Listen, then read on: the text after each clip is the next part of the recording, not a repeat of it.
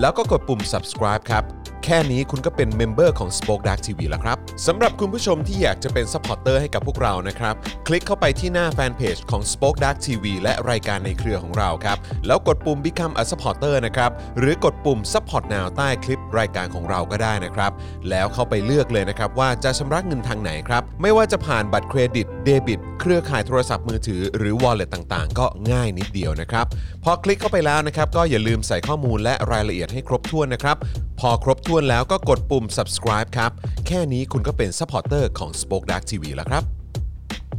และเพื่อให้มั่นใจได้ว่าทุกท่านจะสามารถสนับสนุนเราได้อย่างต่อเนื่องในทุก ๆ เดือน โดยไม่หลุดจากการเป็นสมาชิก คุณผู้ชมสามารถเลือกสนับสนุนในช่องทางและแพ็กเกจที่ทุกท่านสะดวกที่สุดสำหรับการตัดบัญชีอัตโนมัติอย่างต่อเนื่องนะครับ เพื่อที่ Spoke Dark TV จะได้มีกำลังในการผลิตคอนเทนต์ดีๆ เพื่อคุณผู้ชมต่อไปครับ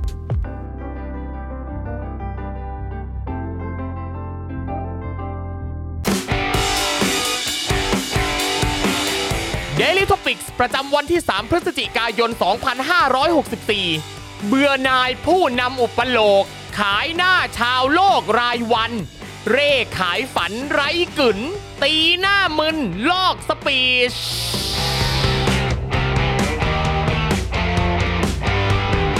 สวัสดีครับ ต้อนรับคุณผู้ชมนะครับ เข้าสู่ Daily Topics นะฮะ ประจำวันที่ 3 พฤศจิกายนนะครับ 2564 นะครับ อยู่กับผม จอห์นวินยูนะฮะ จอห์นนอนตักนะครับนะฮะ แล้วก็วันนี้อยู่กับหนุ่มๆด้วยนะครับ แหม โทษทีฮะ พอดีกำลังตั้งห้อง Clubhouse อยู่นะครับนะ ก็เลยอาจจะพูดไม่ค่อยเคลียร์เท่าไหร่นะฮะ ครับ ขออ ผม ภัย ไปนะครับอ่ะแล้วก็อยู่กับหนุ่มๆ นะครับ พร้อมหน้าพร้อมตากันแล้วนะครับ เริ่มจากคุณปาล์มเซอร์วิสนะครับ สวัสดีครับ นี่ คุณผู้ชมคุณผู้ฟังทุกท่านครับ สวัสดีคุณปาล์มด้วยนะครับ สวัสดีครับครับ นะฮะ แล้วก็แน่นอนนะครับครูทอมมิสเตอร์ไฟเซอร์ด้วย สวัสดีครับผมสวัสดีครับ สวัสดีครูทอมนะครับนะฮะ แล้วก็แน่นอนนะครับดูแลการไลฟ์และร่วมจัดรายการไปกับเรานะครับ อาจารย์แบงค์มองบนถอนหายใจไปพลางๆนะครับ สวัสดีครับ สวัสดีครับอาจารย์แบงค์ครับ สวัสดีคุณผู้ชมด้วยนะครับ สวัสดีครับ แล้วก็จริงๆ วันนี้นี่ก็เอ่อคุณบิวเอ่อมุกควายก็อยู่กับเราด้วยนะครับ ใช่ เออนะครับ ติดตามมาตั้งแต่จำความได้ แล้ว มุก ตั้ง ค แต่ วาย จำ เครียด ความตั้งแต่จำความได้เลยนะครับเนี่ย ใช่ครับ โอ้โห ประมาณ น ประมาณกี่ขวบฮะโทษทีตอนนั้น จะอ่าจำไม่ได้แล้วครับ อันนี้อันนี้จำความไม่ ะ ได้ ตอน แล้ นั้ วน อาจจะยังไม่บรรลุนิติภาวะหรือเปล่า ใช่ครับ เออ ยัง ค ใ รับผม สๆ ยังใสๆอยู่ ใช่ เอออย่าง นี่ต้อง เ เท่ากับว่าวันนี้นี่เรามีซูเปอร์สตาร์มาเยี่ยมเยียน ครับผม สตูของเรา จริง แล้วก็เป็นเอ่อรุ่นใหญ่ เป็นรุ่นใหญ่ รุ่นใหญ่ของ จริง Spoke Dark ของ TV Spoke Dark ใช่ใช่ใช่ เป็นรุ่นใหญ่เป็นซูเปอร์สตาร์ที่ณตอนนี้เนี่ยจะมาเก็บภาพพวกเราอีกทีหนึง เฮ้ ถู ย กต้องถูก ก็ ต้อง เป็นเกียรติว่า เออ เป็นเป็นเกียรติแก่ตระกูลผม อ่า ครับผม นะฮะอ่าวันนี้ก็อ่าอยู่กันแบบเอ่อห้องนี้นี่เขาเรียกอะไรเอ่อเขาเรียกว่าอะไรฮะไอ้เทสโทสเตอโรนเต็มไปหมด อ่าเป็นเทสติส คือ ฮอร์โม เต็ น มเต็มไปด้วยฮอร์โมนเพศชาย ฮอร์โมนเพศ ครับผมชาย นะฮะเออดูกระเฮี้ยงกระหือรือกันทุกคนนะครั ใช่ นะฮะ อ่าเอ๊ะยังไงนะ นะฮะ ยังไงนะ อ้าวต้อนรับคุณชาร์ตแครีนะครับ สวัสดีครับ นะฮะคุณสิงหาชาติสวัสดีครับ คุณนัทพลนะฮะคุณซซอนใช่ไหมฮะคุณซอนเมืองมีนนะฮะ ซอนเมืองมีน สวัสดีนะครับนะฮะเอ้ยเออเป็นญาติกับซอนซอนอะไรนะของของสเปอร์อะ ซอนเฮียงมิน ซองซอนอะไรนะฮะ ซอนเฮียงมิน ซอนเฮียงมิน ถูกต้อง โโห ครับ ออกผมเสียงยากมาก ซึ่งณตอนนี้นี่ ค ไป รับ ว่าเขาไม่ได้นะฮะที ทำ ม ไม นี้ ฮะ เขาเพิ่งได้ผู้จัดการทีมคนใหม่ไป ใครฮะ ปาดหน้าแมนเชสเตอร์ยูไนเต็ด คอนเต้เหรอ คอนเต้นี่ไปแล้วฮะ จริง ครับ ปะเนี่ย ใช่ครับ ปลดกันกลางฤดูกาล เขา ผ เรี ม ยก จำผมจำชื่อผู้จัดการทีมส เอ เป อ อร์ นู ไม่ โน่ ได้ ว่านูโน่ นูโน่ นูโน่ ครับ นูโน่ นูโน่ เออนูโน่ ไปแล้วครับผม ครับผม แต่ว่ามันแสดงให้เราเห็น ว่า อีกอย่างหนึ่งว่าในความเป็นจริงแล้วนะตอนนั้นที่มีกระแสข่าวแรงมาก แม้กระทั่งเอ่อเอ่อรูปแบบวงการพนัน ครับ ถูกกฎหมายของเมืองนอก ครับ ก็ตั้งว่าคอนเต้เนี่ยคือที่หนึ่ง ของของสเปอร์เนี่ยเหรอ ไม่ใช่ของที่จะมาแมนเชสเตอร์ยูไนเต็ด อ่าอ่าอ่าใช่ ที่สองนี่คือแบรนดอนโรเจอร์ อืม แล้วก็ไล่เรียงอะไรต่างๆกันานากัน ค ไป รับครับ แต่ว่าคาดการณ์ว่าการที่คอนเต้มาอยู่ที่สเปอร์ได้เนี่ยแปลว่าในความเป็นจริงภายในสโมสรแมนยูไม่ได้มีความต้องการจะดึงคอนเต้มาตั้งแต่แรกแล้ว อ๋อ แบบคนคิดกันไปเองเพราะเห็น ครั ว่า บ ว่างงานอยู่ เออเออเออ อะไร เอออย่าง เออนี้เออแต่แต่แต่คอนเต้นี่ก็เป็นอีกฟิลหนึ่งมากคอนเต้นี่เขาคือเขาเขาเขาเน้นแท็กติกอะไรอย่างเงี้ยใช่ไหม เน้นแท็กติกด้วย เออ และที่ ตาม สำคั ส ญ ไตล์บอลอิตาเลียน คอนคอนเต้นี่ค่อนข้างเป็นลักษณะมือปืนพอสมควร อ่า แบบมามารับจ็อบตรึบแล้วก็ ครับ ไปรับ แต่ จ็ ก็ อบ ทำได้ แล้ว ค่ ไป อนข้างดีนะครับ ใน ก็ แต่ละ ทำได้ค่อนข้างดี เออครับผม ก็ต้องดูสเปอร์ต่อไปว่าอย่างไร เอ นะครับ อนะครับนะฮะก็ต้องขออภัยคุณผู้ชมและ เอ่อทุกท่านในสตูดิโอนี้นะฮะ ที่อาจจะไม่ได้ดูบอลนะฮะครับผมนะฮะพอพอขึ้นเรื่องบอลปุ๊บไอ้ ครั พ บ วกเรานี่ มันจะไหลฮะมันจะไหลมันจะไหลมันจะไหล ไหลครับ เอาละครับ ผมนะ ตา ฮะ มตามสบายฮะ กันเองฮะ เออคุณพันช์บอกว่าเสื้อครูทอมนี่ something มาก ใช่ อ่าเขียนว่าอะไรฮะ something something something sorry for the inconvenience we are trying อะไรฮะ to change To the change the world world อ๋ออครับผมแหมพูดถึงการเอ่อเขาเรียกว่าอะไรนะ การจะเปลี่ยนแปลงโลกนี้ ครับ ทำให้โลกนี้ดีขึ้น โอ้โห ครับผมนะครับ ก็เดี๋ยวเดี๋ยววันนี้เราคงจะได้พูดถึงเอ่อสุนทรพจน์ใช่ไหมฮะ ้าวว้าว เยี่ยมเลย พนักท่านนายก ต้องสุดยอดมาก ต้องสามารถเปลี่ยนโลกได้อย่างแน่น โเปลี่ย อ โล น กครับเพราะว่าเราไม่มีโลกใบที่ 2 แล้ว เออ ครับผม ใช่ครับ แต่ว่าบางคนนี่มีโลก 2 ใบได้ ได้ เออ ได้ ครับผม ตายแล้ว ผมอยากทราบว่าในการเรียนรู้ภาษาไทยเนี่ย ครับ คำว่าสุนทรพจน์ ครับ กับคำว่าแพร่ม เนี่ยมันมันมันมีความใกล้เคียงแบบ ฮะ ใช้ใช้แลกเปลี่ยนกันได้ไหม เส้ หรือ อะ ว่ายังไง บางๆกั้นอยู่หรือเปล่าฮะ โอ้โห เพราะผมเห็นคุณจรใช้คำว่าสุนทรพจน์ ครับผม ผมก็เลยอยากรู้ว่าไอ้สุนทรพจน์เนี่ยมันก็เป็น ครับ การกล่าวบนเวทีนั่นนี่อะไรเงี้ย speech ไง speech ปี เออ กับสุนทรพจน์เนี่ยเราใช้คำ ครั ว่า บผม แพร่มแทนได้ไหม อันนี้อันนี้ ไม่ได้ อันนี้อันนี้ของของประยุทธ์นี่น่าจะเรียกว่าเป็น speech เร็วกว่านรก เนี่ยเรียกว่า มึง ใช่ ลากคีนูรีฟเข้ามาทำไมในเรื่องนี้ ถ้าเป็นเส้นที่กั้นบางๆ ระหว่างประยุทธ์กับแพร่มเนี่ยก็ต้องเส้นสองสลึงอะฮะ โอ้ยตายแล้วเออเห็นภาพเลยฮะ โอเคไม่แค่อยากรู้เฉยๆว่าจอห์น ครับ มันใช้ศัพท์ดีอ่ะ ครับผม เออ คือคือทำให้ดูดีขึ้นมาใช่ไหม ครับ มันเป็นบวกเลยอ่ะ ผมก็ติดนิสัย สุนทรพจน์ เขาผมก็ เออ ติดนิสัยเขาแบบใช้คำว่าแบบบุบุบูรณาการ เออ บูรณา integrate ภาพ integrate เออองคาพยพ ครับผม อะไรอย่างเงี้ยฮะ สมัครสมานสามัคคีเออจงรักภักดี ครับ เออใช่ไหมเสียสละเพื่อชาติอะไร แต่ แบบนี้ แต่ก่อนคุณไม่ใช้ศัพท์เยอะขนาดนี้นะ นะฮะเออนี่ผมผมเรียนรู้ศัพท์นี้มาในตลอดระยะเวลา 7 ปีฮะ อ๋อ เจ็ดปีที่ผ่านมา ครับ มีแต่ศัพท์ดีๆทั้งนั้นนะ อันเนี้ยชัดเจนแล้ว ครับ มึงแพร่มแล้ว เออกูแพ้แล้วไงกูก็ต้ ก็ อง ตามไอดอลกูไง ใช่ต้อง เ ต้องขอบ รั คุณ ผม ประยุทธ์นะฮะ คนที่ ที่ทำให้เรามีคลังคำเพิ่มมากขึ้น เพิ่มเต็มไปหมดนะ แล้วก็วนอยู่แค่เนี้ยแหละครับ ใช่ครับ เออนะครับ และที่วนๆนี่คือไอ้ประยุทธ์เนี่ยก็ไม่รู้ด้วยว่าแต่ละอันแปลว่าอะไร ครัด้วยนะ บผม ไม่แต่ความแปลกของมันก็คือว่า ครับ คุณเนี่ย ฝึกศัพท์ต่างๆ นานาเหล่านี้อะมาตั้งแต่ปีแรกของ 7 ปีแล้ว อ๋ออ่ าทำไมมันไม่มีศัพท์เพิ่มเติมเลยวะ ก็มันก็วนอยู่แค่เนี้ยแหละครับ อ๋อมันเท่านี้ ออ จริงๆ มันก็ โอวเคนอยู่แค่นี้จริงๆครับคุณผู้ช อุ๊ย ม นึกถึงในเรื่อง 1984 ป่ะ ที่แบบเอ่อเขาจะจำกัดเรื่องการรับรู้ภาษาเออของคนเนี่ยเพื่อที่ว่าแบบเอ่อเราเนี่ยคนเนี่ย ไม่ต้องไปเรียนรู้ มึงไม่ต้อง อะไรมาก รู้ศัพท์อะไรเยอะๆ จะได้ไม่ต้องไปประท้วง ใช่ ให้ไม่มีศัพท์ให้เอามา เออ ใช้ทำให้ ซึ่งพอศัพท์น้อยมันก็ส่งผลต่อความคิดทำให้ความคิดเราไม่สามารถจะไป เติบโต ไกลกว่าคำศัพท์ที่เรามีด้วย เออเออเออเอออันนี้จริง เออ แล้วแล้วถ้าเกิดว่าเราอยู่ในสังคมที่ผู้นำมีคลังคำพูดอยู่แค่นี้นี่ เออ มันบ่งบอกถึงอะไรบ้างครับ ก็บ่งบอกว่าเราอยู่กับผู้นำโง่ๆแล้วก็ จะต้องให้ตีความมาอีก ซึ่งพอผู้นำโง่แล้วมันก็ยากที่ ครับ เรา ผม เนี่ยจะเจริญก้าวหน้าไปได้ เออนี่บูรณาการหรือบูรณชิตเออ เออ บู นะฮะ บูรเชต บูรชิต เออบูรณหิ เออครับผมนะฮะ พอโดนจับได้ว่าลอกสปีชก็มีมีมมิสเตอร์บีนลอยมาเลยนะฮะ อ่า อ๋อครับผม เกลียดมากมี นะฮะ มิสเตอร์บีนอ่ะตลก มันมีเสียงหัวเราะมีอะไรด้วยเนอะ ครับผม มันก็น่ารักไปอีกแบบหนึ่ง คุณจุรีรัตน์บอกว่าเออนะเอ่อประยุทธ์เนี่ยช่วยหาศัพท์เพิ่มด่วนนะฮะ เออ บูรณากีเลยฮะ คืออะไรฮะเออคุณมิสซูรีฮะ เป็นญาติของบูรณาการ ครับผมเออบูรณา บูรณากี เออครับ คือ ผม ใช่รีแพร์หรือเปล่า ครับ บูรณากี ครับ อะไรกันเนี้ บูรณาการนั่นแหละ อ๋อครับผม ใช่ นะฮะก็คือบูรณากีนี่เอง ใช่ ใช่ ใครเขาจะบูรณากีบ่อยๆเนี่ย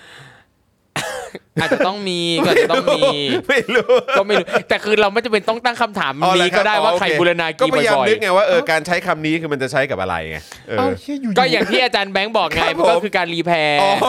เฮ้ย ใช่ จริงเหรอมันคืออย่างนั้นเหรอ ไม่มีหรอกไม่มีใช้คำนี้หรอก อ้าว ฮะ เข้ามาไหม เข้ามาไหม เออ Hello พอดีลูกๆจะกลับบ้าน อ๋อครับผม พอดีเมื่อสักครู่นี้เขาเรียนออนไลน์กันอยู่ ครับ เรานับ 5 5 4 3 2 เราสุภาพไปนะ เออ 5 4 3 2 สวัสดีครับคุณจรครับ เฮ้ย มานี่เร็ว ฮัลโหล Hello sir ฮัลโหล ฮัลโหล โอ้ เออเอาเดี๋ยวบายบายคุณผู้ชมหน่อยเร็ว สบายคุณผู้ชม อ่ะบ๊าด้บา วคุณยผู้ชมตรงนี้ครับ บ๊ายบายครับ เดี๋ยวพรุ่งนี้มาใหม่ครับ เออนะค ก รับ องนี้กองนี้เลี่ยมกอง เอ นี้ อกล้องนี้กล้องนี้กล้องนี้กล้องนี้บายบายบายบาย สวัสดี สวัสดีครับ โอ้ โอ้ โห โหมากันเต็มบ้าน อยู่นี่เร็วเลยมานี่เลยเลยเลย สวัสดีครับผม เก่ง อ่ะบายบายหน่อยบายบายกล้องกล้องอยู่นู่นกล้องอยู่นู่นกล้องอยู่นู่น นี่นี่นี่นี่ กล้องนี้ครับกล้องนี้กล้องนี้กล้องนี้ ไลออน กล้องนี้ มอ ครั ง บ มองมองนิ้วลุงปาล์มนี่ มองมองทางนี้ครับมองทางนี้มองทางนี้ นู่นๆบ๊ายบาย บ๊ายบ๊ายบายบาย โอเคครับเดี๋ยวเจอพรุ่งนี้นะลูก โอเค นะครับ เออ นะครับอ่า บายบายลูกเลี่ยม I love you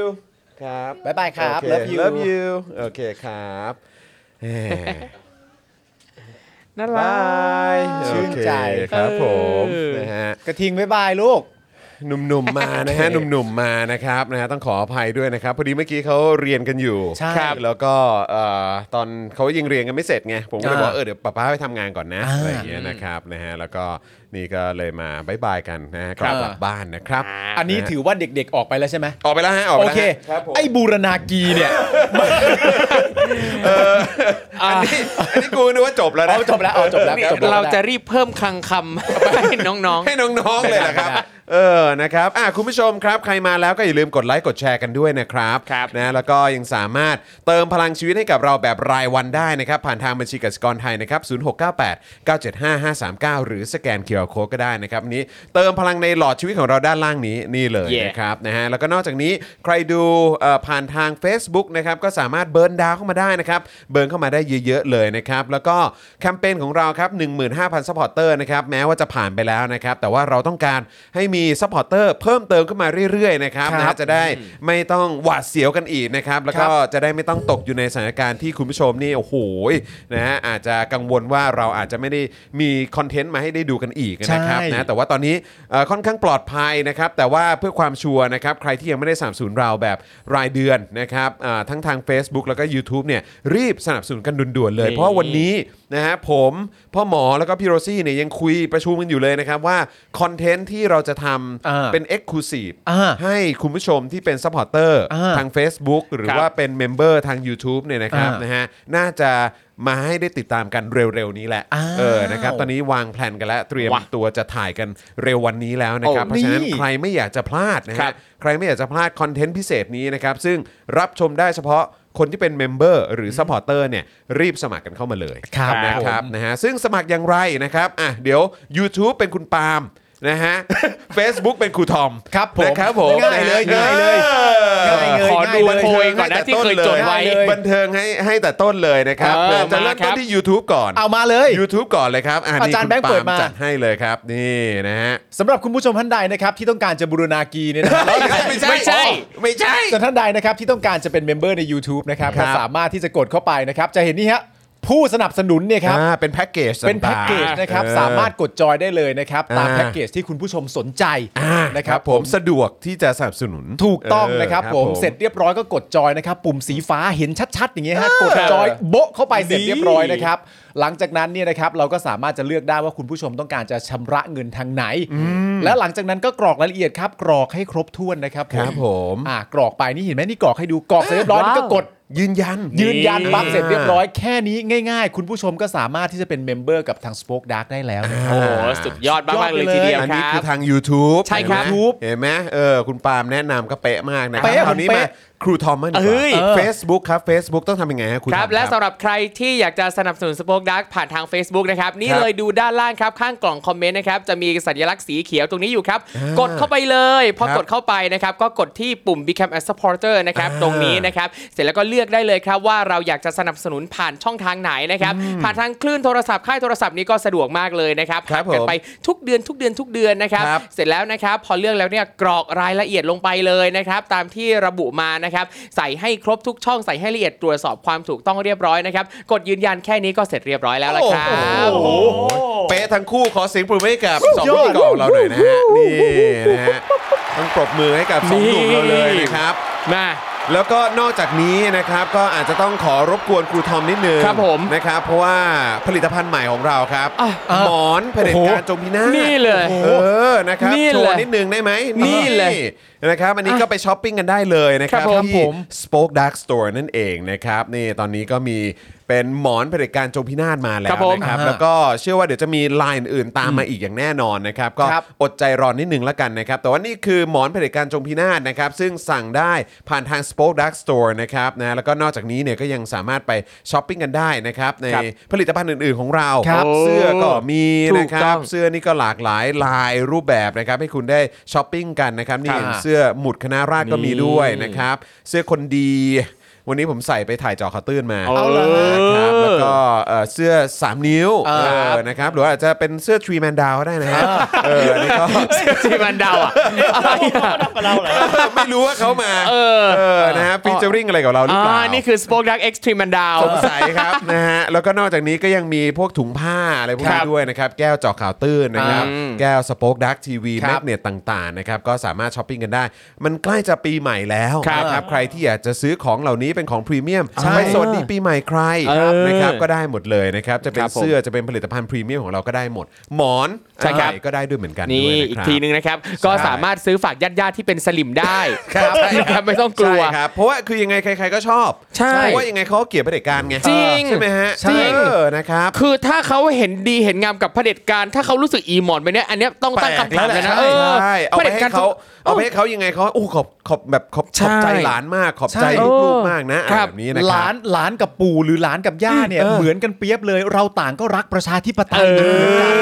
เหมือน อ กันเพอร์เฟกต์ฮะเพอร์เฟกต์ นะฮะเออ เพอร์เฟกต์เลย ครับ ก็เนี่ยแหละครับนะฮะเป็นการเอ่อสอดแทรกนะฮะ ใช่ ให้ให้กับเอ่อญาติผู้ใหญ่ของเราไป ครับผม คือคำถามสำคัญมันคือว่าเรากตันยูหรือเปล่า ใช่ ถ้าเรากตันยูเราก็ต้องมอบอะไรดีๆให้ปู่ย่าตายาถูกยต้อง ถู มัน ก ถูกต้องแล้ว ถูกนะครับผม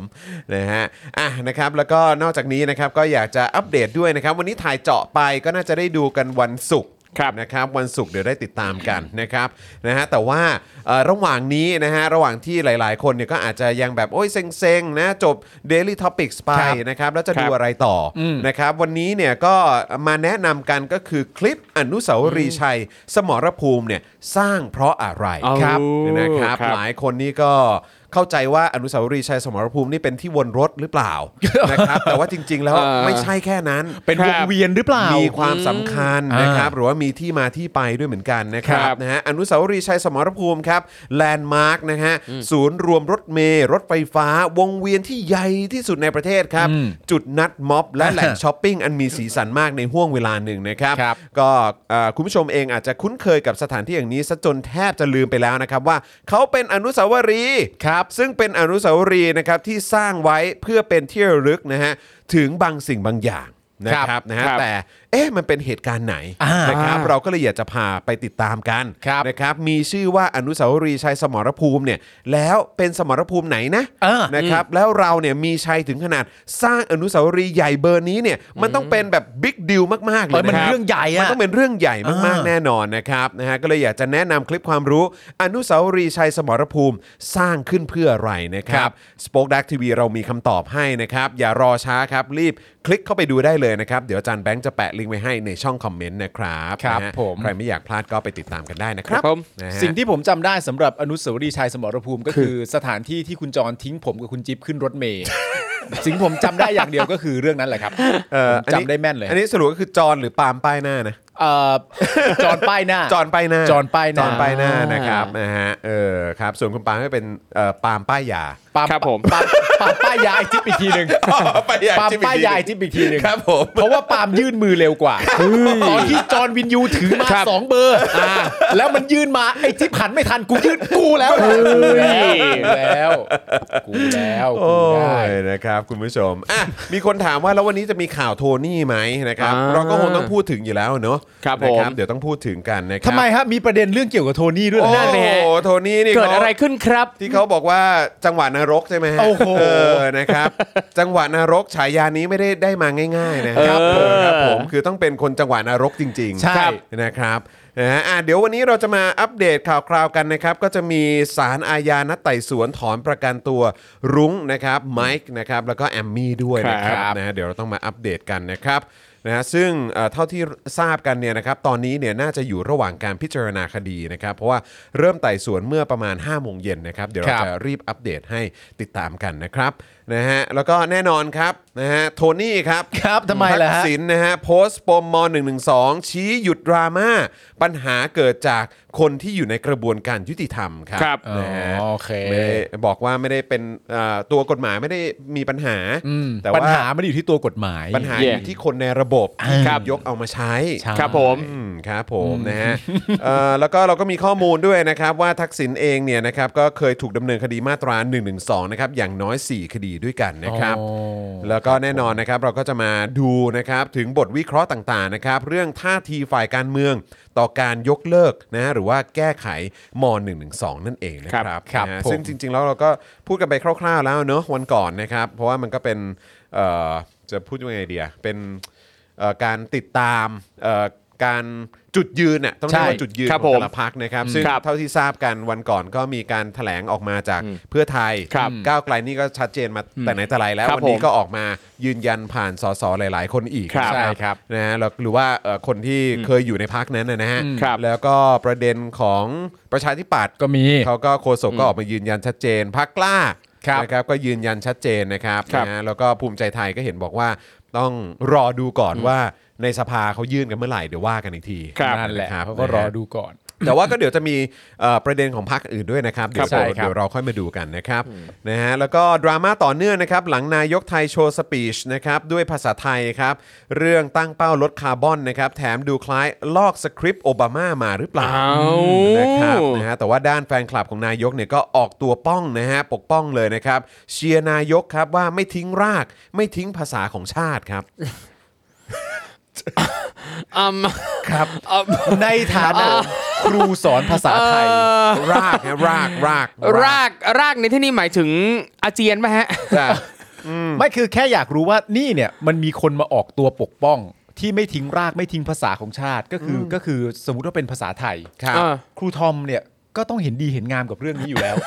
เหรอ ว่าะใช้กันเยอะๆ แล้วนี่ใช้กันอย่างไม่ผิดด้วย เหรอ ใช่ นะครับ แล้วก็ไอ้แต่ละอย่าง เหรอวะ ไอ้แต่ละอย่างที่ไปแสดงวิสัยทัศน์นะครับ ครับ นะ เออ บอกว่าจะทำนั่นทำนี่พวกเรามาช่วยกันลดคาร์บอน พวกเรามา เออ รักษาสิ่งแวดล้อม พวก เออ เรานี่จะไม่มีโลกใบที่สองกันแล้วนะครับ ใช่ นะครับ แต่เดี๋ยวเรามาดูกันดีกว่านะครับ ว่าแต่ละโครงการนะฮะ เออ ในยุคสมัยของประยุทธ์แล้วก็พร ค ร รั ค บ พวกเนี่ยนะครับนะฮะมันมันส่งผลกับสภาพแวดล้อม แล้วก็ เออ สิ่งแวดล้อมในประเทศขนาดไหน ครับผม นะครับนะที่ยังกล้าไปพ่นนะฮะหรือว่าไปแสดงวิสัยทัศน์นะฮะที่มีคนเขียนให้นะครับ ค ครั รับบ นะฮะว่าอย่างไรบ้างนะครับนะฮะก็เดี๋ยวติดตามกันนะครับ ก้าวไกลนะครับฟาดนะฮะรัฐบาลประยุทธ์นะฮะต่อนะครับ ชี้ว่ารัฐเนี่ยคือตัวการทำลายสิ่งแวดล้อมเลยนะครับ เพราะชอบประเคนทรัพยากรให้กับนายทุนครับ เอาแล้ ครับ ว ผมนะฮะก็เละเทะกันไป ฮะ ก้าวไกลนี่เขาก็ฟาดไม่หยุดจริงๆนะ นั่นนะสิค ครั รับ บ ก็มันมีเรื่องให้ฟาดทุกวันนะฮะ ถูกต้อง มันแน่นอนอยู่แล้วครับ ผม ครับ นะฮะนายกคนนี้ ก็เป็นรัฐบาลที่ทำตัวให้ฟาดง่ายฮะ ครับ ก็ ผม ก็ต้องรับไป นะฮะ ครับ บัวแก้วฮะนะฮะออกแจงปมบริจาคโมเดอร์นานะครับ ชี้ว่าโรงพยาบาลธรรมศาสตร์เนี่ยจะเอา 2 ใน 3 ไปขายครับ เออ เพื่อหาเงินชดเชย ครับ ค่าขนส่งและค่าประกันนะฮะแต่ทางกระทรวงต่างประเทศเนี่ยนะครับหารือกับโปแลนด์แล้วนะครับ แล้วก็ได้รับแจ้งว่าไม่อนุญาตให้นำวัคซีนที่รับเนี่ยนะครับไปบริ ครับ เอ่อที่รับบริจาคเนี่ยไปขายนะครั ครับ บ ผ ผม ม นะฮะเดี๋ยวก็ต้องติดตามกันนะครับว่าต่างฝ่ายต่างเอ่อมีข้อมูลว่าอย่างไรบ้างนะ ครับผม นะฮะกระทรวงต่างประเทศว่าอย่างแล้วทางเอ่อทางธรรมศาสตร์เนี่ยว่ายังไงนะครับเอ่องานวิจัยของธนาคารกรุงศรีนะครับค่าเศรษฐกิจไทยเริ่มทยอยฟื้นตัวหลังผ่านจุดต่ำสุดในไตรมาส 3 คาดทั้งปีนะครับจะโต 13.5%ครับ ครับ ด้านกสิกรปรับคาดการณ์ GDP นะครับคาดว่าน่าจะขยายตัวได้ ครับ 0.2%จากที่คาดการณ์ว่าจะหดตัวลบ 0.5%ครับนะฮะ ก็ต้องมาดูกันนะครับ ครับ ว่าเป็นอย่างไรนะฮะ แล้วก็อีกเรื่องหนึ่งนะครับของต่างประเทศนะครับก็จะเป็นประเด็นญี่ปุ่นนะครับเตรียมเปิดประเทศนะครับ 8 พฤศจิกายนนะครับให้เข้าวันละ 5,000 คน เน้นนักเรียนนักธุรกิจนะครับ ส่วนการท่องเที่ยวเนี่ยต้องรอต่อไปนะครับ อ๋อ เออเขาก็ชัดเจนดีนะ ธุรกิจ เนอะเขาชัดเจนดีไหม ก็ถ้ามันพูดกันครบถ้วน ครับ แล้วมีเอ่อบทกติกา หรือว่าเขาเรียกว่าอะไรแบบนโยบายที่รองรับอ่ะ ครับ มันก็ได้ไง อ่าครับ ก็ได้ ผมนะฮะก็อ่ะมีคนถามว่าเราจะคุยเรื่องบิดคัพไหมนะฮะบิดคัพเนี่ยจริง ๆ แล้วน่าจะให้พ่อหมอเป็น ใช่ คนคุ ครั ย บ มากกว่านะครับนะฮะเพราะว่าพ่อหมอก็ค่อนข้างมีความเชี่ยวชาญ ใช่ นะครับเกี่ยว ครั กับบ เรื่องของบิตคอยนะครับหรือว่าคริปโตเคอเรนซีอะไรต่าง เอ ๆ อ เนี่ยนะครับนะฮะแต่เท่าที่เห็นนะคือหลายคนเยอะมากเลยนะที่ที่เอ่อที่เขา เขาโพสต์ในโซเชียลมีเดียหลัง ครั มี บ ข่าวนี้ออกมา อืม ก็เห็นหลายคนก็เหมือนแบบไม่รู้เหมือนกันเหมือนเหมือนเหมือนไปใช้บริการอันอื่นน่ะ อืม เออผมก็ไม่รู้ว่าเออมันแบบ คือเราไม่รู้ไง ครับ คือผมผมก็ไม่ค่อย ไม่เชี่ยว ไม่เชี่ยว อ่า เรื่องคริปโตสักเท่าไหร่ ครับ ถ้าถอนออกหรืออะไรยังไง มันจะขาดทุนหรืออะไรหรือเปล่าผมก็ไม่ชัวร์เหมือนกันคแต่รับ ว่า แต่เห็นหลาย ๆ คนที่จริง ๆ แล้วก็เป็นคนเด่นคนดังในว ครับ ง ผม การเหมือนกันนะครับ เออเขาก็เห็นออกมาโพสต์เหมือนกันว่าถอนออกมาแล้วแบบ ครั ว่า บ ไม่ได้น่าแล้วอะไรอย่างเงี้ยซึ่ง อืม เราก็เออเราก็ พ่อหมอแล้วแหละ เออต้องพ่อหมอ ต้องอารมณ์พ่อหมอแล้ว เพราะอย่างอย่างอย่างผมเนี่ยผมก็อ่าเล่นกับบิดคัพเหมือนกัน แต่ว่าก็ถือยาวๆอ่ะซื้อแล้วก็ไม่ไม่ได้เข้าไปขายไม่ได้ซื้อขายอะไรนานมากแล้วเพราะซื้อตุนไว้ประมาณหนึงแล้วก็ปล่อยมันโตเรื่อยๆเรื่อยๆ แค่ อะ นั้ ไร นเล เงี้ ย ย แค่นั้นเลยนะครับ แต่เหมือนเนี่ยเห็นไหมหลายคนบอกว่าอ่ะไป Binance แทน บางคนก็บ ค อ รั ก บ ลบแอปครับ อ๋อเหรอ นะฮะ อ่า คนขายทิ้งเยอะมากอะไรแบบ มันเกิดอะไร ยคบ ขึ้นเนี่ยผมยังไม่ได้ตามเลยมันเกิดอะไรขึ้นเล เอย อนะครับนะฮะ แต่ครู ก็ ทอมต้องไปตามนะ ครับ เดี๋ยวจะตกขบวนแล้วไม่ทันว่า ใช่ เกิดอะไรขึ้นแล้วเดี๋ยว นะครับ ต้อง ก็ ตามต้องตาม ครับ ไทยพาณิชย์เข้าซื้อไป 51%นะครับ คือซื้อบิดคัพเนี่ยแหละครับซื้อซื้อหุ้นของบิดคัพไป 51%เลยอะครับ ใช่ของบริษัทไง อ๋ออ อ นะ ค ฮะ รับ ก็คือจริง ๆ 51%ก็น่าจะถือว่าว่าเป็นเจ้าของแล้วแหละเนอะเพราะว่ามันมัน ค เกิ รั น บ มันเกินครึ่งอะเนาะเออนะครับ อ่า เสียงก็ย่อมใหญ่กว่าอ คือยู่ แล้ว คือคือผมเนี่ยเอ่อเล่นกับทั้งบิดคัพแล้วก็ b บ n a n c e อืม นะครับ แล้วก็จริงๆเมื่อไม่ไม่กี่วันมาเนี่ยเห็นมีอีกเจ้าหนึ่งเหมือนกันที่โปรโมทเห็นตามแบนเนอร์ตามข้างทางตามถนนเยอะแยะ ผมจำชื่อยี่ห้อไม่ได้อะสีม่วงม่วง นะฮะแล้วก็มี อะไร ผมไป FTX แล้วครับครับผมนะฮะไปแนนเสรีครับ รัฐบาลตรวจสอบไม่ได้ ใบแนนต้องไปใบแนนกันหลายคนนะคครั รั บบ ผม เนี่ย ไบแนนซ์ไบแนน อืมนะฮะอ่ะก็เอ่ออย่างที่บอกไปครับนะฮะใครสนใจนะครับ ก็เดี๋ยวเตรียมติดตามกันได้นะครับนะฮะเพราะว่าเอ่อเดี๋ยวพ่อหมอเขาก็จะมีการไลฟ์กันอยู่ อ่า บ่อยๆนะครั ครับ บ อ่าไลฟ์กันอยู่เรื่อยๆนะครับเกี่ยวเรื่องของเศรษฐกิจนั่นเองนะครับนะฮะมีคนบอกว่าไปซิกเมกไหมอะไรอย่างเงี้ยนะครั เออเออเออเออ ก็ก็ก็มีหลายเจ้าให้บริการ ครับ เอ่อของของของบิลนี่เอ่อเทรดผ่านอะไรฮะ Binance Binance เหมือนกันเออนะครับคือจริง ๆ นี่ในออฟฟิศเราก็เป็น เอ่อสายคริปโตกันเยอะเหมือนกันนะฮะ เป็นเซียนเป็นเซียน เป็นเซียนเหมือนกันนะฮะเออวันก่อนถามว่าเฮ้ยเป็นเป็นไงมีมีใครยังติดดอยไหมเอ้ยโอเคแล้วอะไร ครับ ใช่ไหมเห็นวันก่อนยังคุยกันแล้วก็เกิดอะไรขึ้นวะ เขาเขาพูดเรื่องอะไรกันวะ ครับผมนะฮะอ่ะโอเคครับคุณผู้ชมครับ เดี๋ยวเราจะเข้าข่าวกันแล้วนะครับ เราก็จะเริ่มต้นกันนะครับที่ประเด็นการ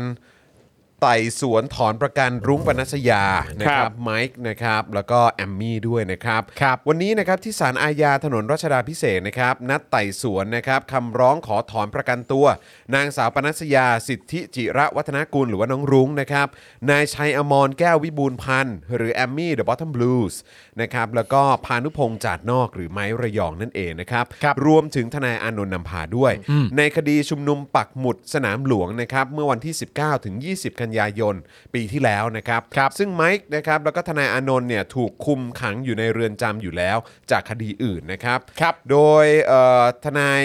เอ่อกฤษดางนุจจรัตน์นะครับ ครับ นะซึ่งเป็นทนายความจากศูนย์ทนายความเพื่อสิทธิมนุษยชนนะครับให้สัมภาษณ์ก่อนเดินทางขึ้นสู่ศาลนะครับว่า ผู้ถูกกล่าวหาในคดีปักหมุดสนามหลวงทั้งหมด ได้รับการประกันตัวมาบางส่วนนะครับเอ่อมานะครับบางส่วนเนี่ยถูกถอนการประกันตัวและถูกจองจำอยู่นะครับโดยกรณีของ ไมค์นะครับแล้วก็ธนาอานนท์เนี่ยนะครับถูกคุมขังจากคดีอื่น และถูกร้องให้ถอนประกันในคดีม็อบ 19 กันยาด้วยครับซึ่งหากศาลไม่ให้ถอนประกันเนี่ยนะครับก็อาจจะส่งผลให้การประกันตัวอื่นเนี่ยง่ายขึ้น ครับ นะครับเอ่อในฐานะทนายความนะครับคาดหวังว่าจะช่วยลูกความได้สำเร็จทุกวันนะครับ แต่เอ่อเพราะตามเอ้ยเดี๋ยวก่อนนะอ๋อโอเค ขออภัยครับ ครับ ในฐานะทนายความเนี่ยคาดหวังว่าจะช่วยลูกความได้สำเร็จนะครับนะฮะเพราะตามหลักเนี่ยผู้ต้องหาควรได้รับสิทธิ์การประกันตัว เพราะแม้แต่ผู้ต้องหาที่โทษประหารชีวิตนะฮะในคดีอื่นๆเนี่ยศาลก็ให้มีการประกันตัวมาแล้วนะครับ ครับ แต่สำหรับคดีของแกนนำราษฎรเนี่ยขึ้นอยู่กับระเบียบข้อกำหนดที่ศาลกำหนดออกมานะครับ วันนี้เนี่ยนะครับกลุ่มเอ่อกลุ่มออกเดมนะครับร่วมกับ 18 อดีตผู้ต้องหาคดี 6 ตุลา 19เนี่ยนะครับ อดีตแกนนำนิสิตนักศึกษาและนักคิดนักเขียน รวมถึงนักวิชาการช่วง 14 ตุลา 16 ถึง 6 ตุลา 19เนี่ยก็ร่วมกันไปเป็นนายประกัน ให้กับผู้ต้องหาการเมืองนะครับ โดยมีนายกฤษดางนุจรัตน์เนี่ยแหละครับนะฮะทนายด่างเนี่ยนะครับเอ่อทนายความสิทธิมนุษยชน แล้วก็อดีตผู้นำนักศึกษา 6 ตุลา 19 เป็นผู้ประสานงานให้ด้วยนะครับ ในพาร์ทของการพิจารณาคดีเนี่ยนะครับอย่างที่ได้แจ้งไปนะครับว่าเขาเริ่มไต่สวนกันตอนประมาณ 5 โมงเย็นนะครับ ครับ มีความคืบหน้าอย่างไรบ้าง เดี๋ยวเราจะเอามาอัปเดตให้ได้ทราบกันอีกทีละครับ ครับผม นะฮะเออ แต่ว่าอย่างที่บอกไปแล้วก็คือว่าจริง ๆ แล้วไม่ว่าใครก็ตามก็สมควรจะได้รับการประกันตัวออกมาสู้คดีอย่าง ใช่ ที่ ครับ ทำเนี่ยนะ ถู ฮะ กต้องครับ นนี้มันตั้งอยู่บนพื้นฐานที่ควรจะได้รับอยู่แล้ว ครับ ใช่ นะครับ แล้วก็คือเอ่ออันนี้อันนี้พอจะเหมือนแบบจะพูดยังไงเดียเอ่อก็ก็ไม่ถึงกับสปอยแต่เป็นแบบคล้าย ๆ เป็นเอ่อน้ำจิ้ม ครับ ว่าเอ่อในเจอข่าวตื้นของเราก็มีการพูดถึงกรณีเหล่านี้ด้วยเหมือนกัน อ่าน นะครับในเทปล่าสุดแล้วก็ที่เรารู้สึกแบบแบบสำหรับผมอะ่ะแล้วก็ผมคิดว่าน่าจะพูดแทนพี่โรซี่ได้ด้วยเหมือนกัน แล้วก็พ่อหมอด้วยเนี่ยแล้วก็พวกเราทีมงานทุกคนเนี่ย คือเราก็โกรธมากๆในกรณีของน้องเบนจานะ ใช่ครับ นะฮะเพราะว่ากรณีของน้องเบนจาเนี่ยเอ่อกับการโปรยเอ่อกระดาษใช่ไหมฮะที่เป็นข้อเรียกร้องอะไร ครับ ต่างๆนะครับที่ให้ปล่อยเพื่อนเอ่อเพื่อนเพื่อนของเราเนี่ย ครับ นะครับหรือว่าผู้ที่ชุมนุมแล้วก็คนที่ควรจะได้รับการประกันตัวเนี่ยนะครับเออก็กลายเป็นว่าเอ่อน้องเบนจาเองก็โดนตัดสิน ครับ ว่าผิดเลยนะครับ ผม ให้จำคุกแม็กซิมัมด้วยนะ อืม คือ ครับ 6 เดือน ครับ สำหรับแบบคดีแบบเนี้ยความผิดแบบเนี้ย ครับ เขาให้แบบจัดเต็มเลยนะ คือจริง ๆ จะปรับเฉย ๆ ก็ได้ ครับ 500 บาทอะไรเงี้ย อืม ก็ปรับได้ด้วยเหมือนกัน แต่นี่ไม่ไง ครับ ใช่ อันี้คือให้จำคุกเลยอ่ะ ก็คดีโปรยกระดาษอ่ะ ใช่ ครับอืม นี่คือคดีโปรยกระดาษนะฮะ ใช่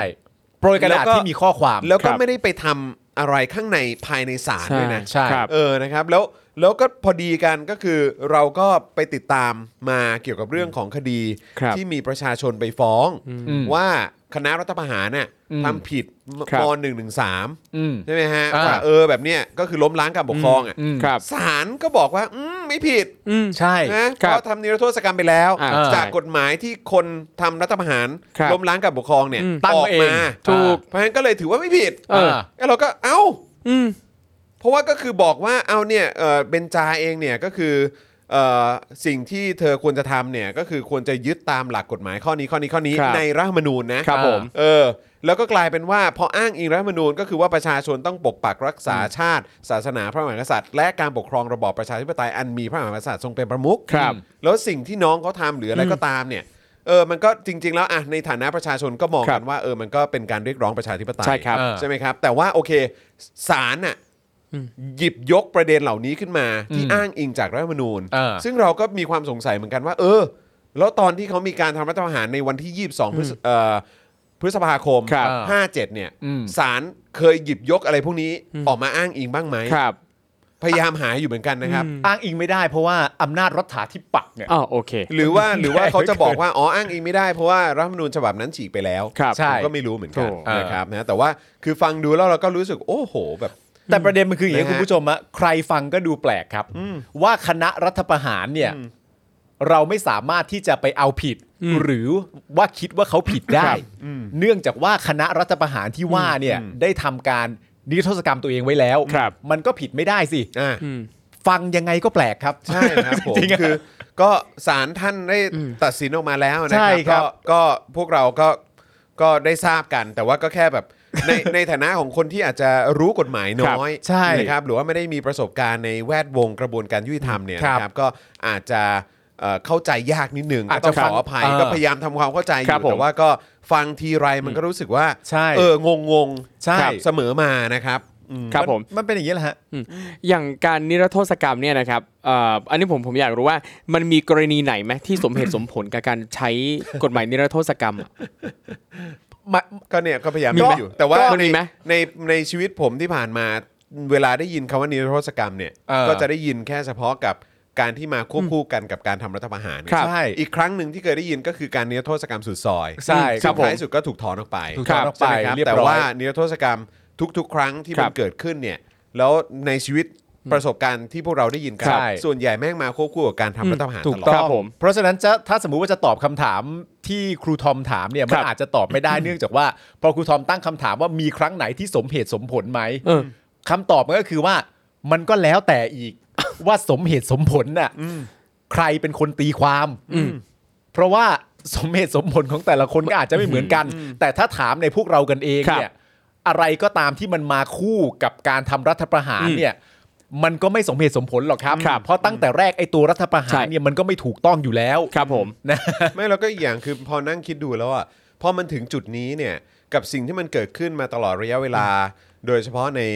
ในเรื่องของการเมืองไทยเนี่ยนะครับดราม่าการเมืองไทยต่างๆเนี่ยตั้งแต่การทำรัฐประหารตั้งแต่ปี 49 แล้วซึ่งผมรู้สึกว่าปี 49 นี่คือแบบเป็นจุดเริ่มต้นของความพังพินาศอะไรต่าง ครับ ๆเยอะแยะมากมาย ซึ่งก็คือแบบการทำรัฐประหารครั้งนั้นน่ะคือถ้าเกิดว่า คือถ้ามันมีการเคารพและรักษากฎหมายอ่ะ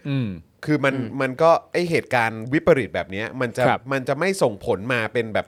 ลูกโซ่อะที่ ครั มั บ นเละเทะจนถึงทุ ค ก รับ วันเนี้ยเพราะฉะนั้นคือการที่ทุกวันเนี้ยมีมีคนมาอ้างว่ากฎหมายต้องเป็นกฎหมายสิเออทุกคนต้องเคารพกฎหมายสิ เออ เออกฎหมายนี่มีความศักดิ์สิทธิ์หรืออะไร ค แบ รับบ เนี้ย อืม คือผมก็จะมีความรู้สึกว่าเฮ้ยอันนี้พูดไม่ได้เต็มปากแล้วนะ ไม่ได้เต็มปากไม่ได้เลย ไม่ได้ด้วยซ้ำไป เลย ใน ไม่ได้ สมัย เล นี้ ย คือผมพยายามจะโอเคให้ให้ให้มันยังพอเหลืออ ครับยู่บ้างแต่ เออ ว่า แต่ว่าโอเค ถ้าเกิดว่าจะฟันธงเลย ผมก็คิดว่ามันมันพูดไม่ได้อะ มันพูดไม่ได้ไงเพราะ จะมาบอกให้คนนั้นคนนี้ต้องเขาเรียกว่าอะไรอ่ะเคารพกฎหมายกฎหมายมีความศักดิ์สิทธิ์หรือ ใช่ นั่นนู่นนี่แต่คือแบบว่า คือพอมันเกิดเหตุแบบเนี้ย เออ มาตรฐานที่สมควรจะเป็นมาตรฐานมันกลับไม่มีไง ใช่ ครับ แล้วมันก็เลยทำให้ทำให้ทุกสิ่งทุกอย่างมันหมดความน่าเชื่อถืออะ ครับ ไม่อยู่แล้วไง แล้วมันสำคัญตรงที่ตัวผู้พูดด้วยไง ใช่ ตัวผู้พูดที่คือใครเป็นคนมาบอกให้เราเคารพกฎหมายเนี่ย ครับ ก็เป็นตัวละครที่สำคัญ ใช่ ว่าคุณเนี่ยมีสิทธิ์หรือมีความชอบธรรม หรือเป็นสัญญลักษณ์ แห่งการเคารพกฎหมายหรือเปล่า ครับ และดูท่าทีที่ผ่านมาเนี่ยก็มักจะไม่กันทั้งนั้น และอีกครับคำหนึ่งที่ตามมาก็คือว่า ก็ไม่เคารพกฎหมายไม่ทำตามกฎหมาย ผิดกฎหมายก็ต้องโดนจับอยู่แล้ว ไม่ใช่มึงพูดอ่ะ ครับ ไม่ใช่มึงพูดแน่ๆ เป็นไปได้ไหมว่าบางครั้งไอ้คนพูดเนี่ยนะครับตอนตอนที่ก่อนหน้าเนี้ยเขาอาจจะเคยทำอะไรที่มันผิดกฎหมาย เช่นเขาทำรัฐประหารทำได้นี่ด้วยแต่เมื่อในวันที่เขาออกมาบอกให้ทุกคนเนี่ยต้องทำตามกฎหมาย เขาอาจจะแบบกลับตัวได้แล้ว อ๋อ เลย กลับ อยาก ไม่แต่ กลับตัวได้ไม่เกี่ยว แต่กลับ กลับตัวได้ไม่เกี่ยว เอาเหรอ แต่กฎหมายก็ผิดกฎห อ๋อ มาย โอเค เพราะว่าเพราะว่าการกลับตัวเนี่ย ครับ มันจะเกิดขึ้นได้ก็ต่อเมื่อเขาได้รับโทษแล้ว ใช่ อ่า ได้ชดใช้สิ่งที่ตัวเองทำไปแล้ ครั ว บ แล้วหลังจากนั้นจะมาบอกว่าตัวเองกลับตัวกลับใจแล้วได้เรียนรู้ เออ ได้บทเรียนแล้ว อันเนี้ยก็ว่าไปอย่าง ก็นี้ก็ว่าไป หรือหรือ เออ เราสามารถมองได้ไหมว่าการที่เขาอยู่กับความรู้สึกผิดมาโดยตลอดนั่นคือเขาได้รับบทเรียนแล้ว ไม่ได้ครับ อ๋อโอเค เพราะว่าความรู้สึกผิดไม่เกี่ยวกับกฎหมายครับ อ๋อโอเค ความรู้สึกผิดก็เป็นเรื่องส่วนตัวของมึง อ๋อโอเค ซึ่งกูไม่สงสารด้วย อ๋อโอ ที่ เค สำคัญ ใช่แล้วก็อีกอย่างคือการที่พวกเราในฐานะครับ เหยื่อนะครับ เอ ห อ รือผู้ถูกกระทำเนี่ยนะครับ เรายังไม่ได้รับความยุติธรรมที่ทำให้เรารู้สึกว่ามันสาแก่ใจอ่ะ อืม ครับ ก็แน่นอนอ เลย แว ดีกว่า แน่นอนอยู่แล้วฮะ ในการเป็นคนไทยอะเนาะ ครับผม เออคือเราเรายังไม่เคยแบบคณะรัฐประหารไหนที่ ครับ แม่งแบบ อืม ที่โดนเอาผิด ครับ ย้อนหลังหรืออะ ค ไร รับ ก็ตาม ใช่ ครับผม ซึ่งมันต้องเกิดขึ้นนะฮะ อืม วันใดวันหนึ่งมันต้องเกิด ครับ ขึ้นนะฮะ แต่ก็ต้อ ครั ง บ ย้ำอีกครั้งหนึ่งว่าเนื่องจากว่าเราเป็นคนที่ก็ไม่ได้รู้กฎหมายเยอะนะฮะ ครับ ไม่ใช่ผู้เชี่ยวชาญก็อย่างที่บอกไปก็แค่มีความรู้สึกว่าแปลกว่า คณะรัฐประหารออกกฎหมายมาเพื่อปกป้องตัวเอง เขาจึงไม่ผิด ครับ มันก็แค่แปลกสำหรับพวกเราที่ไม่ค่อยรู้กฎหมา ใช่ ยไ ใช่ซึ่งเราก็ ใช่ไหม เราก็แปลกใจเพราะว่าก็คือก็ผู้เชี่ยวชาญทางด้านกฎหมายเนี่ย อ่า ในกระบวนการกฎหมายไทยบอกว่า อืม ก็ไม่ผิดไง ก็ใช่ไง เราก็เลยมีความรู้สึกว่าเออสงสัยกูไม่เชี่ยวชาญมั้ง เราคงตื้นไปแหละ ใช่ เราคงตื้นไป ก็เลยแบบไม่เข้าใจ เราคงตื้นไป นะครับบอกเท่าไหร่ก็ไม่เข้าใจสัก ครับ ทีอะไรแบบเนี้ยนะครับ เราคงคิดในตรกกะของมนุษย์มั้ง โอเค อแต่ว่า ครับ ตรกกะของกฎหมายก็อาจจะเป็นอีกอีกไม่รู้สิอีกอาจจะอีกรูป โอเค แบบหนึ่ง ใช่ใช่ใช่ เออ ซึ่งในความเป็นจริงเนี่ยตรรกะของกฎหมายเนี่ยมันควรจะอิงกับความเป็นมนุษย์นะ แต่อย่างสิ่งที่เราเห็นแล้วก็จะรู้สึกว่าหลาย ๆ ครั้งเนี่ยผู้เชี่ยวชาญด้านกฎหมายก็ออกมาพูดในสิ่งที่ดูไม่ make sense เลย ดูเหมือนกับไม่ผ่านกระบวนการคิดของมนุษย์เลย แล้วไอ้เวลาที่พูดว่าเออ สังคมไทยอ่ะประเทศไทยอ่ะ ครับ ยูนิคมันพิเศษเนี่ย ก็จะอ๋อโอเคก็คือหมายความว่า ก็ไม่ต้องเป็นไปตามหลักสากล ครับ ใช่แล้วมันพิเศษตามใจใครด้วยไง ใช่ ครับ นี่มันก็เรื่องใหญ่ใช่ไหม ถูกต้องครับนะฮะอ่ะคราวนี้มาโทนี่บ้างดีกว่า เอ้า นะครับนะฮะเกิดอะไรขึ้นกับโทนี่ฮะ นี่เลย จังหวะนรกใช่ไหมฮะเออยังไง โท ฮะ นี่ คุณอม ที่รัก เออครับ เมื่อวานเพิ่งพูดถึงอยู่แมปแมป เออใช่ ครูทอมยังทวีตอยู่เลยบอกว่า เอ้ยวันเมื่อวานก็เพิ่งพูดอยู่ ว่าโทนี่นี่เขาไม่พูดเรื่องอื่นเหรอ คือความต่อเนื่องที่เราใช้คำว่าจังหวะนรกเนี่ย ครับ ก็คือต้องเกริ่นให้ฟังก่อนว่ามันน่ะเพึ่งต่อเนื่อง เออ มาจากท่าทีของพรรคเพื่อไทย ใช่ ที่มีต่อมาตรา1นึ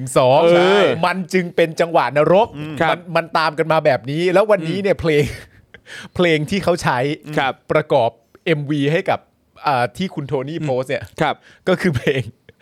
ฉันก็รักของฉันเข้าใจ โอ้ยนิวจิ๋ว นิวจิ๋วก็มาเล นิวย จิ๋วกลับมาเลยค่ะ อ่ะ ครับผม ข่าวหน่อยมันเป็นยังไงฮะครูทอมฮะลอ นี่ งเล่า นี่ หน่อย นี่นี่นี่นี่นี่โอ้โหนะครับถ้าจำกันได้นะครับลองย้อนดูก็ได้เมื่อวานเราก็เพิ่งพูดกันไปนะครับใน เออ ประเด็นที่ว่าเอ่อโทนี่เนี่ยออกมาพูดแต่ละครั้งก็ไม่พ้นแต่เรื่องเศรษฐศาสตร์ เรื่องเศรษฐกิจแค่นั้นเลยแทบจะอ่าไม่ได้แตะประเด็นอื่น ๆเลย ใหม่ๆ นะครับ อะนะใหม่ๆ จริง หลังจากเราพูดกันไปไม่กี่ชั่วโมงครับ พี่โทนี่ก็อาจจะได้ดูรายการ Daily Topics เมื่อวานนี้ เลยจัดให้ตามคำขอได้มึงอยากให้กูพูดเรื่องอื่นบ้างใช่ไหมได้กูพูดเรื่องนี้เลยอยากฟังใช่ไหม อ๋อ อ่ะ มาเรื่องหนึ่งหนึ่งสอง เดี๋ยวเดี๋ยวนะเดี๋ยวนะเอ้าผิดที่พวกกูพวกกูทวงเยอะไปโอ้ผิดผิดที่กูเอา ครับ อ่ะเขาพูดว่ายังไงฮะเรื่อง นี่ นี้ เลยครับ ตอนหลังจากรายการเราจบได้ประมาณสักชั่วโมงกว่า ครับผม นะครับเมื่อช่วง4ี่ทุ่มของเมื่อวานนี้ครับ มีรายงานว่าดรทักษิณชินวัตรนะครับ ได้โพสต์ข้อความผ่าน Facebook ถึงประเด็นมาตรา 112 ครับ ครับ ระบุว่า 2-3 วันนี้นะฮะ ตนได้ฟังดราม่าเกี่ยวกับเรื่องมาตรา 112 จากทั้งฝ่ายเห็นด้วยและไม่เห็นด้วย ในการที่จะแก้ไขหรือยกเลิกนะครับ ก็ขอแสดงความคิดเห็นในฐานะที่เคยเป็นนายกรัฐมนตรี และผ่านการปรึกษาในเรื่องมาตรา 112 มาหลายครั้ง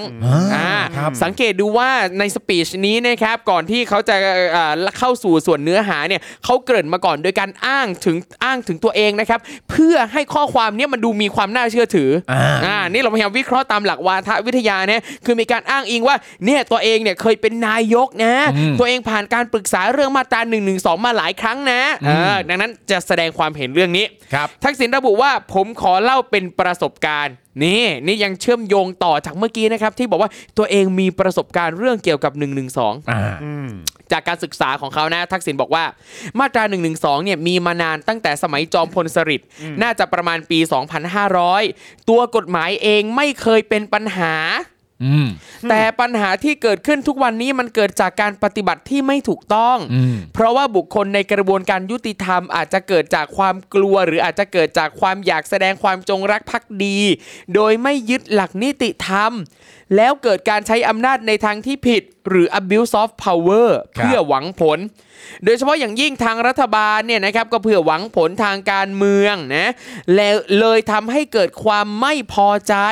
และยิ่งใช้มากก็ยิ่งเกิดความไม่พอใจมาก อืม ซึ่งในสมัยก่อนสำนักงานตำรวจแห่งชาติเนี่ยจะมีคณะกรรมการพิจารณาเรื่องที่ร้องเรียนขึ้นมา ว่าเป็นเรื่องของการจงใจที่จะละเมิดมาตรา1นึจริงหรือเปล่า ครับ และจำนวนคดีก็มีน้อย และทุกอย่างก็เป็นไปตามกระบวนการพิจารณาทางอาญานะครับ ฉะนั้นปัญหาก็น้อยนะอันนี้เมื่อก่อนนะครับปัญหาน้อย แต่ว่าช่วงนี้เนี่ยปัญหาเยอะมาก ยิ่งใช้อีกฝ่ายหนึ่งก็มีความโกรธเคืองแล้วก็โทษกันไปต่างๆ นานา ซึ่งผมเคยบอกแล้วว่า รัฐบาลน่าจะจับเข่าคุยกับกลุ่มเยาวชนที่เห็นต่างในทุกวันนี้ เราก็จะได้แนวทางที่อยู่ร่วมกันระหว่างคนในวัยที่ต่างกัน อืม ถ้าจะเริ่มติดกระดุมใหม่ที่ติดผิดเม็ด ก็โดยการที่ปรับกระบวนการในการดำเนินคดีของ 112 เสียใหม่ ให้เหมือนในอดีตที่ทำอย่างเป็นระบบระเบียบ อืม อ๋ออ๋ออดีตใน1นึทำไปกันอย่างเป็นระบบระเบียบ ไม่มีการกลั่นแกล้งกันไม่หาเรื่องกัน แล้วก็ปล่อยผู้ถูกกล่าวหาให้ได้รับการประกัน และใช้กระบวนการยุติธรรมทางอาญา และดำเนินการตามกระบวนการยุติธรรมทางอาญาไป อืม และพูดคุยกับเด็กๆ จะได้เข้าใจตรงกัน ครับ เราจะอยู่ร่วมกันก็ต้องมีกติกา กติกาอะไรที่มันยอมรับกันได้ทุกฝ่ายเป็นเรื่องสำคัญ อืม อ่า นะครับ นี่นะครับ ต่อมานะครับเขาก็บอกว่าอืมแป๊บนึงนะฮะ ครับ โอเค แล้วก็แล้วก็คือเขาอ่าเดี๋ยวเดี๋ยว โอเค ดี๋ยว โอเค เดี๋ยวผมช่วยนะฮะ ครับ อเอ่อทักษิณก็ยังบอกอีกนะครับว่าเพราะฉะนั้นเนี่ยก่อนจะบอกว่ายกเลิกมาตรา1นึเพราะอารมณ์โกรธ ครับ จากอารมณ์โกรธ หรือบางคนก็ต้องการจะยกเลิกโดยไม่มีเหตุผล หรือไม่ยกเลิกมาตรา1นึ ครับ ไม่เอาเด็ดขาด อืม ซึ่งแน่นอนมันมี yes and no แต่ขณะเดียวกันนั้นการพูดคุยกันน่าจะดีกว่า และการจัดระเบียบให้เป็นระเบียบเสียจะดีกว่านะฮะ วันนี้บ้านเมืองเหมือนกับอยู่ในภาวะที่ไม่มีการจัดการ ไม่มีการบริหาร บ้านเมืองเปรียบเสมือนอยู่ในภาวะ ไม่มีการบริหารจัดการ คงเลือกใช้แต่ law and order ซึ่งมันเป็นการขัดหลักนะฮะที่จะทำให้สังคมอยู่ร่วมกันอย่างสามัคสามัคคีไม่แตกแยก ครับ ดังนั้นสรุป ผมขอแนะนำว่าก่อนจะมาบอกว่า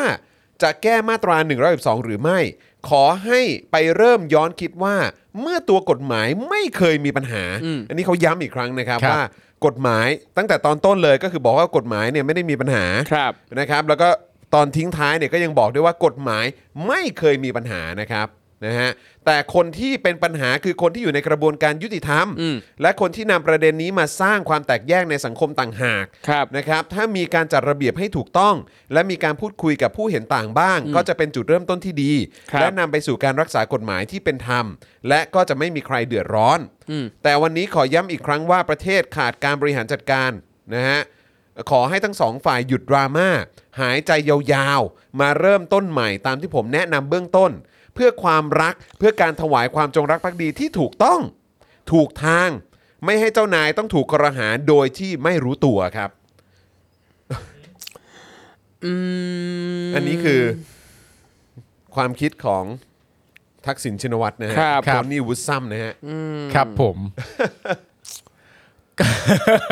เอ่อ เขาพูดถึงสองครั้งนะ บอก ครับ ว่ากฎหมายนี้เนี่ยไม่มีปัญหา ตัวกฎหมายไม่มีปัญ ครั หา บ และตัวกฎหมายไม่เคยมีปัญหา อืมสองครั้งด้วยกัน ครับ คือณตอนนี้เนี่ยเท่าที่ฟังมาเนี่ยนะครับ แล้วก็เมื่อประมาณสักวัน 2 วันที่แล้วเนี่ย เราก็เพิ่งพูดถึงเอ่อท่าทีและการ ค แส รับ ดงออกของพรรคประชาธิปัต ค ย์ รับผม เกี่ยวกับเรื่องของเออเอ่อการยกเลิก 1 1 2 หรือการคั ร บ แก้ไขเพิ่มเติม 1 1 2 ใช่ไหมฮะ ครับ ซึ่ง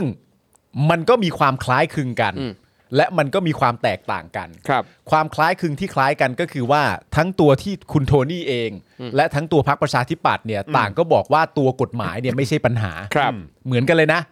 แต่ข้อที่แตกต่างกันก็คือว่าทางฝั่งพรรคประชาธิปัตย์เนี่ยบอกว่าผู้ที่ผิด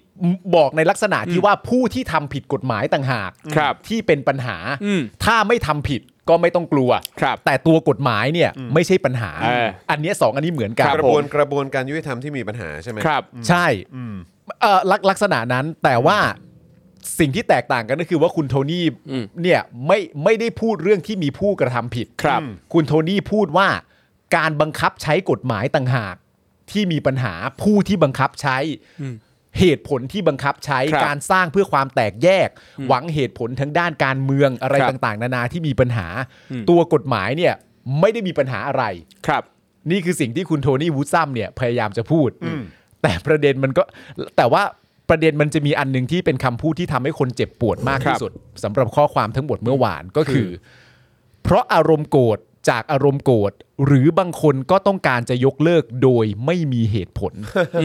อันเนี้ย เออ ประชาชนเขาโกรธ ครับ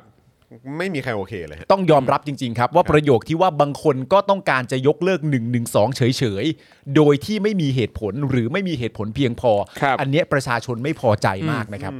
คือ จริง ๆ เลยอ่ะ คือคิดว่าคนออกมาเพราะอะไรเนาะ ใช่ค ห รับ รือว่าคนส่งเสียงกันหรือพูดกันเพราะอะไร ใช่ครับ ใช่ไหมฮะแล้วถ้าเกิดว่าตัวกฎหมายนี้ไม่เคยมีปัญหาเลย อ่า ครับ ถ้าตัวกฎหมายนี้ไม่เคยมีปัญหาเลยอะแล้วทำไมคนถึงออกมาเรียกร้องว่าจะต้องมีการแก้ไขต้องป ใช่ ฏิรูปหรื ครั อบ แม้กระทั่งยกเลิก ครับ ใช่ ถ้าตัวกฎหมายไม่เคยมีปัญหาเลย ใช่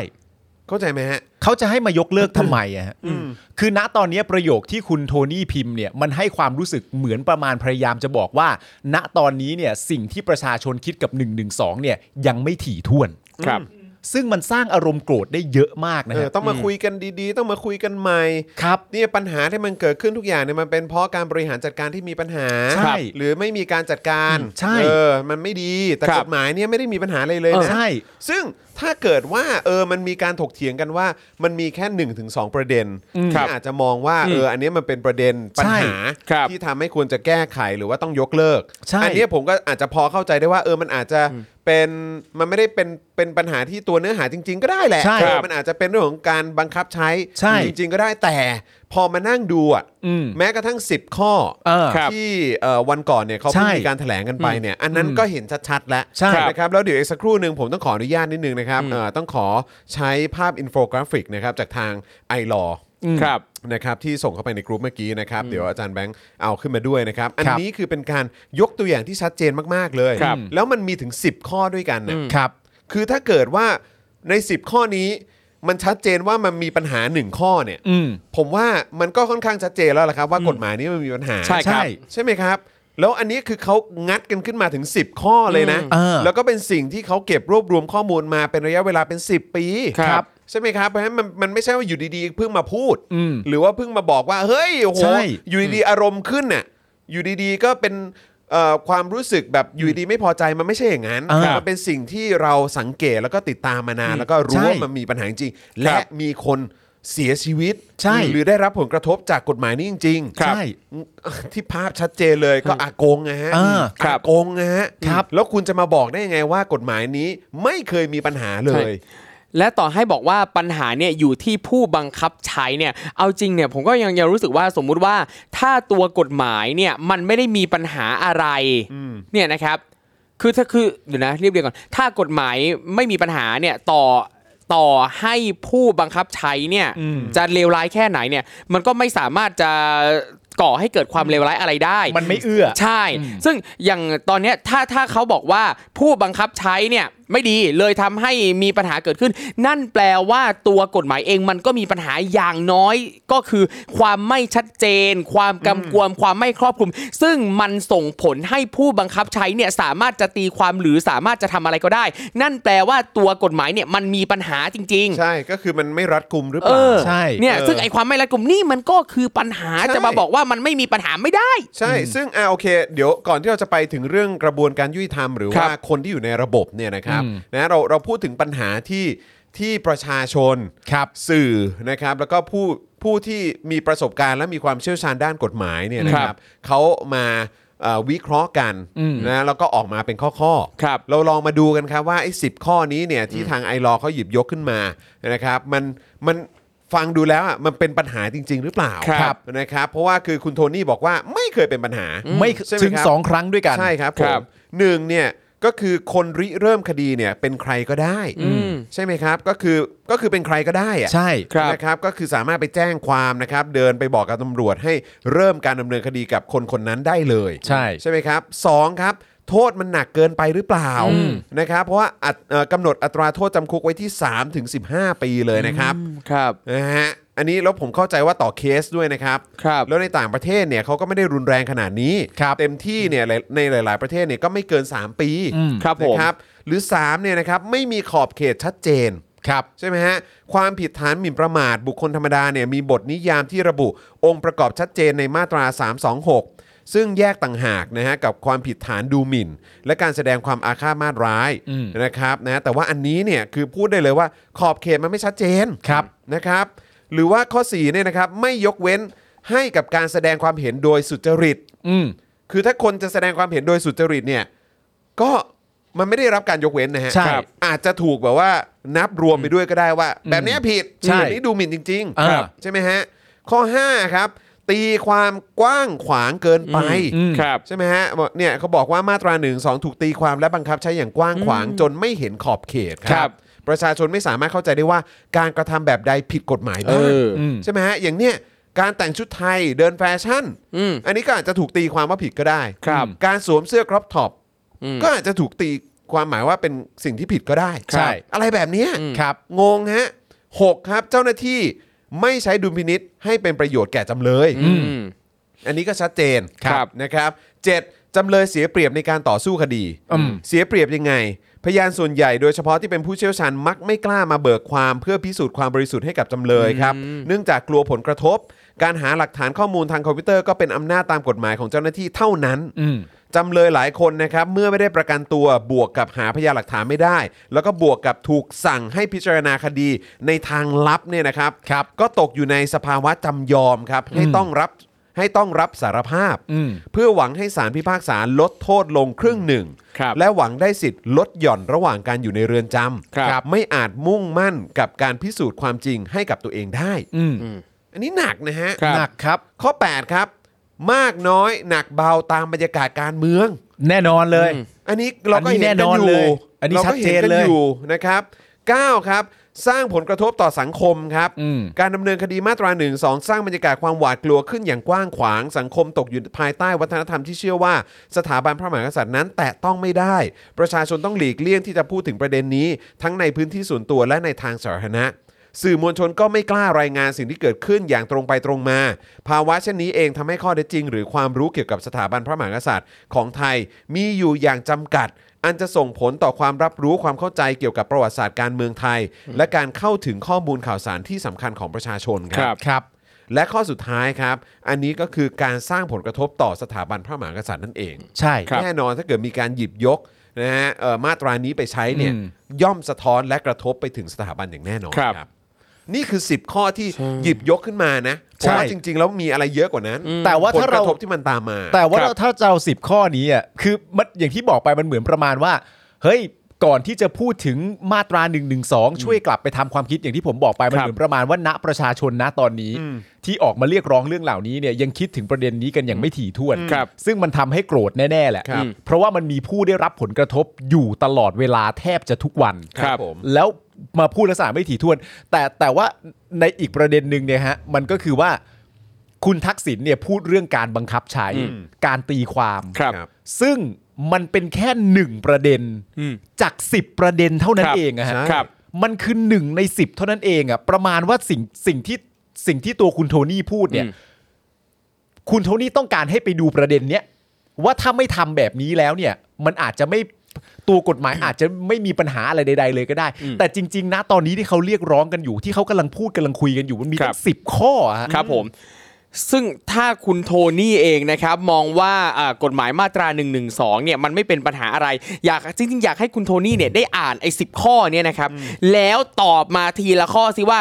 อย่างข้อหนึ่งที่บอกว่าปัญหาตัวบทคนริเริ่มคดีเป็นใครก็ได้ คุณโทนี่มองว่ามันไม่เป็นปัญหายังไงเหรออช่วยอธิบายเพิ่มเติมหน่อย จากตรงนี้เนี่ยที่แบบเอ่อทางไอรอว์เนี่ยโอ้เขาศึกษารวบรวมมา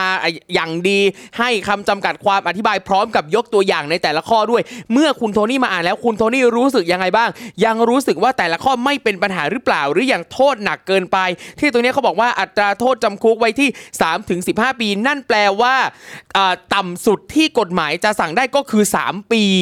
นะครับนี่คือ 3 ปีนะนี่คืออย่างต่ำนะครับต้อง 3 ปี คุณโทนี่มองว่ามันสมควรแล้วหรือกับโทษแบบนี้เออนะฮะ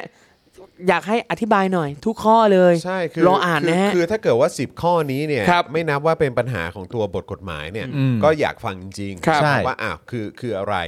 นะครับ ซึ่งก็ผมว่าก็ก็ก็ควรจะมาคุยกันอ่ะ ครับ วรจะถกเถียงกันนะครับ แล้วก็ถ้าเกิดว่ามันไม่มีปัญหาจริงๆอ่ะแล้วทำไมถึงมีประชาชนหลายหมื่น ครับ นะครับนะฮะหรือว่าอาจจะในอนาคตถ้าเกิดว่ามีการทำประชามติหรืออะไรก็ตามเนี่ย แล้วทำไมถึงจะมีคนออกมาแบบแสดงออก ครับ กันเยอะขนาดเนี้ย ครับผม เออ นะครับนะฮะมันก็ค่อนข้างแปลกใจ แต่ว่าอันเนี้ยผมกลับมองว่ามันมันในตัวในตัวกฎหมายเนี่ยก็มีประเด็นที่เราจะต้องถกกัน ครับ ใช่ ไหมครับในเรื่องของในเรื่องของการบังคับใช้และอีกอย่างที่ไปอยู่ในหมวดความมั่นคงเนี่ย อืม ผมก็รู้สึกว่าเออก็เป็นเรื่องที่ที่อืมมันก็มันก็ชวนงงเหมือนกันนะครับ ครับ ว่าไปอยู่ในหมวดความมั่นคงได้อย่างไร แต่อีกอันหนึ่งครับที่ผมรู้สึกว่า เออ ประเด็นนี้เนี่ย เอ่อโอเคก็ต้องยอมรับว่าคุณโทนี่ก็ถูกในประเด็นหนึ่ง ก็คือว่าน่าจะเป็นปัญหาในเรื่องของกระบวนการหรือคนในระบบ อันนั้นน่ะอยู่แล้ว อันนั้นน่ะ ไง มันก็มีส่วนอยู่แล้ว เออ นะครับแล้ว ค ก็ รับ ไอ้พาร์ทหนึ่งที่ผมรู้สึกว่าเป็นพาร์ทที่เราก็ควรจะพูดไปพร้อม ๆ กันในตัวเลย อืม ก็คือจริง ๆ แล้วเนี่ยศาลนะฮะหรือผู้พิพากษา อืม นะครับหรือคนในกระบวนการยุติธรรมเนี่ย อืม ควรจะต้องยึดโยงกับประชาชนมากกว่านี้ ครับ อืม ใช่ไหมฮะ ใช่ คือผู้พิพากษาระดับสูงหรืออะไรก็ตามเนี่ยก็ควรจะมาจากการเลือกตั้งหรือเปล่า อืม ควรจะมาจากการยึดโยงกับอ่าสมาชิกสภาผู้แทนราษฎร อืม หรือเปล่า หรือว่าต้องมีการตรวจสอบเอ่อกระบวนการอะไรต่างๆ ที่มาจากภาคประชาชนหรือเปล่า ครับ แบบนี้มันจะมีความยึดโยงกับประชาชนมากยิ่งขึ้น เพราะทุกวันนี้ผมรู้สึกว่ากระบวนการยุติธรรมโดย ครั เฉ บ พาะเรื่องของศาลและผู้พิพากษาต่างๆ ครั เนี่ บ ยมีความยึดโยงกับประชาชนน้อย ครั มา บ ก อืม และเมื่อน้อยขนาดนี้เนี่ยผลประโยชน์ที่ประชาชนจะได้รับแล้วก็ควรจะได้รับการคำนึงถึงเนี่ยมันจะยังแบบตรงตามเจตนารมณ์ที่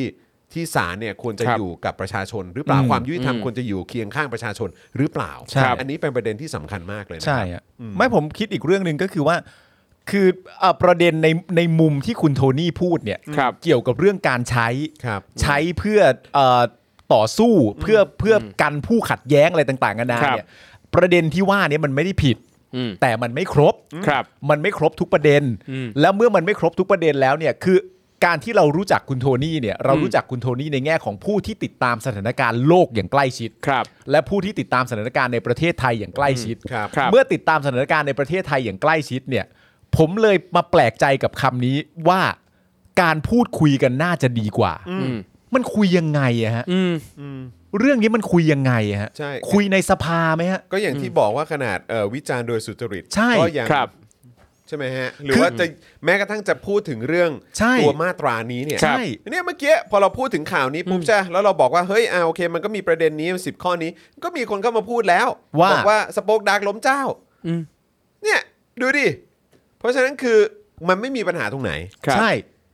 นี่ไงแล้วผมถึงบอกว่าไงว่าคือ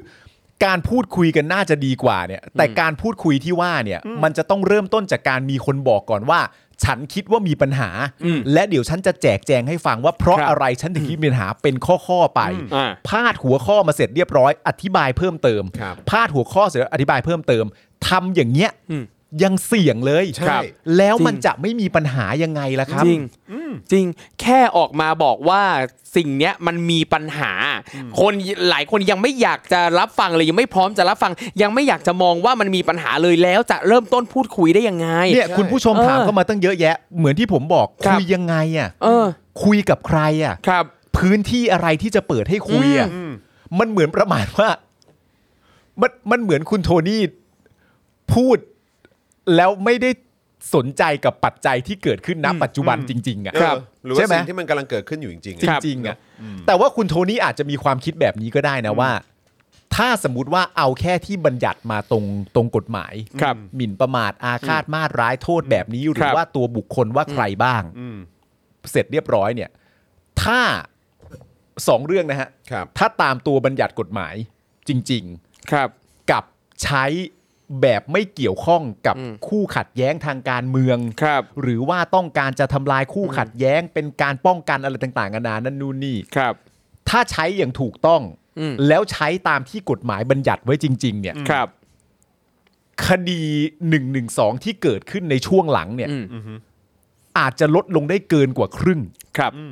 ไปอีกเยอะ อืม ถ้าใช้แค่ตรงๆ ครับ แล้วใช้เมื่อมีผู้ผิด อืม แล้วใช้เมื่อมีผู้ผิดอย่าง ครับ ถูกต้องจริง อืม ๆ มันอาจจะมีจำนวนลดลงเกินกว่าครึ่งที่เกิดขึ้นณตอนนี้ก็ได้ ครับ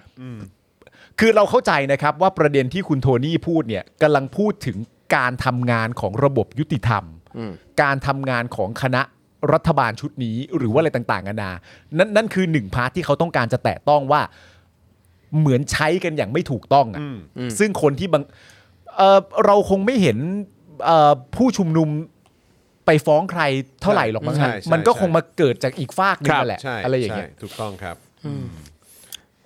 คือรู้สึกเหมือนกับเอ่อคุณโทนี่พูดเหมือนกับตัวเองไม่เคยโดนหนึ่งหนึ่งสอง ซึ่งจริง ๆ ก็เคยนะครับ ใช่ครับ ซึ่งก็จริง ๆ แล้วทางเอ่อทางพวกเราก็ไปหาข้อมูลมาด้วย ครับ นะครับ ว่าเท่าที่เจอเนี่ยนะครับก็คือเอ่อถูกดำเนินคดีมาตรา1นึอย่างน้อยก็ 4 คดีแล้วนะค ครั รับบ ใช่ครับ นะฮะ ซึ่งเมื่อวานนี้ผมก็รู้สึกว่าเออมันก็น่าสนใจดีนะ คือเอ่อเมื่อวานพอพอมีประเด็นโทนี่ขึ้นมาปุ๊บเนี่ยก็มีพี่มีมีพี่ท่านหนึ่ง ซึ่งผมก็ก็เคารพอะนะครับ ครับ นะฮะแล้วก็รู้สึกว่าเป็นเป็นเป็นรุ่นใหญ่นะครับที่ผมติดตามอยู่เนี่ยในโซเชียลมีเดียเขาก็ออกมาแสดงความเห็นเรื่องนี้ด้วยนะ ซึ่งก็เออเออเออเนี่ยพี่เขาบอกว่าแต่จะว่าไปเนี่ยการโพสต์นี้ของทักษิณเนี่ยเป็นการหิน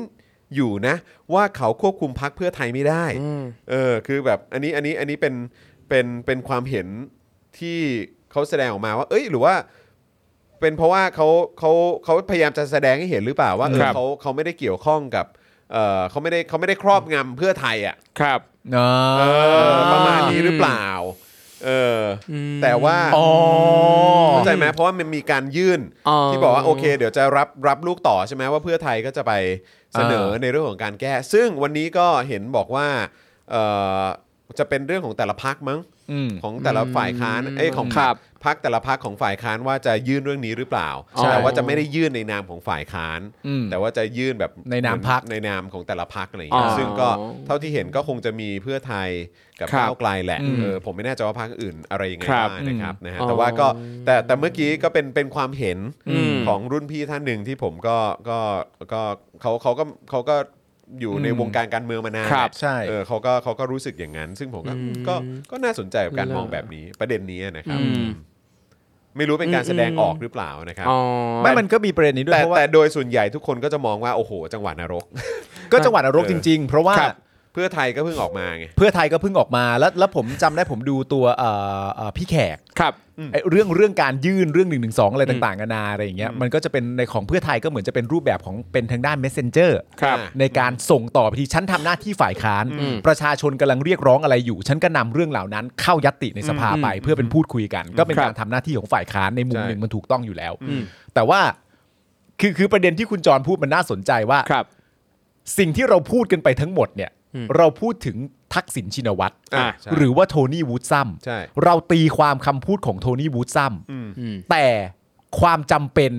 ที่เราต้องตีความคำพูดของโทนี่วูดซัมเนี่ย อืม มันเพื่ออะไร ครับ หรือการตีความสิ่งที่โทนี่พูดมันก่อให้เกิดประโยชน์อะไร ครับ หรือโทนี่วูดซัมเกี่ยวข้องกับอะไร ม ถ้าประเด็นที่คุณคนที่คุณจรเคารพเนี่ยกำลังจะบอกว่า เฮ้ย ทักษิณเอาพักเพื่อไทยไม่อยู่ นั่นแปลว่าท่าทีของทักษิณกับสิ่งที่เพื่อไทยจะทำไม่จำเป็นต้องสอดคล้องกัน อืม แล้วเราพูดถึงทักษิณกันไปเพื่ออะไร ครับ ในเมื่อมันไม่ได้เกี่ยวข้องอยู่แล้ว อืม แต่ถ้าเราตีความว่าอย่างไรก็แล้ว แต่ทักษิณมีความเกี่ยวข้องกับเพื่อไทยเสมออ อืม อันเนี้ย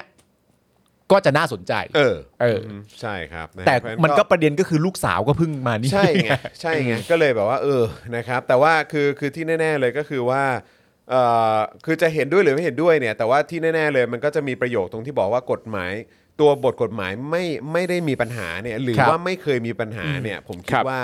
คนจำนวนเยอะมากครับไม่เห็นด้วยกับคำพูดนี้ ใช่ครับ แค่มันไม่ชัดเจนมันก็เป็นปัญหาแล้วล่ะครับ อืมนั่นน่ะสิครับ คือจริงๆแหละครับ หลายๆ คนแบบอันเนี้ยฮะเพราะเพราะอารมณ์โกรธจากอารมณ์โกรธหรือบางคนต้องการจะยกเลิกโดยไม่มีเหตุผลโผ ม ไม่ได้หรอกครับ ครับ นั่นน่ะสิค ไม่ รับ ได้ เอา หรอก นะครับ เราก็ต้องพูดคุยกัน การพูด เออ คุยกันน่าจะดีกว่า ใช่ ใครพูดพูดที่ไหน พูดที่ไหนได้บ้าง พูดยังไงอะฮะ พูดที่ไหนได้บ้างฮะ พูดกันยังไงอะฮะ อืมมา กลับมาคุยกัน ครับนะฮะอ่ะก็อย่างที่เราก็ได้เห็นกันไปนะครับ ว่าจ ค ริ รั ง บ ๆแล้วก็มีในเรื่องของเอ่อพักแต่ละพักที่มาแสดงจุดยืนนะครับ ในเรื่องของการแก้เอ่อมาตรา1นึนะครับแต่ว่าก็มันก็มีเพิ่มเติมเข้ามาอีกอีกนิดหน่อยอะครับ ครับ นะฮะแต่ว่าก็ก็ก็ประมาณนั้นอย่างที่เราทราบกันไปนะครับนะคราวนี้เอ่อกลับมาที่ประเด็นนายกคนปัจจุบันไหมฮะ ครับผม ได้ครับ เออนะฮะกับการขึ้นพูดนะฮะบน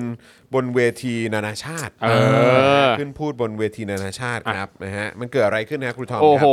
ครั ประเด็นเดือดในโลกโซเชียล บ นะ อี ค ก รับ แล้วฮะอีกแล้ว เออ แน่นอนครับเรียกได้ว่าต้องพูดถึงกันอย่างคึกคักนะครับ หลังจากที่เมื่อวานนี้นะครับพลเอกประยุทธ์จันทร์โอชาที่รักของเรานะครับ ได้ขึ้นกล่าวแสดงทัศนะต่อประชาคมโลกในเวทีการประชุมรัฐภาคีกรอบอนุสัญญาสหประชาชาติ ว่าด้วยการเปลี่ยนแปลงสภาพภูมิอากาศนะครับ สมัยที่ 26 หรือ COP 26 นะครับ ซึ่งเมื่อวานนี้นะครับได้ดำเนินมาเป็นวันที่ 3 แล้วครับ ท่ามกลางเหล่าผู้นำประเทศกว่า 100 ประเทศทั่วโลกที่เข้าร่วมการประชุมนะครับเอ่อซึ่งจัดที่เมืองกลาสโกว์นะครับประเทศสกอตแลนด์ ในเครือสหราชอาณาจักร เพื่อหารือหนทางแก้ปัญหาการเปลี่ยนแปลงสภาพภูมิอากาศอย่างเร่งด่วนครับ โดยนายกของไทยเนี่ยนะครับตัวแทนประเทศไทยที่เราภาคภูมิใจเป็นที่สุดเนี่ยนะครับก็ได้เข้าร่วมการประชุมครั้งนี้ด้วยนะครับ อ่าเอ่อเขาบอกว่าการมาประชุมครั้งนี้นะครับก็เพื่อยืนยันว่าประเทศไทยให้ความสำคัญอย่างมากกับการแก้ไขปัญหาการเปลี่ยนแปลงสภาพภูมิอากาศ และพร้อมให้ความร่วมมือกับทุกภาคส่วน เพื่อให้บรรลุเป้าหมายของภารกิจนี้ด้วยกัน ซึ่งถือเป็นหนึ่งในภารกิจที่สำคัญที่สุดของโลกครับ พร้อมกับระบุว่า ปัจจุบันประเทศไทยปล่อยแก๊สเรือนกระจกเพียงประมาณ 0.72% ครับ แต่กลับติด 1 ใน 10 ของประเทศที่ได้รับผลกระทบร้ายแรง งที่สุด จากปัญหาการเปลี่ยนแปลงสภาพภูมิอากาศครับ นี่ก็เลยเป็นเหตุผลสำคัญที่ทำให้ประเทศไทยตัดสินใจ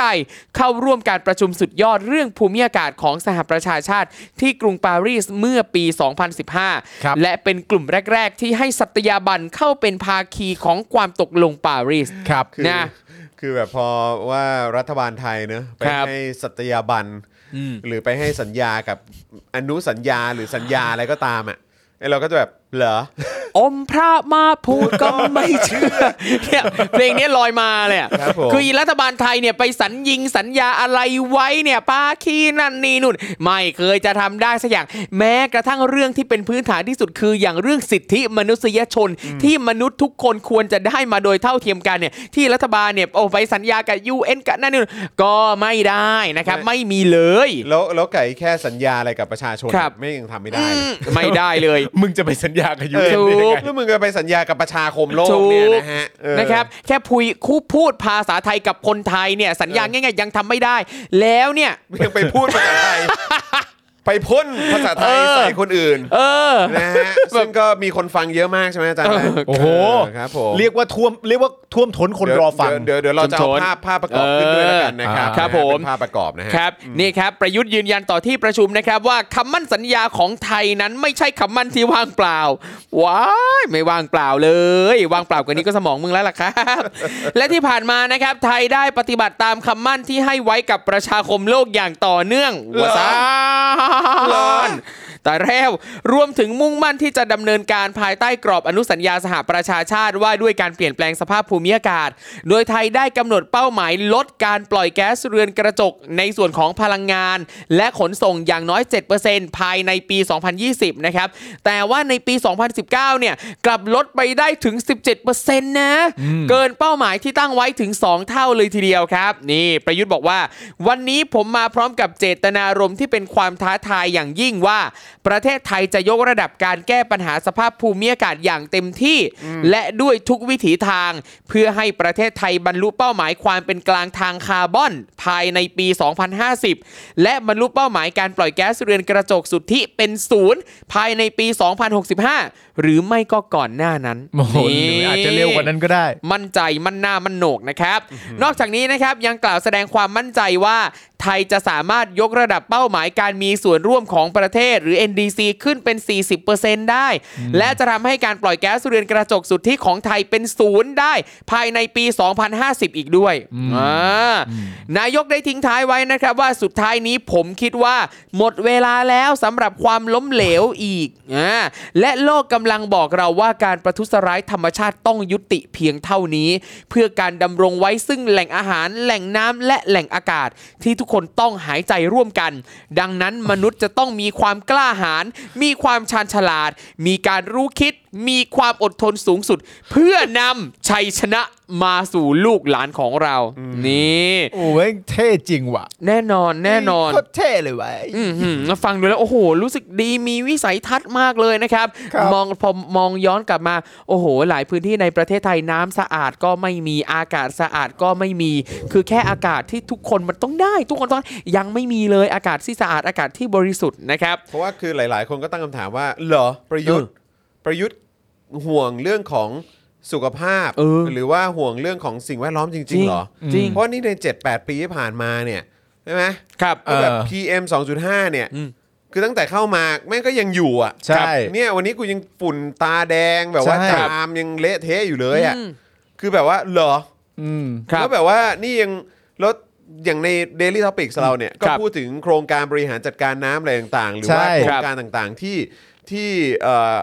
ส่งผลไปถึงเรื่องของปริมาณของ ครับ ป่า ครับผม แหล่งน้ำต่างๆ ที่ ครับ ได้รับผลกระทบจากการอาจจะทำเขื่อนหรือ ครับ ว่ามีโครงการอะไรต่างๆ บริหารจัดการนั้นนู่นนี่ของรัฐบาลเนี้ย ครับ รัฐบาลที่ผ่านมาตั้งแต่คอสชเนี่ย อืม คือเหรอ อืม ก็เลยก็เลยไม่รู้ว่าเขา ห่งสิ่งแดล้อจริงเหรอ เขาห่วงใยจริงหรือเปล่า ครับ ใช่ แล้วก็เนี่ยก็ไปแบบว่า โอ้ยเราขอเป็นแบบ เราขอเป็นเขาเรียกว่าอะไรนะให้คำมั่นสัญญานะ ว่าจะทำนั่นนู่นนี่แล้วก็ อ่า เออเป็นส่วนหนึ่งของเอ่อสนธิสัญญาอะไรฮะปารีสเหรอฮะ ครับผม เอออะไรแบบเนี้ยคือแบบ เออ ใครเขาจะเชื่อมึงวะ ครับ ขนาด จริ ค งๆ นในประเทศยังไม่เชื่อเลย จริง ๆ เขาน่าจะพูดทิ้งท้ายอย่างนี้นะว่า ว่า สุดท้ายนี้ ผมคิดว่าหมดเวลาแล้ว สำหรับผมเนี่ย หมดเวลาแล้วเธอคงต้องไปอ่ะอ่ะอ่ะอ่ะอ่ะซึ่งก็อย่างที่เราคุยกันเนี่ยนะครับ หลายคนก็มองแบบนี้เลยครับ เรียกได้ว่าสุนทรพจน์ของประยุทธ์เนี่ยนะครับนำมาซึ่งเสียงวิพากษ์วิจารณ์ในหลายมิติครับ ทั้งในแง่ของความน่าเชื่อถือเชิงปฏิบัติ เรื่องการดูแลรักษาสภาพอากาศ โดยหลายคนมองว่าไม่แน่ใจว่าจริง ๆ แล้วรัฐบาลมีแผนที่จริงจังต่อเรื่องนี้มากน้อยแค่ไหนนะครับ ครับ แต่อีกหนึ่งประเด็นที่มีเสียงวิพากษ์วิจารณ์อย่างมาก จากประชาชนชาวไทยเองก็คือ มีผู้ตั้งข้อสังเกตครับว่าท่อนหนึ่งของสปีชประยุทธ์เนี่ยนะครับ ไปละไม้คล้ายคลึงกับสปีชของบารักโอบามาอดีตประธานาธิบดีประเทศสหรัฐอเมริกา ที่เคยกล่าวสุนทรพจน์ในเรื่องการแก้ปัญหาโลกร้อนเอาไว้ เมื่อเดือนสิงหาคม 2558 มันมันประโยคว่ายังไงครับคุณทอมครับจัด เขา ชัดๆหน่อย นี่เลยเขามีการเปรียบเทียบความตอนหนึ่งที่นายกไทยกล่าวนะครับ บอกว่า ครับ ผมขอย้ำว่าเราทุกคนไม่มีแผน 2 ในเรื่องของการรักษาเยียวยาสภาพภูมิอากาศ เพราะเราจะไม่มีโลกใบที่ 2 ซึ่งจะเป็นบ้านของพวกเราได้เหมือนโลกใบนี้อีกแล้ว อ่า อ่า อันนี้คือเอ่อประยุทธ์ ประยุท พูด ธ์ประยุทธ์ประยุทธ์เสร็จ ประยุทธ์พู อ่า ดโอเค ส่วนโอบามานะครับเขาเคยบอกไว้ว่า เราคือคนรุ่นแรกที่รับรู้ถึงผลกระทบของการเปลี่ยนแปลงสภาพภูมิอากาศ แล้วเราก็เป็นคนรุ่นสุดท้ายยังทำอะไรกับมันได้อยู่ เรามีบ้านแค่หลังเดียว เรามีดาวเคราะห์แค่ดวงเดียว ไม่มีแผนสอง เออ ซึ่งตอนนั้นนะครับโอบามาพูดประโยคนี้ไว้ระหว่างการประกาศแผนพลังงานสะอาดของสหรัฐครับ ส่วนหนึ่งที่ทำให้ประโยคนี้เป็นที่จับจ้องเนี่ยนะครับ อาจจะเป็นเพราะว่าทางเพจไทยคู่ฟ้า ได้นำมาทำเป็นภาพกราฟิกโพสต์ประโยคนี้พร้อมกับขีดเส้นใต้นะขีดเส้นใต้เลย ตรงคำว่าไม่มีแผน 2 แล้วก็คำว่าไม่มีโลกที่ 2 นะครับ ครับ เพื่อความโดดเด่นงั้นก็ต้องขีดไว้ เออนะครับ นอกจากนี้นะครับก็ยังมีอีกประเด็นที่ถูกวิพากษ์วิจารณ์อีกนั่นก็คือ การกล่าวสุนทรพจน์เป็นภาษาไทยในเวทีโลก ครับ อย่างตรงนี้เนี่ยประชาชนส่วนหนึ่งมองว่าผู้นำไทยอ่ะควรกล่าวเป็นภาษาสากล อย่างน้อยที่สุดก็เพื่อแสดงความเป็นมืออาชีพ ครับ อย่างไรก็ดีครับ ทันทีที่สำนักข่าวไทยได้เผยแพร่คลิปสุนทรพจน์ภาษาไทยเมื่อวานนี้ใน Twitter พร้อมกับพาดหัวว่า ฟังคลิปเต็มนายกประยุทธ์สปีกไทยกลางเวทีโลก โวผลงานตั้งเป้าลดคาร์บอนในประเทศ ก็ปรากฏว่ามีบัญชี Twitter ที่อาจจะเป็นแฟนคลับของนายกเออหรือเปล่าไม่รู้นะฮะแห่มาแสดงความเห็นกันล้นหลามเพื่อแก้ต่างให้กับการกล่าวสปีชเป็นภาษาไทยของประยุทธ์ ต้องแก้ต่างด้วยเหรอวะ ต้องแก้ต่างเห็นไหมซึ่ง เออ เอ๊ะพอบอกแบบนี้ปั๊บเราก็ไม่รู้ว่าเอ๊ะคนที่มาแก้ต่างให้เนี่ย เป็นแฟนคลับจริง ๆ หรือเปล่านะ เออ หรือว่าเป็นใครเป็นลูก Mock up กระจอก เปล่า Mock up ลูกสมุนหรืออะไรนะครับ อะไรอย่างเงี้ย อืมนะฮะก็เห็นมีหลากหลายข้อความนะครับอย่างเช่น ครับ นะครับ การได้พูดภาษาไทยในเวทีระดับโลกเป็นเรื่องที่น่าภูมิใจ เออ หลาย ๆ ประเทศก็เลือกที่จะพูดภาษาของตัวเองนะคะเผื่อไม่รู้ ไอ้ยนี่เหน็บเหน็บแล้วแหละ อันนี้เหน็บ เผื่อไม่รู้ว่าอีพวกไม่รู้เรื่อง จิกกัดละ หรือว่ามีแบบบอกว่าภาษาไทยเป็นภาษาประจำชาติ เออ เป็นภาษาที่สละสลวยที่เราควรภาคภูมิใจ อย่าด้อยค่าภาษาไทยแม้จะอยู่ในเวทีโลก ฮะ ดูที่เจตนาการนำเสนอเอกลักษณ์ความเป็นไทยจะดีกว่า อันนี้คือนำเสนอเอกลักษณ์ความเป็นไทยเหรอครับ เดี๋ยวนะอ่ะตรงเนี้ย เออ ที่บอกว่าดูเจตนาดูเจตนาการนำเสนอเอกลักษณ์ความเป็นไทยถามว่าเจตนาของประยุทธ์ในการพูดภาษาไทยคืออะไร คือมันอยากจะนำเสนอเอกลักษณ์ความเป็นไทยหรือว่ามันพูดภาษาอังกฤษไม่ได้ เจตนาจริงๆของมันคืออะไรเอาดี คือ ๆ จริง ๆ เจตนาของเวทีนี้เนี่ยก็คือคุย ครั กัน บ เรื่องของเอ่อโลกร้อนสภาพแวดล้อมอะไรต่างๆนะครับคือเจตนาในการประชุมครั้งนี้มันไม่ได้เกี่ยวข้องกับการนำเสนอเอกลักษณ์ความเป็นไทยนะ มันไม่เกี่ยวครับ ไม่เกี่ยวเลย มันไม่ได้ ไม่เกี่ยว เกี่ เล ยวข้องกัน ย ครับ แล้วจริง ๆ ถ้าไปถามจริง ๆ ว่าประยุทธ์ที่พูดภาษาไทยบนเวทีโลกขนาดนั้นเนี่ยต้องการนำเสนอเอกลักษณ์ความเป็นไทยหรือเปล่าประยุทธ์อาจจะตอบว่าไม่ก็ได้นะครับ ใช่ ใช่ แล้วก็นี่บอกว่าอีกอย่างเดี๋ยวนี้เรามีเทคโนโลยีการแปลภาษาที่ทันสมัย อืม ไม่ผิดพลาดในสิ่งที่สื่อสารแน่นอน อันนี้ไม่ใช่ประเด็นฮะ ไม่ใช่เลย ไม่ อ่ะ เกี่ยวฮะ นอกจากไม่ใช่แล้วก็ไม่ก็ไม่จริงด้วยนะครับ ก็ไม่จริงด้วย คือดูเจตนาการนำเสนอเอกลักษณ์ความเป็นไทยเนี่ยเราจะนำเสนอเอกลักษณ์ความเป็นไทยผ่านภาษาพูดของประยุทธ์เหรอฮะ อืมใช่ภาถ้าภาษาพูดของผมเนี่ยยังโอเค เราจะเสนอเอกลักษณ์ความเป็นไทยโดยผ่านประยุทธ์เป็ ใช่ นคนพูดเหรอฮะ ถามว่าเนี่ยไปการที่ประยุทธ์มาพูดเงี้ยคนไทยทุกคนฟังรู้เรื่อง เก็บประเด็นได้ครบร้อยเปอร์เซ็นต์ไหมไม่ คุณลองไปดูนะ เคยมีคลิปที่สัมภาษณ์ ล่ามภาษามือที่ต้องแปลภาษาประยุทธ์เขายังบอกเลยว่าฟังประยุทธ์พูดแทบไม่รู้เรื่องเลย เพราะประยุทธ์มีการรวบคำพูดเร็วนั่นนี่นู่น แล้วนี่ภูมิใจมากค่ะที่มีภาษาเป็นของตัวเอง ครับ และลุงได้ใช้ภาษาไทยบนเวทีโลก ไม่ต้องไปใช้ภาษาของประเทศอื่น ผู้นำแต่ละประเทศก็ใช้ภาษาประจำชาติของเขาเอง เช่นกัน ไม่ใช่เฉพาะลุงตู่ดีใจที่ลุงได้พบปะพูดคุยกับผู้นำประเทศต่างๆ มากมาย ขอให้ลุงทำหน้าที่ดีที่สุด ส่งกำลังใจให้ลุงค่ะ มันไม่เข้าประเด็นเนอะ เข้าประเด็น มันไม่เข้าประเด็นใด ๆ เลยอ่ะอันเนี้ยเนี่ย เออแต่คนก็ฟังกันเยอะครับคนฟัง ครั กัน บ เยอะใช่ไหม คนฟังกันเยอะเดี๋ยวดูซิ เออ คนฟัง กัเยอะ หน้า ะครับ ภูมิใจแทนยังไงบ้างอะดูซิ ใช่นะครับคนฟังกันเยอะครับเออนะฮะ โอ้เยอะอยู่นะ โอ้ โอ้ แน่ แน่ น น เลย เลย ใช่ครับ อันนี้ก็น่าสนใจที่เขาบอกว่าการประชุมระดับนานาชาติมีทีมล่ามคอยแปลภาษาให้กับผู้ร่วมประชุมจากทุกประเทศทุกภาษาครับ อ่ายิ่ ยิ่งเอ่อยิ่งการกล่าวถ้อยแถลงแบบนี้เขาต้องนำส่งฉบับภาษาสากลให้แก่ผู้จัดการประชุมไว้แล้ว ที่สำคัญเขาใส่ใจตรงประเด็นและใจความที่นำเสนอต่างหากครับ นี่ก็ไม่ใช่ประเด็นที่คนเขาพูดกันฮะ ใช่ครับ นั่นน่ะสิ เหมือนกูไม่รู้นะว่าเขา ใช่ มีแปลภาษาเนี่ยเหมือน ครับ กูไม่รู้นะ ใช่ ครับ และคือเวเวลาเราจะวิเคราะห์ภาษาเนี่ย เราจะดูแค่ความหมายอย่างเดียวไม่ได้ เราต้องดูองค์องค์ประกอบทั้งหมดดูมิติทั้งหมดนะครับ ดูบริบท ดูกาละดูเทศะดูเวลาดูสถานที่ครับว่าการใช้ภาษารูปแบบนี้เนี่ย มันเหมาะหรือไม่เหมาะกับแต่ละสถานที่นะครับ จะดูแต่ความหมายไม่ได้ นี่แล้วอันนี้ตลกมากเลย ครับ เป็นผู้นำของประเทศไทย ไม่ใช่ประเทศขี้ข้าลัทธิล่าอาณานิคม เออ มีทั้งภาษาและตัวหนังสือของตัวเอง จะให้ผู้นำไทยขึ้นเวทีไปทำหน้าที่ผู้นำขี้ข้าหรือ ถึงจะสาแก่ใจความขี้ข้าในตน แล้วแล้วใส่ question mark มาสี่ตัวติดด้วยนะ เออแล้วการใช้คำว่าเอ่อให้ผู้นำไทยขึ้นเวทีเป็นทำหน้าที่ผู้นำขี้ข้าหรือ แบบเนี้ยสำนวนภาษาที่ใช้เนี่ยรู้ไวเลยนะครับ เออนะฮะแล้วก็คือแบบผู้นำขี้ข้านะฮะผู้นำขี้ข้าประโยคนี้ก็น่าสนใจนะครับคือบางทีมันไม่ได้จำเป็นต้องเป็นขี้ข้าของลัทธิล่าอาณานิคมก็ได้นะ ใช่ ครับ คือมันอาจจะไม่ใช่ผู้นำขี้ข้าประยุทธ์แต่มันเป็นผู้นำโจร คือณตอนเนี้ยประเด็นคืออะไรรู้ป่ะ ครับ ประเด็นคือเพียงเพราะว่าเขินกับสิ่งที่คนที่ตัวเองรักกระทำแล้วก็รู้แน่ๆว่าพอแม่งปุ๊บอย่างนี้ปุ๊บเนี่ย ประชาชนจำนวนมากจะมีความรู้สึกว่า โอ้โห แม้กระทั่งสถานที่นี้เนี่ย ครับ มึงก็ยังขึ้นไปโชว์สกิล เอ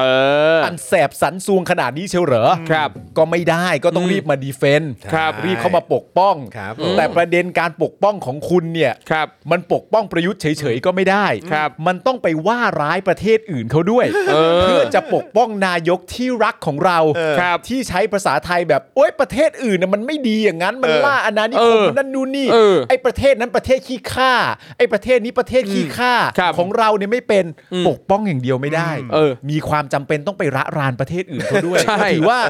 ก็ถือว่าสไตล์เดียวกัน สไตล์นี้เป็นคอนเซปต์เขา เอ้ยแต่นี่มีมีคุณมุกส่งมาให้เป็ อ่ะยั น งไงฮะ การดีเฟนต์ของพี่แดก ครับ อ๋อพี่แดกว่าไงฮะ พี่แดกออกจากกักตัวยังฮะ เออ โฆษกรัฐบาลเผยนายกเน้นย้ำเรื่องไม่มีแผน 2 และโลกใบที่ 2 มาจากแนวความคิดตนเอง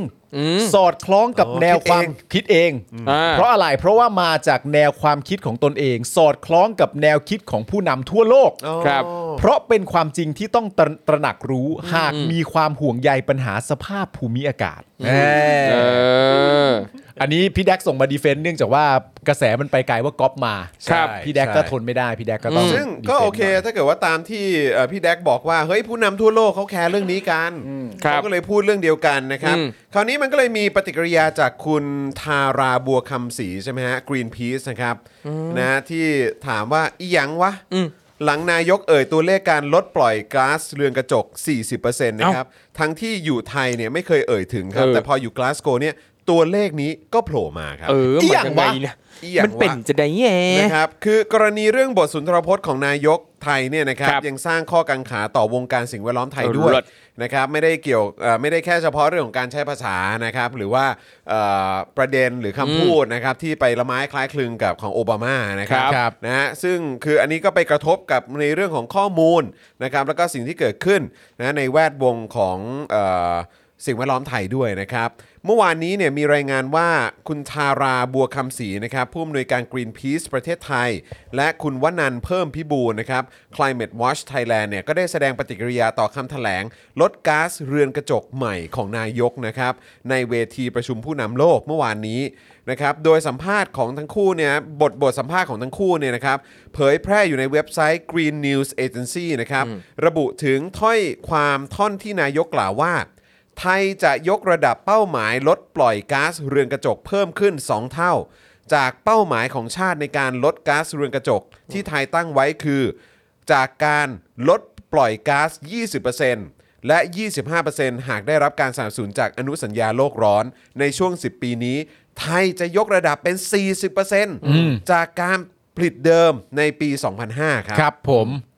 โดยคุณทาราเนี่ยระบุว่า reaction แรกต่อตัวเลข 40%ก็คืออีหยังวะ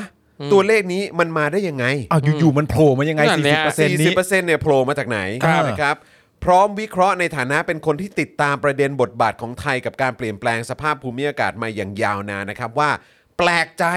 กับคำแถลงใหม่ครับ ความยาว 2 นาทีนั้นนะครับคำแถลงใหม่ความยาว 2 นาที เอ้าเหรอเอาสรุปเขาแถลงแค่ 2 นาทีเหรอ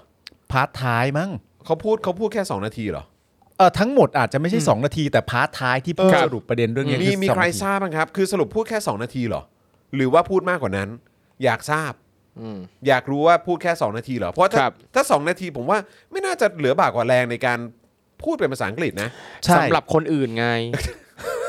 นี่คือคือเงื่อนไข เพราะเพราะเอ่ออย่างที่บอกไงว่าว่าเราก็เคยเราก็เคยได้ยินเรื่องอะไรนะ เราก็เคยได้ยินว่าประยุทธ์มี ครับ อ่านแบบแถลงการอะไรสักอย่าง อ่า ในอาเซียนอ่ะ ครับ ก็ได้นี่หว่า อ่า ถ้าเกิดว่าแค่ 2 นาทีก็ไม่น่ามีปัญหานะ ไหวนะ เต็มที่ 2 นาทีเท่าไหร่สองหน้าไหม อ่ะ ถึงไหม นะไม่ไม่ ไม่ถึ ถึ ง ง ไม่ ไม่ ถึ ถึงงไม่ถึงไม่ถึง หน้าเดียวด้วยซ้ำ ครับ มั้ง ประมาณ อจจ หนึ่งหน้า หน้าครึ่งอะไรอย่างเงี้ยเต็มที่เลย ประยุทธ์เขาพูดเร็วอาจจะเกินก็ได้ ไม่รู้ไง ไม่รู้คือคือแค่คือแค่อยากอยากรู้อะนะครับนะฮะอ่ะแต่อย่างไรก็ตามไอ้คำแถลงใหม่ความยาว 2 นาทีเนี่ยนะครับ เพราะก่อนหน้านี้เนี่ยรัฐบาลไม่เคยมีการพูดถึงเลข 40%มาก่อนเลยนะครับคือตลอดระยะเวลาที่ผ่านมาเนี่ยนะครับคุณทาราเนี่ยไม่เคยได้ยินไอ้ตัวเลข 40%นี้มาก่อน ครับ นะครับยิ่งเมื่อเทียบกับที่รัฐมนตรีว่าการกระทรวงทรัพยากรธรรมชาติและสิ่งแวดล้อมได้จัดแถลงข่าวไว้เมื่อสัปดาห์ที่แล้ว ก็ไม่ได้มีการพูดถึงนะ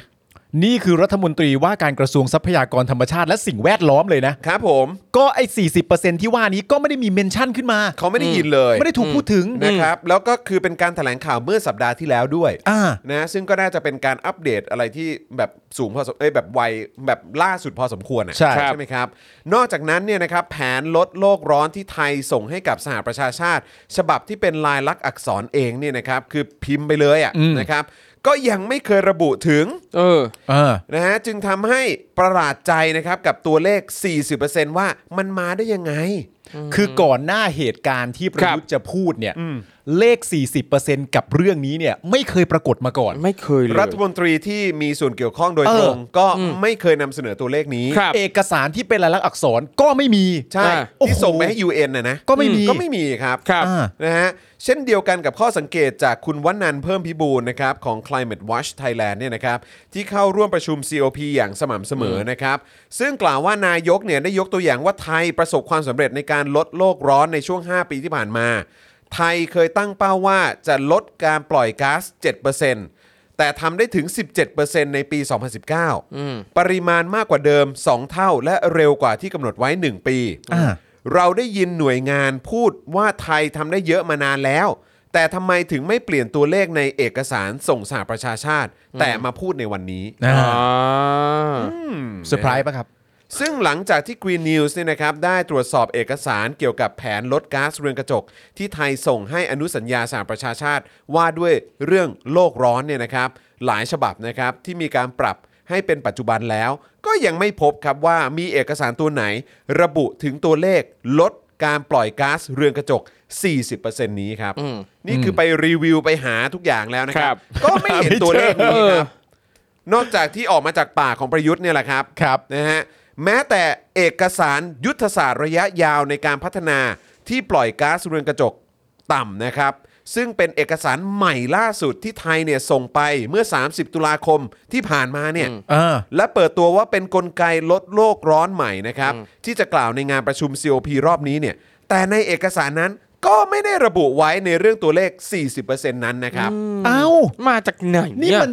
แฮร์รี่พอตเตอร์กับตัวเลขปริศนา เฮ้ย งงเลย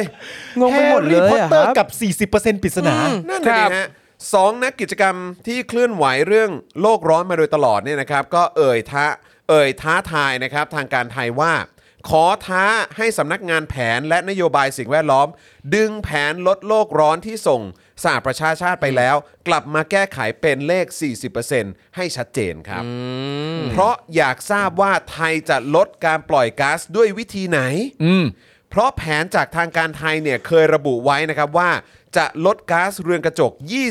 20-25% ครับ ในภาคพลังงานและการคมนาคม แต่เลขใหม่เนี่ยกลับยังไม่มีความชัดเจนครับ และอาจมาจากภาคป่าไม้ อืม ซึ่งไทยมีแผนจะเพิ่มสัดส่วนป่าไม้ หวังให้เป็นแหล่งดูดซับก๊าซเรือนกระจก และใช้ซื้อขายคาร์บอนเครดิตกับต่างชาติ ครับ ไทยตั้งเป้าจะเพิ่มพื้นที่ป่าไม้ให้ได้สัดส่วน 55%ของพื้นที่ประเทศไทย ครับ ตามนโยบายป่าไม้แห่งชาติ และยุทธศาสตร์พัฒนาชาติ 20 ปี ครับ อีกหนึ่งตัวเลขใหม่ที่ปรับจากแผนเพิ่มพื้นที่ป่า 40% ครับ ซึ่งตรงกับที่กลุ่มทำงานเรื่องสิทธิที่ดินในไทยเนี่ยเผยว่านโยบายเพิ่มพื้นที่เพื่อตอบโจทย์เรื่องโลกร้อนเนี่ยทำให้เกิดกรณีไล่รื้อชุมชนจากที่ดินใกล้ป่าหลายแห่งครับ คือจะทำนโยบายนี้ก็อ่ะงั้นก็จัดการ ครับ นะฮะเอาคนใน หรือชุมชนซะ นะฮะตรงนั้นออกไปซะ ครับ ซึ่งผู้อำนวยการ Green Greenpeace เนี่ยมองว่ากลไกซื้อขายคาร์บอน ผ่านภาคป่าไม้ต่างๆ ระดับสากลเนี่ยนะครับ จะมีอิทธิพลต่อทิศทางของนโยบายป่าไม้ต่อไป ซึ่งอาจเป็นการพัฒนาแบบความหวังปลอมครับ ครับ ใช้ความว่าใช้คำว่าความหวังปลอมนะ อืม ครับ เนื่องจากแทนที่ประเทศจะให้ความสำคัญกับการลดการปล่อยก๊าซเรือนกระจก แต่กลับเน้นศักยภาพในการดูดซับก๊าซแทนครับ อ่า มันคนละเรื่องกันนะฮะ ครับ ซึ่งอาจทำให้ไทยเนี่ยไม่ต่างจากบราซิลครับ ที่เพิ่งประกาศว่าจะลดการปล่อยก๊าซเรือนกระจกให้ได้ 50%ซึ่งรวมถึงการใช้ผืนป่าใหญ่อเมซอนในการดูดซับก๊าซซึ่งเป็นเสมือนกับการขายป่าให้กับภาคธุรกิจครับ แล้วสรุปที่คุณจรอ่านมาทั้งหมดเนี่ย ครับ ไอ้สี่สิบเปอร์เซ็นต์นี่มันมาจากไหนฮะ เขาหาไม่เจอ ไม่เจอเหรอฮะ เขาหาไม่เจอ คื คือ อ หรือว่าหรือว่ามันเป็นการแบบเขาเรียกว่าอะไรมีความมั่นใจ หลังจากที่ดูข้อมูลอะไรทุกอย่างหมด อืม นะเออท่านนายกก็เลยแบบว่าลั่นไว้บนเวทีเลย เออ ว่าอ่ะเดี๋ยวเราจะเนี่ยแหละ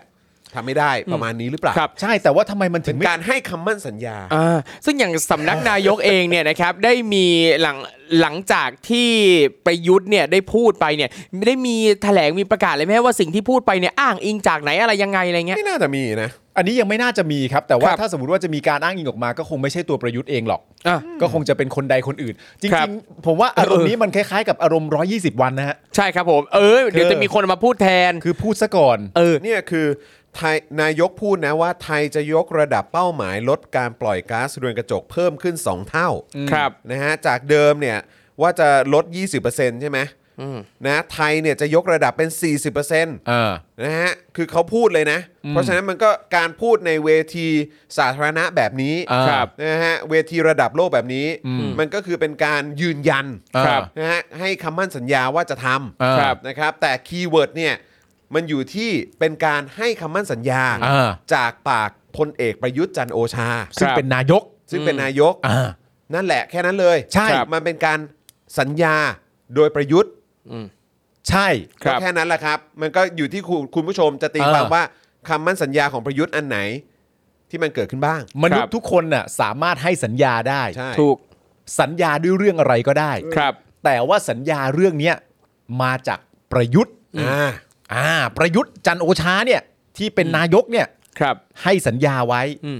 มีคุณผู้ชมถามเข้ามาว่า หรือว่าอ่านอ่านๆอยู่แล้วมึงเพิ่งคิดได้วะนึกออกไหมอ่านอ่านๆอยู่นั่นนู่นนี่อะไรต่างๆนานาอืมน่าจะ 40%แหละ40%ของเราที่เราอ่าน ไม่รู้ไงไม่รู้เหมือนกันเพราะว่า นิมิตนิมิต ผมผมเชื่อว่าเอ่อโดยเฉพาะคนที่อยู่ในแวดวงสิ่งแวดล้อม ครับ หรือว่าการเอ่อความตื่นตัวในเรื่องของภาวะโลกร้อนอะไรต่างๆ เนี่ยผมก็คิดว่าคือหลายคนก็คงงนะครับเพราะเขาก็ คือเหล่านี้เนี่ยเขาติดตามข้อมูลกันอย่างใกล้ชิด ใช่ไหมครับ ก็คือครับ อย่างตัวเลขอะไรต่างๆเขาก็ติดตาม เพราะเขาก็ต้องเช็คดูว่าเฮ้ยทำได้ตามที่ได้เคยลั่นไว้หรือเปล่า หรือ เออ ได้เคยชี้แจงไว้กับประชาชนหรือประชาคมโลกหรือเปล่า ครับ แล้วไอ้พอตัวเลข 40%ขึ้นมาเนี่ยนะรุ่นใหญ่ในวงการเนี่ยเขาก็ ครับ จะแบบว่า ตรงไหนวะกูไม่ มา เคย จาก เห็น ไหน เลยอะ ไม่ว่าจะเอกสารใดๆก็แต่มีคุณมุกส่งเข้ามาเนี่ยน่าสนใจมาก คุณบอกว่าถ้ามีโอกาสได้ไปสัมเนี่ย จะถามท่านว่า 30%เนี่ยมาจากไหน แล้วรอท่านตอบให้จบ พอท่านตอบเสร็จเรียบร้อยก็จะถามท่านว่าเมื่อกี้ท่านพูด 40 ไม่ใช่เหรอ เออแล้วพอถามกลับปั๊บก็ไขว่ห้างขึ้นมาทันที เออ คุณ รับ มุก ผ จะต้องไม่ทำตัวอย่างนี้นะครับ ครับผม เขาเป็นถึงนายกเชียวนะอ๋อแต่คุณมุกบอกเรามาแล้วว่าแถลงการทั้งหมดประมาณ 4 นาทีครับ อ่า โเค โอเค เนี่ยอย่างอย่างตัวเนี้ยผมรู้สึกว่าอย่างหนึ่งมันมันเห็นได้ชัดว่า การที่ใครจะพูดประเด็นไหนๆอ่ะความน่าเชื่อถือของตัวผู้พูดอ่ะมันส่งผลมากๆเลยนะ อย่างกรณีเนี้ยคือประยุทธ์อ่ะซึ่งเป็นแบบเป็นใครก็ไม่รู้ที่ไม่ได้มีความรู้ไม่ได้มีความสามารถอะไรเลย แล้วอยู่ๆมาพูดเรื่องเกี่ยวกับสิ่งแวดล้อมอ่ะ ครับ มันไม่มีความน่าเชื่อถืออยู่แล้ว แล้วมันยิ่งตอกย้ำความไม่น่าเชื่อถือด้วยการที่มีผู้เชี่ยวชาญที่เป็นถึงผออกรีนพีซประเทศไทยนะครับ แล้วก็ตัวแทนจาก Climate Watch Thailand เนี่ยออกมาบอกอีกทีว่าสิ่งที่ประยุทธ์พูดนั้นไม่มีแหล่งอ้างอิง ตัวเนี้ยมันยิ่งตอกย้ำความไม่น่าเชื่อถือของประยุทธ์ ไม่แล้ว นะครับ นี่คือการไปพูดในเวทีสาธารณะแล้วก็มันไม่มี คือเราหาไอ้ที่อ้างอิงไม่ได้ ครับ ครับคุณผู้ชม ครับ เนี่ยแหละมันคือปัญหา เออ แล้วก็คือเนี่ยเราก็ไปทำหน้าที่เป็นตัวแทนประชาชนเนี่ยนะฮะ ใช่ ซึ่ง ครับ ก็ประชาชนส่วนใหญ่ก็ไม่ได้เลือกนะฮะ อืม แต่ว่า ครั ก็ บ อย่างไรก็ตามก็ก็ไปแล้วก็ไปพูดอย่างนี้เนี่ย เราก็เอ๊ะสิครับ ครับ ใช่ฮะแต่ว่าข้อโชแล้ควมัน ดี ก็เป็นเครดิตของคนไทยด้วยไง ข้อโชคดีอย่างหนึ่งที่เป็นอย่างหลักเลยก็คือว่ามีคนรับข้อมูลที่ผิดเนี่ยน้อย อ่าโอเค เนื่องจากว่าคน จาก ฟัจากงภาพที่เราเห็น จาก ใช่ไหม ภาพที่เราเห็นเนี่ย อืม มันค่อนข้าคงรับผม จะน้อยนะครับผม ภาพภาพเป็นไงนะฮะ เนี่ยฮะ ก็ไม่ เขา น้ อาจ อย จะฟัง นะ แบบออนไลน์ป่ะ ก็ไม่น้อยนะไหน ไหน ขอ ไหนดู ขอ สิ ขอ ดู ดู สิ ขอดูภาพใหญ่หน่อยได้ไหมฮะภาพใหญ่ปึ๊บอ่านั่นแหละนั่นแหละเออนั่นแหละ เออ เออขอขอขอดูหน่อยได้ไหมเออนะฮะหนึ่งสองสามสี่ห้าหกหกเจ็ดคนเนี่ยประมาณนั้นแหละ เยอะอยู่นะสำหรับการมาฟังประยุทธ์อะ จากมุมนี้นะ จากมุมนี้นะเออ ถือว่าเยอะนะ แต่ผม คือ ว่า ลองดูของคนอื่นไหม แต่ผมว่าแต่ผมว่าอ่ะเดี๋ยวเดี๋ยวก่อนดูของคนอื่น ผมว่าอย่างของเขาเรียกว่าอะไรอ่ะคือของประยุทธ์แม้ว่าจะเป็นออนไลน์ออกจอแบบเนี้ยแต่ ค ผ รับ มว่าอย่างไบเดนก็ก็คงแบบมีคนเปิด iPad ให้ดูอยู่แหละ อืม ว่า ใช่ อยากฟังว่าเอ้ยประยุทธ์พูดอะไร ครับ อะไรอย่างเงี้ยเนอะมาเคิลอะไรอย่างเงี้ยเนอะก็แบบว่า อ่า โอ้ท่านประยุทธ์พูดอะไรอยากฟังอะไรอย่างเงี้ยเออผมว่า alright เออใช่ไหม just เออชื่ออะไรนะทรูโดใช่ไหม Trudeau ใช่ทรูโดใช่ไหม Justin ก็อาจจะ Trudeau แบบว่าเออแบบโอ้แหมวันก่อนเพิ่งทักกันอยู่เลยอยากรู้ว่า ยังชงเช็งชงเช็งกันอยู่เลย เออยังแบบว่าเออยังนะเอ เอ อ อ อบริสจอนสันก็แบบอ้าววันก่อนลงเวทีไปแล้วอยาก ครั รู้ บ ว่าวันนี้พูดอะไร ใช่ อะไรอย่างเงี้ย เอางี้ดีกว่า อยากฟัง อันนี้คือความมั่นใจของผมเลย อ่ะ ที่โจไบเดนมาเนี่ย ครับ ครับ เหตุผลเดียวเลยคือต้องการมาฟังประยุทธ์ อ่าเป็นไปได้สูง โดยหลัก ป็นไปเลยไสูง โดยหลักเลยคือ ใช่ใช่เพราะว่าก็ไทยเราก็ถือเป็นมหาอำนาจนะ มหาอำนาจเลย ใช่ใช่ ไม่ว่าจะเป็นด้านใดกันผมว่าโจไบเดนเนี่ยบอกกับผู้ทำงานตัวเองว่า ไม่ต้องมาเปิด iPad ใด ๆ ให้ฉันดู ถ้า ครับ ประยุทธ์จันทร์โอชาไม่ใช่ผู้พูด นี่ ใช่ แล้วพอฟังเสร็จแล้วเนี่ยปะเอ่อคุณไบเดนมีปฏิกิริยายังไงบ้างฮะ ลุกขึ้น standing ovation ก็ลุกขึ้นนะ ลุกขึ้นแบบ โอเค คือปรบมือ ใช่ ปรบมือให้กับ iPad อ่ะ Steve Jobs นายนี่แบบสุดยอดจริง คือเขาลุกขึ้นปรบมือเลย ๆครับนวัตกรรม ปรบมือกับ iPad ว่าสตีฟจ็อบ จอนี่คมมาก จอนี่ภาพคมมาก นี่เป็น iPad Pro ตัวใหม่ ครับ ใช่ไหม และการถ่ายทอดสัญญาณและหลังจากนั้นเขาปรบมืออีกครั้งหนึ่ง เออ ให้กับสัญญาณอินเทอร์เน็ต แล้วไม่พอ ดีมาก แล้วพอจบปั๊บ ครับ นะครับ ไบเดนถึงขั้นกล่าวออกมาว่าองกอ องกอ ขออังกอร์อีกรอบไหม อังกอร์ แบบว่า โอ้ ภาษานี้งดงา ใช่ ม องกอ เป็นเป็น นี่คือเอก ป็น ลักษ เอ ณ์ กลักษณ์ประจำไทยแลนด์ ใช่ ที่สัมผัสได้เลย เออ เออครับผมอืมนะครับ องกอ แหมถึงว่าทำไมแบบมีคนบอกว่า ครับ นี่คือเอกลักษณ์ความเป็นไทย ผมว่า บ คำ นเวทีโลก ผมว่าคำถามแรกที่ที่ที่โจไบเดนทำเนี่ย ครับ คือการบอกให้ทีมงานเนี่ย ครับ ไปแปลมาเดี๋ยวนี้ เออ เออ ไปแปลมาให้ดูเดี๋ยวนี้เล ครั ย บ ล่ามอีกแล้วนี่ ปกติแบบนี้จะมีล่ามล่ามแปลสดนี้ ไม่ก็ล่าม ใช่ไหม แปลสดก็ว่าไป เออ แต่เขาต้องการเอกสารเป็นลายลักษณ์อักษรเออต้องการจะมาเก็บไว้ เออ เพื่อภายภาคหน้าจะได้ไปสอนลูกสอนหลานว่าอย่าพูดนะอย่างเงี้ยอย่าพูด แล้วเอกสารที่ขอมาเนี่ยขอเป็นแบบฟ o นิติกส์ เออ ที่แบบเป็นภาษาคาราโอเกะนะครับ อ๋อครับผม เพื่อที่ อยากฝึกนะฮะ ไบเดนจะฝึก เพราะว่าเล็งเห็นความงาม ครับ ของภาษาไทย ถูก มี ต้อง เสียงสูงต่ โอ้ยำมีวรรณยุกต์ต่างๆอยากจะออกเสียงตามให้ได้ ได้รับเอกสารมานี่ยืน ตบมือเลย เออ ใช่ คุณ ใช่ ไม่รู้อะไรแล้วแหละ คุณไม่ ทำไม รู้อะไรแล้ว อะไร คืออะไร ฮะ รู้ไหมว่าหลังจากที่ประยุทธ์เขาพูดเสร็จอะ ครับ มันมีการเรียกประชุมด่วนนะฮะ จริงป่ะ บน Air Force One จริงป่ะฮะ ใช่ครับ เพื่อจะมาสรุปประเด็นการพูด มี คุ การ ย คุยเลย เออ ไบเดนบอกว่า ผมทนไม่ไหวแล้ว แย่ ด้วย ฮะ ความที่เอกลักษณ์ความเป็นไทยนี่ชัดเจนมาก เออ ครับ ภาษาไทยนี่งดงาม เย้ ไม่เคยเป็นขี้ข้าใคร เออ Yes สุดยอด ไม่เคยเป็นอาณานิคมใคร สุดยอด Yes ใช่ไหม เพราะฉะนั้นผมคิดว่า เออ เราเปลี่ยนภาษาอังกฤษเป็นภาษาไทยเลยดีกว่า จริงป่ะเนี่ย เออ ภาษาประจำชาติเป็นภาษาไทยดีกว่า แล้วประชุมกันบนเครื่องบินน่ะเหรอ โอ้ Air Force One เลย เพราะว่ากลับรอให้กลับมาถึงประเทศตัวเองไม่ได้ อ่า เพราะมัน ครับ เป็นเรื่องเร่งด่วนมาก ด่วนมาก ต้องประชุมว่าโอ้โห ต้องย โอ้ กย่องให้ my เป็ god นเสือ นี่ ตัวที่ห้าแล้ว นี่ใช่ไหมนี่ใช่ไหมคือเอกลักษณ์ของความเป็นไทย เออ อย่างนี้เนี่ยถึงเจริญก้าวหน้าแบบ เกิดละ นี้ ของความเป็น นี่คือ ไทย ในที่ประชุมเนี่ยโจไบเดนพูดว่าเราเห็นศิลปะวัฒนธรรมของประเทศไทยมานาน Yes ครับ แต่เราไม่เห็นตัวบุคคล ครับครับ ซึ่ง อ่า แสดงออกถึงเอกลักษณ์ความเป็นไทยได้โดดเด่นขนาดนี้ ถูกต้องครับ หลังจากนี้เป็นต้นไปไม่ว่าประชุมที่ไหนก็ตาม ครับ ตัวผมจะพูดภาษาไทย ใช่ เพราะว่า อ่า ภาษาไทยทำให้เราไม่เป็นขี้ข้าขาย ใช่ อย่า ครับ และประเทศไทยที่เจริญอยู่ณทุกวันนี้ ครับ ก็เพราะมีคนอย่างนี้ใช่ไหม ถูกต้อง Oh my god ถูกต้องมิว มีคนอย่างนี้ใช่ไหม โจไบเดนไปเรียนภาษาไทยจากต้นไม้ต้นไหนครับ โอ้ ไม่ไหวเลย แล้วโจไบเด อน ยา ก็ประกาศ อ ด้วยว่า แล้ภา โอ้ ษาไทย this is the fifth tiger อย่า เต้นดีใจมา ดี ก นะ ครับ ผม ผ ผม มกำลังคุ้นๆว่าก่อนหน้าเนี้มันเคยมีใครนะที่บอกว่าอนาคตมีโอกาสที่ภาษาไทยจะกลายเป็นภาษาสากลของโลกอ่ะ มีมี ใครพูดนะ มีที่เขาบอกว่าเป็นเปิดดวงประเทศหรืออะไรสักอย่าง เออ เนี่ย เออเออ เออแล้วก็บอกว่าสักยุคนึงเนี่ยภาษาไทยจะกลายเป็นภาษากลางของโลก ใช่ เออ ซึ่งจริง ๆ เรื่องนี้ก็เป็นเรื่องที่ประชุมบน Air Force One นะ อ๋อเหรอ เรื่องนี้ด้วย มันมีคำทำนาย เออ ทำนายนี้ตรงมากเลย ตอน ครับ แรกเนี่ยเคยเคยคิดไว้สักพักหนึ่งแล้ว Yes ว่าภาษาไทยน่าจะเป็นภาษาหลักและเป็นภาษาสากลของโลก โอ้ ได้ yes yes แล้ว yes การที่นายกรัฐมนตรีของประเทศไทยใช้ภาษาไทยในการสื่อสารกับประชาคมโลก นั่นเป็นว่าเวลานั้นใกล้จะมาถึงแล้ว อ่ะใกล้แล้ว เพราะฉะนั้น ใกล้แล้ว ตอนนี้เนี่ยให้ระงับภาษาอังกฤษไว้ อ๋อต้องหยุดแล้ว ให้พูดแต่ภาษาไทยเท่านั้นเพราะประเทศนี้มันเป็น the fifth tiger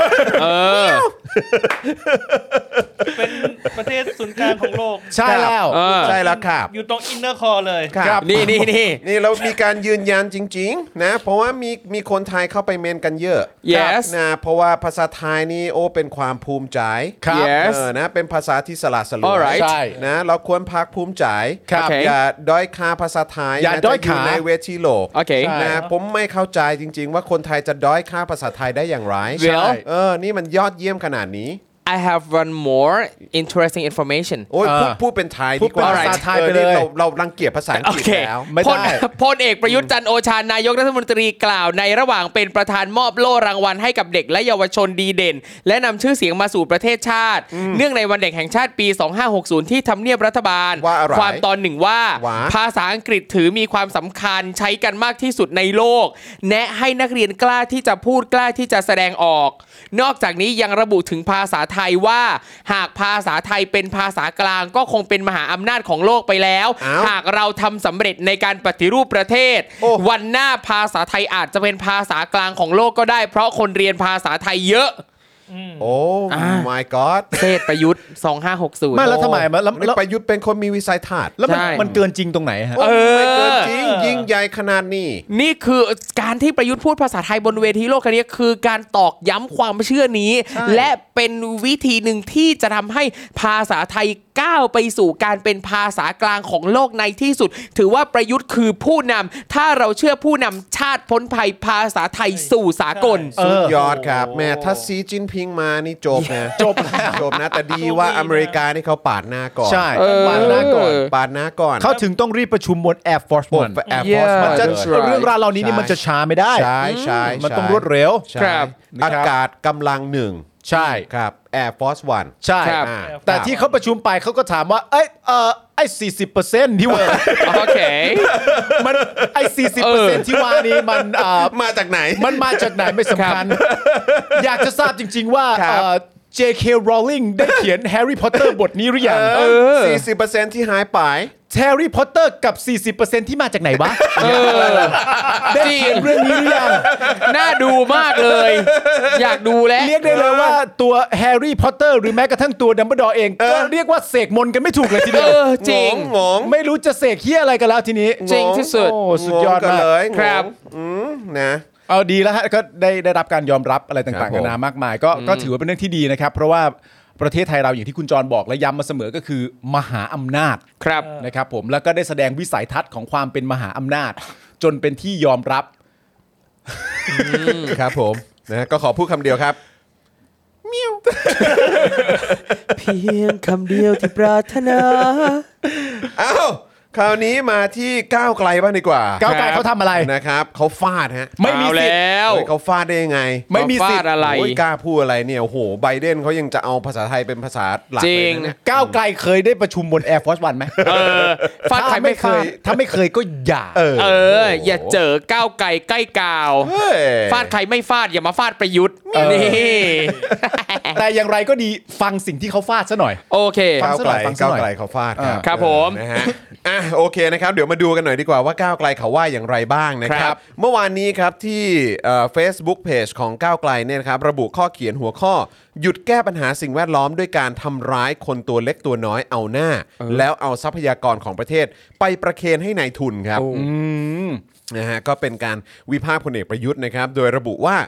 จากข้อสังเกตของนายวิโรธลักษณะอดิศรณ์ต่อวาระที่พลเอกประยุทธ์นะครับ เดินทางไปร่วมประชุม COP 20เอ่อ26เนี่ยนะครับ ที่กลาสโกวนะฮะสหราชอาณาจักรนะครับ ที่จัดเอ่อเพื่อกำหนดแนวทางร่วมกันในการแก้ปัญหาโลกร้อน และปัญหาต่างๆ ที่เกิดจากการเปลี่ยนแปลงสภาพภูมิอากาศหรือว่า climate change เนี่ยนะครับ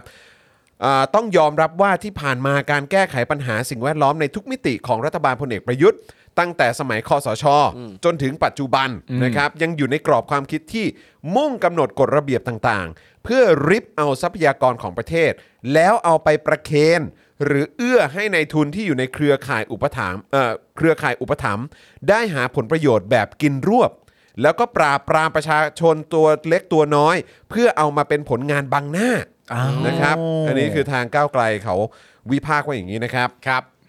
ไม่ว่าจะเป็นมาตรการการทวงคืนผืนป่า ที่ทำให้ประชาชนที่ทำมาหากิน และมีวิถีชีวิตอยู่ร่วมกับผืนป่าอย่างสมดุลมาอย่างยาวนาน ต้องถูกขับไล่ออกจากผืนแผ่นดินที่อยู่อาศัยกันมาตั้งแต่รุ่นปู่ย่าตายาย มีการดำเนินคดีกับประชาชนมากกว่า 46,000 คดีครับ โอ้ my god 46,000 คดีครับ ครับ นะฮะหรือจะเป็นกรณีคำสั่งคอสช เพื่อแก้ไขปัญหาการทำประมงผิดกฎหมาย ที่สุดท้ายแล้วต้องทำให้วิถีชีวิตในการทำประมงพื้นบ้าน ที่ประชาชนใช้หาเลี้ยงชีพมาหลายชั่วอายุคน ต้องสูญสลายหายไปครับครับ พร้อมตั้งข้อสังเกตนะครับว่าที่ผ่านมาการแก้ไขปัญหาสิ่งแวดล้อมของรัฐบาล มีแต่จะตะลุยปราบปรามประชาชน บังคับใช้กฎหมายกับชาวบ้าน คนตัวเล็กตัวน้อย โดยเอาจำนวนหัวของประชาชนที่ถูกดำเนินคดี มาอวดอ้างเป็นผลงานในการแก้ไขปัญหาสิ่งแวดล้อมครับผม ครับผม ทั้งทั้งที่ประชาชนคนตัวเล็กตัวน้อยที่มีจำนวนเป็นพันเป็นหมื่นเหล่านี้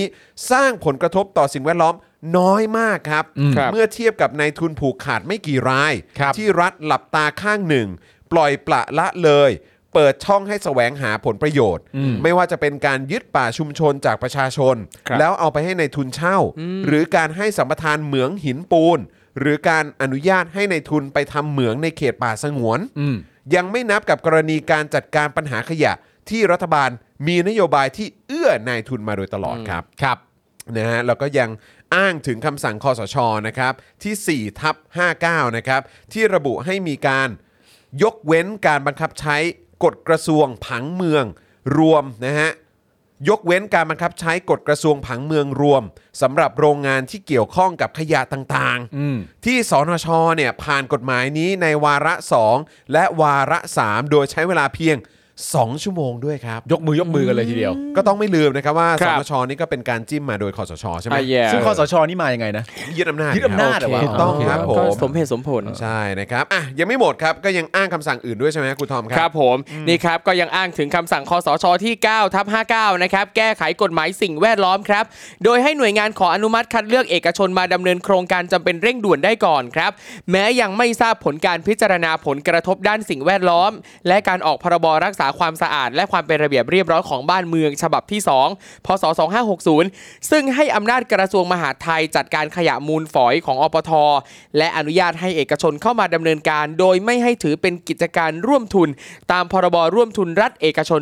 2556 ครับ ก่อนจะสรุปว่าทั้งหมดนี้นะครับ คือตัวอย่างของการเอื้อประโยชน์ให้นายทุน ในเครือข่ายอุปถัมภ์ของรัฐบาลได้กินรวบประเทศ โดยนำเอาการแก้ปัญหาสิ่งแวดล้อมมาบังหน้า ของรัฐบาลพลเอกประยุทธ์จันทร์โอชานั่นเองครับสำหรับปัญหา PM 2.5 และปัญหามลภาวะทางอากาศที่เกิดขึ้น รัฐบาลของพลเอกประยุทธ์เนี่ยก็ไม่เคยที่จะดำเนินการอย่างจริงจังเลย และในที่สุดปัญหาสิ่งแวดล้อมก็กลายเป็นส่วนหนึ่งของปัญหาความเหลื่อมล้ำครับ คนรวยที่มีเงินซื้อเครื่องฟอกอากาศก็จะได้คุณภาพชีวิตที่ดีกว่า พร้อมกับกล่าวสรุปว่า ถ้าจะแก้ไขให้มีความยั่งยืน รัฐต้องเปลี่ยนมุมมองสมัย โดยต้องเลิกกรอบความคิดแบบผู้ปกครอง ที่คิดแต่จะริบเอาทรัพยากรทั้งหมดให้ตกมาเป็นของรัฐ แล้วเอาทรัพยากรเหล่านั้นไปประเคนให้กับนายทุน ในเครือข่ายอุปถัมภ์ได้ใช้หาผลประโยชน์แบบกินรวบ แล้วก็เฉือนเอาเศษเนื้อข้างเคียง แล้วโยนให้กับประชาชนที่เป็นผู้ถูกปกครองบ้างเพื่อเอาบุญคุณ ครับ กรอบความคิดแบบนี้ใช้ไม่ได้แล้วครับ ในรัฐสมัยใหม่ รัฐต้องมีกรอบความคิดใหม่ที่เชื่อว่าทรัพยากรทั้งหมดเป็นของประชาชนทุกคน เพื่อให้ประชาชนสามารถหาผลประโยชน์จากทรัพยากรต่างๆ ได้อย่างเท่าเทียม และเป็นธรรม ควบคู่ไปกับการอนุรักษ์สิ่งแวดล้อม เพื่อสร้างความยั่งยืนให้ประชาชนทุกคน ซึ่งแนวคิดแบบนี้ไม่เคยอยู่ในหัวของคนที่ชื่อประยุทธ์จันทร์โอชา ว้าว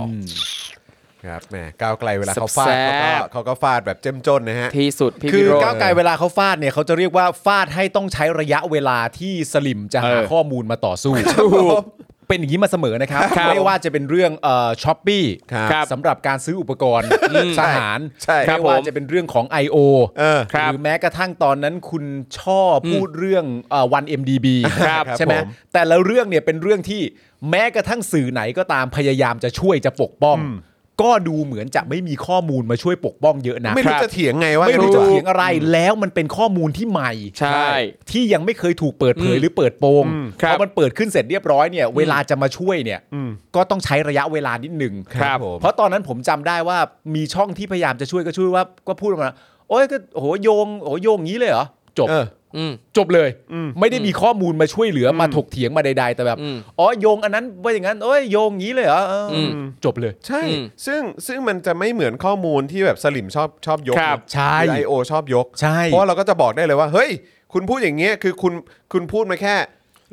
ตอนเดียวอ่ะ ใช่ คุณไม่ได้พูดทั้งหมด ใช่ คุณพูดอันนี้คุณพูดไม่ครบ คุณอ้าง ครับ อย่างอันนี้ คุณ อืม อ้างแบบไม่ครบนี่หว่า ใช่ ครับแล้วคุณก็อ้างแค่ว่าให้มันเป็นประโยชน์กับคุณ อ่า ใช่ไหมซึ่งซึ่งเราก็รอฟังอยู่ไง ใช่ ว่าเฮ้ยอ่ะคุณมาอธิบายสิว่ามันมีตรงไหนที่มันผิดที่มันพลาดบ้างหรือมัน เออ พูดไม่ครบหรืออะไรแบบนี้ อ่า บ้าง เออ ก็มักจะไม่ได้ยิน ใช่ ใช่ไหมฮะ ไม่แล้วผมก็เห็นด้วยว่ามันมีแบบเป็นสลิมในเฟซผมเองเนี่ย ครับ ณตอนนั้นที่มีการพูดเรื่องเออการอภิปรายไม่ไว้วางใจ ซึ่งต้อ ค ง รับ บอกว่าฝ่ายค้านทำหน้าที่ได้อย่างยอดเยี่ยม จริง ในทุก เห็น ๆพัก ด้วย นะ เห็นด้วย เจ้มจนมากเข้มข้นมากประเด็นแต่ละประเด็นเรียกว่าเซอร์ไพรส์ ถูก และเป็นประเด็นหนัก ครับ ยกเว้นประเด็นที่ท่านประธานสภาห้ามพูดเลย อ่าโอเค ผม รู้เรื่อง อะไรเงี้ย อ่ะ คม ก็ต้องมา คมคมทั้งนั้น คม ต้องมาคุยกัทั้งนนั้นใช่ ค ครั รับ บ แล้วในในแต่คืออย่างที่บอกไปว่าเรากับคนที่ชื่นชอบรัฐบาลเนี้ย ครับ มันอยู่คนละมิติจริง ใช่ อืม ในขณะที่เรามีความสะใจว่าแบบเชี่ยโคตรเด็ดเลยอะแต่ละอันนี่คือแบบเชี่ยมึง ยับ ตอบไอ้สัต ยั ว์ บ มึงตอบยังไงมึงจะตอบยังไงอะไร ยับ ต่างๆนานานั่นนู่นนี่ซึ่งพอคำตอบจริง ๆ ก็ไปสวดมนต์มั่งไปอะไร ใช่ มั่งถ้าเราไม่รู้จักพื้นที่ของตัวเอง เออ เราก็จะไม่รู้ที่มาไอ้เชี่ยอะไรก็ไม่รู้อะ เออ ครับ แต่ในขณะเดียวกันพอเรื่องนี้มันเกิดขึ้นน่ะ อืม ผมเห็นสลิมในเฟซผมอะสามารถจะโพสต์ได้ว่า โอ้โห ฝ่ายค้านเห็นว่าเตรียมตัวกันมานานไหนบอกข้อมูลแน่นไง จริง โอ้โห เข้าใจปะ เออ แม่งโคตรคนละมิติ คนละ ครับ จุดยืนคนละที่อยู่อะ อืม ทั้งหมดที่เราเห็นน่ะ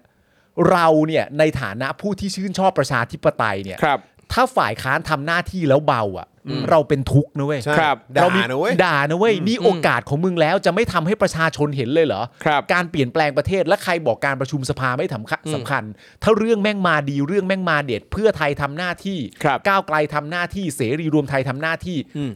หรือพักที่เป็นฝ่ายค้านทุกพักทำหน้าที่ดีมันเด็ดทั้งนั้น ครับ ซึ่งก็ทำได้ดีจริง ๆ เราจึงชอบ ครับ เพราะถ้าเราไม่ชอบเนี่ย เราก็บอกเราไม่ชอบนะ อืม แต่เนี่ยเมื่อเราชอบแล้วก็ยัง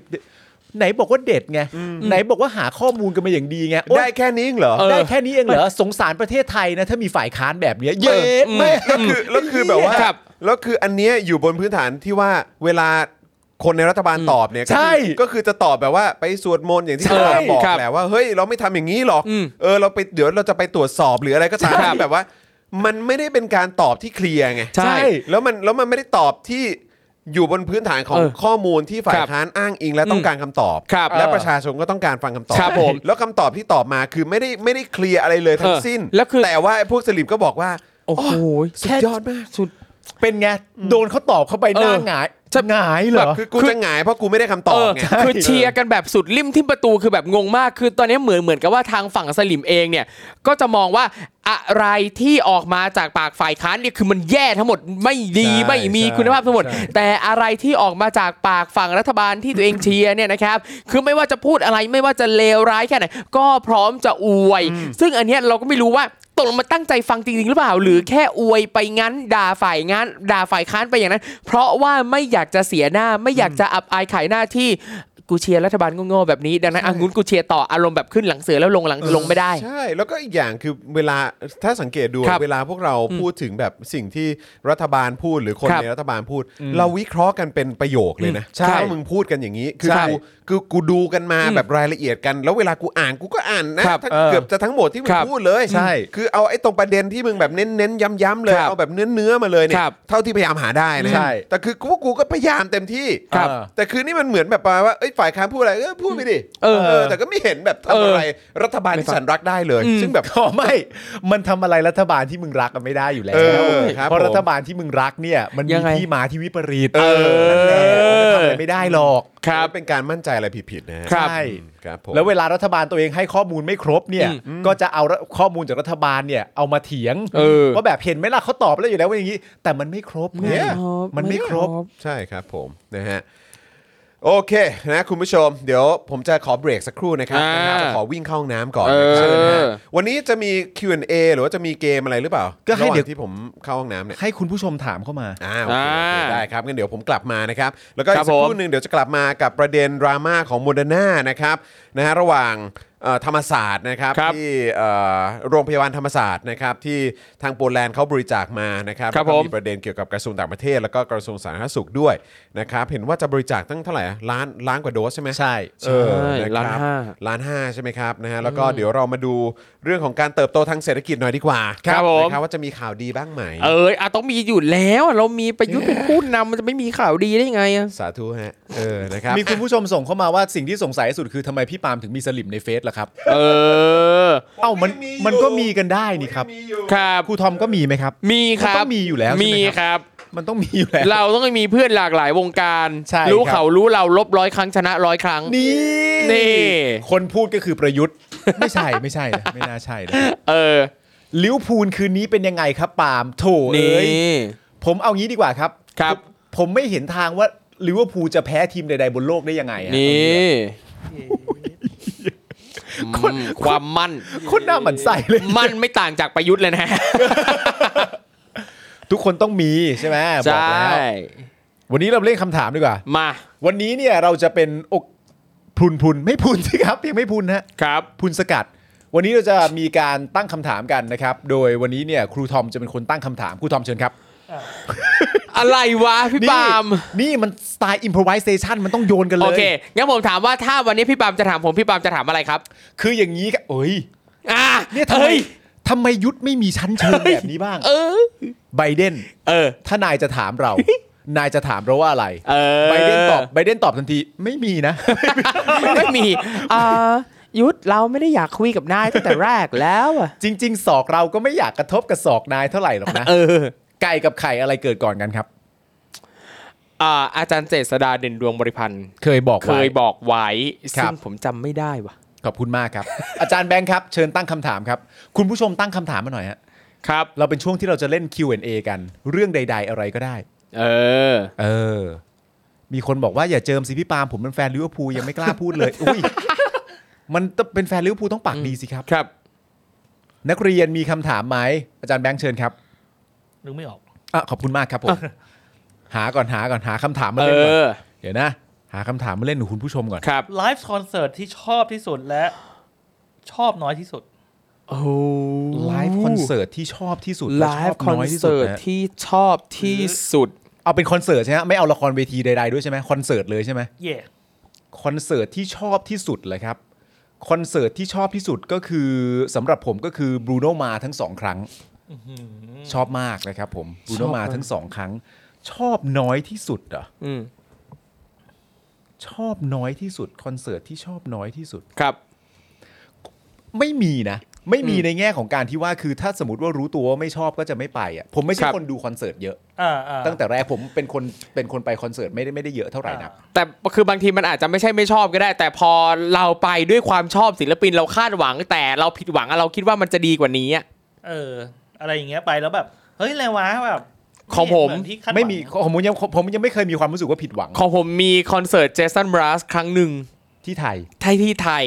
แล้วแล้วผิดหวัง ที่ผิด เหรอ ว่าคือ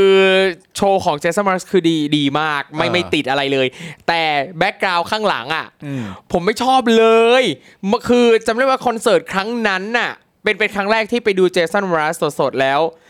จอข้างหลังอ่ะที่มันเปิดตามเพลงอ่ะ มันเป็นเหมือนกับสกรีนเซเวอร์หน้าจอวินโดว์ในสมัยก่อนน่ะ อ๋อ อันเป็นหน้าจอสกรีนเซเวอร์แบบสมัยเราเด็กๆอ่ะแล้วแบบ คืออะไรวะคือมันมันให้อารมณ์นั้นเลยมาเลยรู้สึกว่าแบบ เออ มันควรจะดีกว่านี้ควรจะลงทุนกว่านี้หน่อย อันนี้เรากำลังพูดในแง่ของโปรดักชันแล้ว ใช่ อ่า ใช่ อ่า และอันที่ชอบสุด อันที่ชอบที่สุดเนี่ยเป็นเอ่อคอนเสิร์ตของรายการแบนแลบ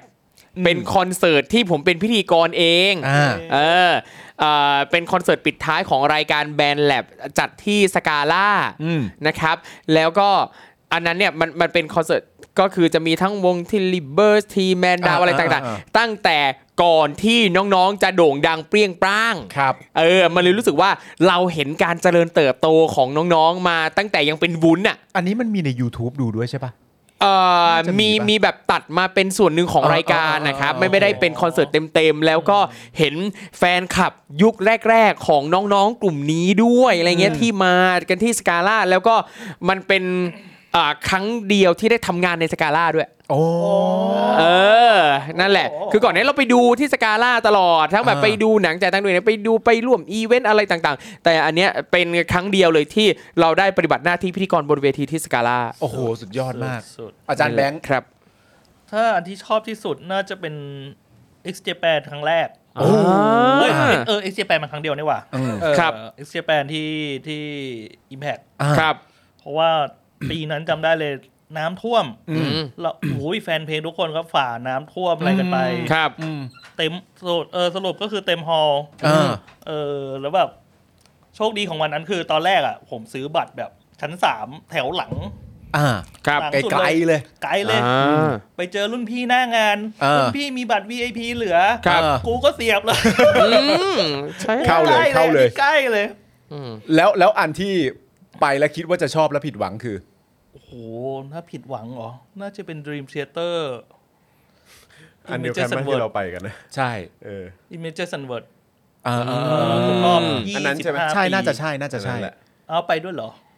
คิดว่าใช่คิดว่าอันเดียวกัน ที่ที่เล่นแต่เพลง Impact ชุดน่ะเอ่อ Thunderdome ฮะ ครับ ทันเดอร์โดมเราไป เราอิมแพก Thunderdome เราอิมแพก เรา Impact มันเขาเคยมา Impact ใช่ไหม Impact มาครั้งแรก อ่างั้นก็ แต่เราดู ครั้ ครั้ ง ง แร แร ก ก ครับ เออครั้งแรกชอบมาก แต่อันนั้นอะผมประทับใจ ค นะ นไม่ อันนั้น ครับ อันนั้นผมก็ อันนั้ โอน เค ผมว่าดี นะ คนไม่เต็มแต่ว่า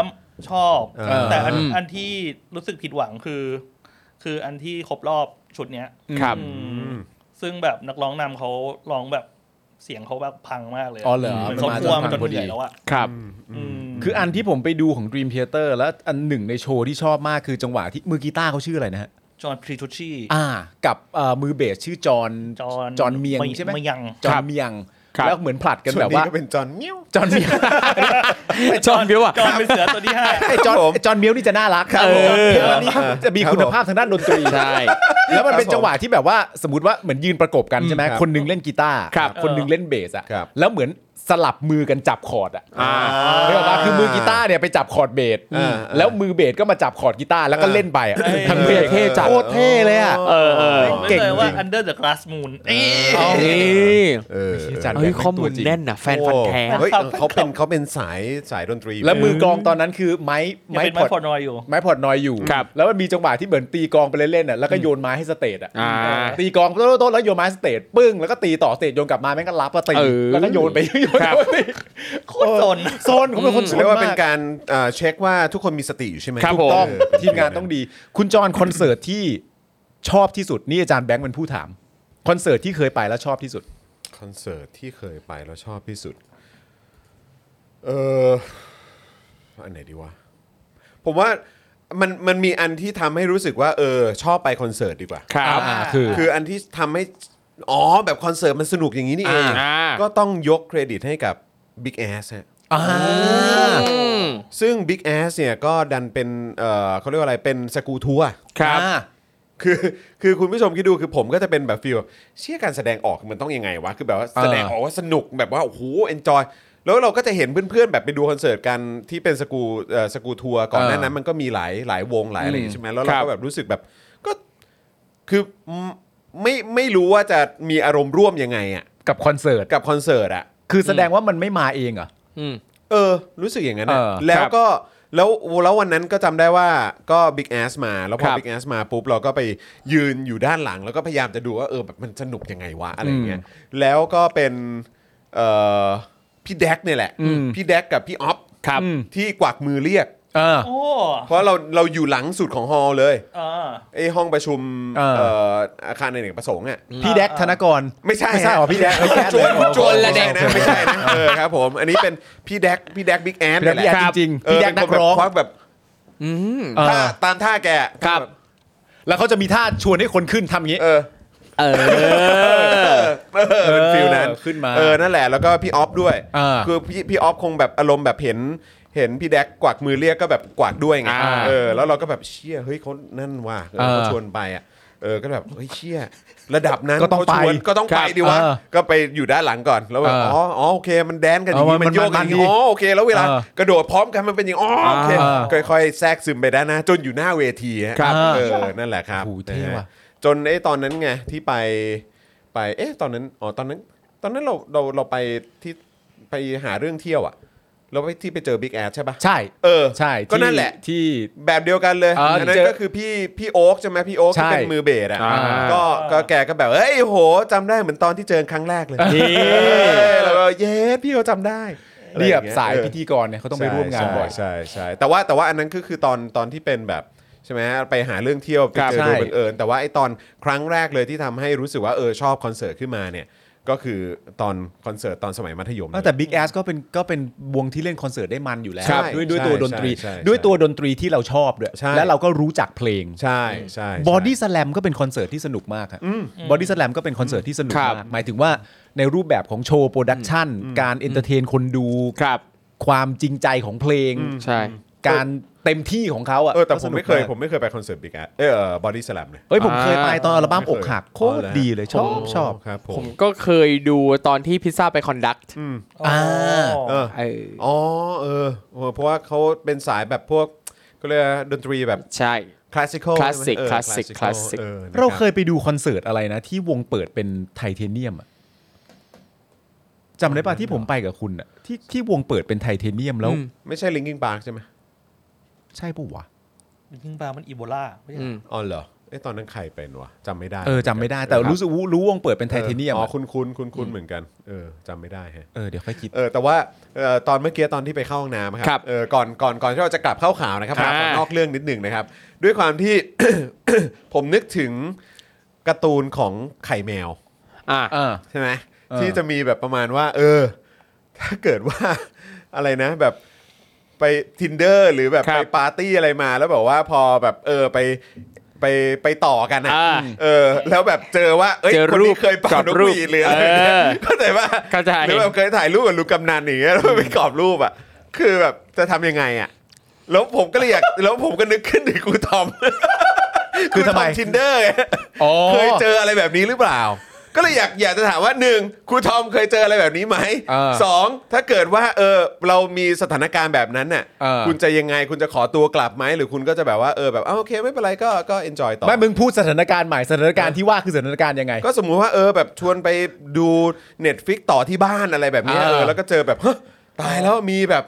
มี อ่า เอ่อกรอบรูปที่ถ่ายรูปตอนสมัยแบบแขวนนกหวีด นกหวีด หรือว่าเออก อด แบบ คอกับ ด กำนัน กอดลุงกำนัน อ๋อ อ อ ยู่อะไรอย่างเงี้ย อ่า เออจะแบบว่าจะยังไงเราจะเราจะรับมือกับสถานการณ์อย่าง จะ นั้น ทำ ยัง เหมือน ไง ในในการ์ตูนไหมอย่างเงี้ย เออคือเราจะกลับไปไหมเราจะกลับเลยไหมปิดประตูบ้านเอ้ยแบบขอตัวกลับก่อนหรือว่าจะยังไงฮะห เอรือว่า ครูทอม ไป็นไ เชิญนะ ก็ดูก็ดูให้จบก่อนละกัน เอ อะไร อ อย่างเงี้ย ก็ดู Netflix ให้จบซีรีส์ตอนหนึ่งก่ออะไรอนย่าง แล้วค่อยกลับก็ได้ เงี้ยเอ อ่าแต่ของโหก็คือ หนึ่ง อ่า หนึ่งข้อหนึ่งเคยมีประสบการณ์ นี้ไหมว้าว อะไร อะไร ผมยังไม่ได้พูดอะไรเลย โอ้เอาละ กูตอมไม่ต้องพูดฮะอันนี้เขาเรียกว่าการขำเฉลย ครับผม เขาเรียกว่าเขาเรียกว่าการขำ อันนี้เขาเรียกว่าการขำสารภาพ แสดงว่าเคยเจอเหตุการณ์อย่างนี้ ใช่ผมก็แบบ อันเนี้ยไม่ได้อยากรู้เลยนะ มันเป็นยังไงวะ ใช่ เรื่องเป็นยังไงวะทอม โอ้โห หันข้างเลย มันเป็นยังไงวะ ว่าผมไม่ไม่ไม่เคยแบบที่ไปถึงบ้านแล้วเจอ เออ ส่องไอจี อ๋อ ได้ไอ โเค จีมาก่อน เออทำ เข้า กันบ้านก่อน ใช่ใช่ใช่ ทำกันบ้านก่อน เข้าไปปั๊บแล้วก็เจอรูปแฮปปี้เบิร์ดเดย์อ่ะ ก็ไม่คุยแล้วกูบล็อกเลย แฮปปี้เบ t ร์ a เดย์คืออะไรฮะอ๋อโอเคโอเคโอเคโอเคเข้าใจ โอเค อ๋อโอเค อันนี้คือประสบการณ์ที่เคยเจอ ใช่ครับ แล้วแล้วถ้าเกิดว่าไปเจอสถานการณ์แบบนั้นทำยังไงฮะ เดาไม่ถูกเหมือนกันอ่ะ ยัง ออ ยังไม่เคยเจอ พราะคุณ แบบ บ ล็อก นั้น ไม่ อะ ได้นะอันนั้นอ่ะ ใช่ ไหม แต่ บล็อกได้ คุณเปิดประตูเข้าเข้าบ้านไปแล้วอ่ะ เออ เออแล้วก็แบบกำลังจะนั่งดู Netflix แล้วอ่ะ อ่า เออแต่มีแบบตรงนี้อยู่ไง จากประสบการณ์ตอนแมทชแล้วก็คุยกันเนี่ย ก็คุยกันเรื่องพวกนี้ อ๋อ เออ โอ อ๋อ ค เป็น conversation เหมันเริ่มต้นแบบนั้นเลย เริ่มเพราะฉะนั้น ต้นแบบ ใช่ นั้น เพราะฉะนั้น คบ โอกาสที่ โ จะเกิดแบบนี้ขึ้นมันจะยาก ใช่ อเค ครับ อ่าครับผม ใช่ครับ อ๋อ แต่ก็ยังไม่ตอบครับ แล้วถ้าเกิดเจอสถานการณ์นั้นทำทำยังไงฮะ อันนี้คือ ชื่ ซิ อ มู ยาก เล ว่ะ ชันแล้ว เออ ถ้า อ่ะครูทอมคิดไปก่อนนะ แล้วมึงอะวะ กูเป็นคนกูเป็นคนตั้งคำถาม อ๋อ กู ไม่ มี ต้อง สิทธิ์จะฟัง ตอบเหรอวะ คำตอบทุกคน พี่ปาล์ม ก่ อะ อน ฮะ พี่ปาล์มอ่ะ อ๋อของผมนี่ไม่ต้องคิดเลยฮะ เอออ่าฮะ จบตอนฮะ จบตอนนะฮะ จบตอนฮะ ไม่จบตอนคือยังไงฮะ ก็ดู Netflix จนจบตอน อ๋อ นะ จนจบตอน ครับ โอผมเโอเค ก็ โอเค ผม แยกแยะแยกแยะ ผมแยกแยะได้ แยกแยะแยกแยะ ผม โอเค แยกแยะได้ เออก็จริงๆก็เหมือนกูนะ ก็น่าน่าจะน่าก็น่าจะแบบนี้เหมือนกันถ้า อ๋อไม่ มึงไม่ต้องบอกกูรู้ กูรู้ คือมันเหมือนกับเริ่มกดเพลย์แล้วอ่ะ เออกลางเพลงแล้ว เออ แต่ว่านึกออกไหมว่า เออกลางเรื่องแล้วเออ ทุกอย่างมันมันก็นำพาไปได้ไง เออ คือเราเราก็เหมือนแบบเราก็แค่ต้องรู้ตัวว่า ในวันเนี้ยเรามาเพื่อต้องการที่เราจะเอ่อเสพงานโปรดักชัน เออ เอ ใน อ แง่ของ Netflix นี่แหละ แล้วมัน มาดู ไม่เสพที่ โครง บ้าน สร้างบท เออ เออ เรา เราไม่ เรา เสพที่บ้าน แต่ว่าแต่แต่ผมแต่ผมรู้สึกนะว่า เออ ถ้าเกิดว่า ไม่รู้ดิคือเพราะว่าผมเคยเหมือนแบบอารมณ์ว่า กินข้าวกันเป็นหมู่คณะ ครับ แล้วก็มีคนที่แบบว่าแสดงตัวชัดเจนว่าเออ เออ สนับสนุนอะไรแบบเนี้ย ครับ เออซึ่งผมก็จะแบบว่าเออก็แบบอ่าโอเคก็ก็ก็ฟังฟังไปแต่พอถึงจุดหนึ่งก็คือว่าโอเค ก็ขอตัวแยกออกไปดีกว่า เออ ครับ เพราะว่าไม่ค่อยไม่ค่อยสะดวกใจกับความภาคภูมิใจ ใช่ อะไรแบบนี้ แต่ว่า ะไรเงี้ย แต่ว่า เ อันเนี้ยอันเนี้ยเรากำลังเรากำลังว่าของเรื่องในของการดู Netflix ถูกปะล่ะ ครับ ถูกป่ะ โอเค เรา โอเค เราไม่ได้พูดเรื่องการ กิน จะ ข้าวกินข้าว เอ่อเราไม่ได้ โอค พูดเรื่องการจะอ่านหนังสืออ อ่า ครับ โอเ ใช่ครับ เราพูดถึง อีกคนอีกคนถามคุณโบอิงถามว่าเมื่อกี้บอกว่าเสพงานนี่เสพงานหรือเสพส่งนะ เสพเสพงานฮะเสพงานโปรดักชัน นิสัย คือผมต้องการจะเขาคือถึงจังหวะนั้นแล้วเนี่ยผมมีความรู้สึกว่าเราต้องวิ วิเคราะห์บท ครับผม เราต้องวิเคราะห์บทกันหน่อย แต่ว่าในในพาร์ทเนี้ยคือเรากำลังพูดถึงการเสพงาน Netflix ที่เป็นหนึ่งหนึ่งตอนแล้วก็จบ อ่า เออเราไม่ได้พูดถึงการอ่านหนังสือกันยาวๆหลายๆเล่ม อ่าโอเค ใช่ไหม โอเค ไอ้นั่นก็เป็นอีกเรื่องหนึง คุณเบียร์บอกว่าคุณเบียร์เป็นมืออาชีพนะ แยกแยะเรื่องส่วนตัวกับเรื่องงานได้ อั อั นเนี้ยเป็นอันหนึ่งที่แบบไถไถๆไปแล้วก็เจอปั๊บผมไม่คุยต่อเลย เหรอ ใช่ โหอยากรู้เลยใคร ไหนรู้ไหมาก เออ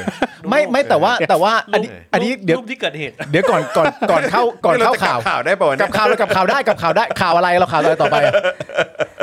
คือผมอยากรู้ว่าณตอนที่คุยเนี่ยแล้ คว รับ แล้วจบการคุยไปอ่ะ เออ ณตอนนั้นเนี่ยคุยไปให้ถึงไหน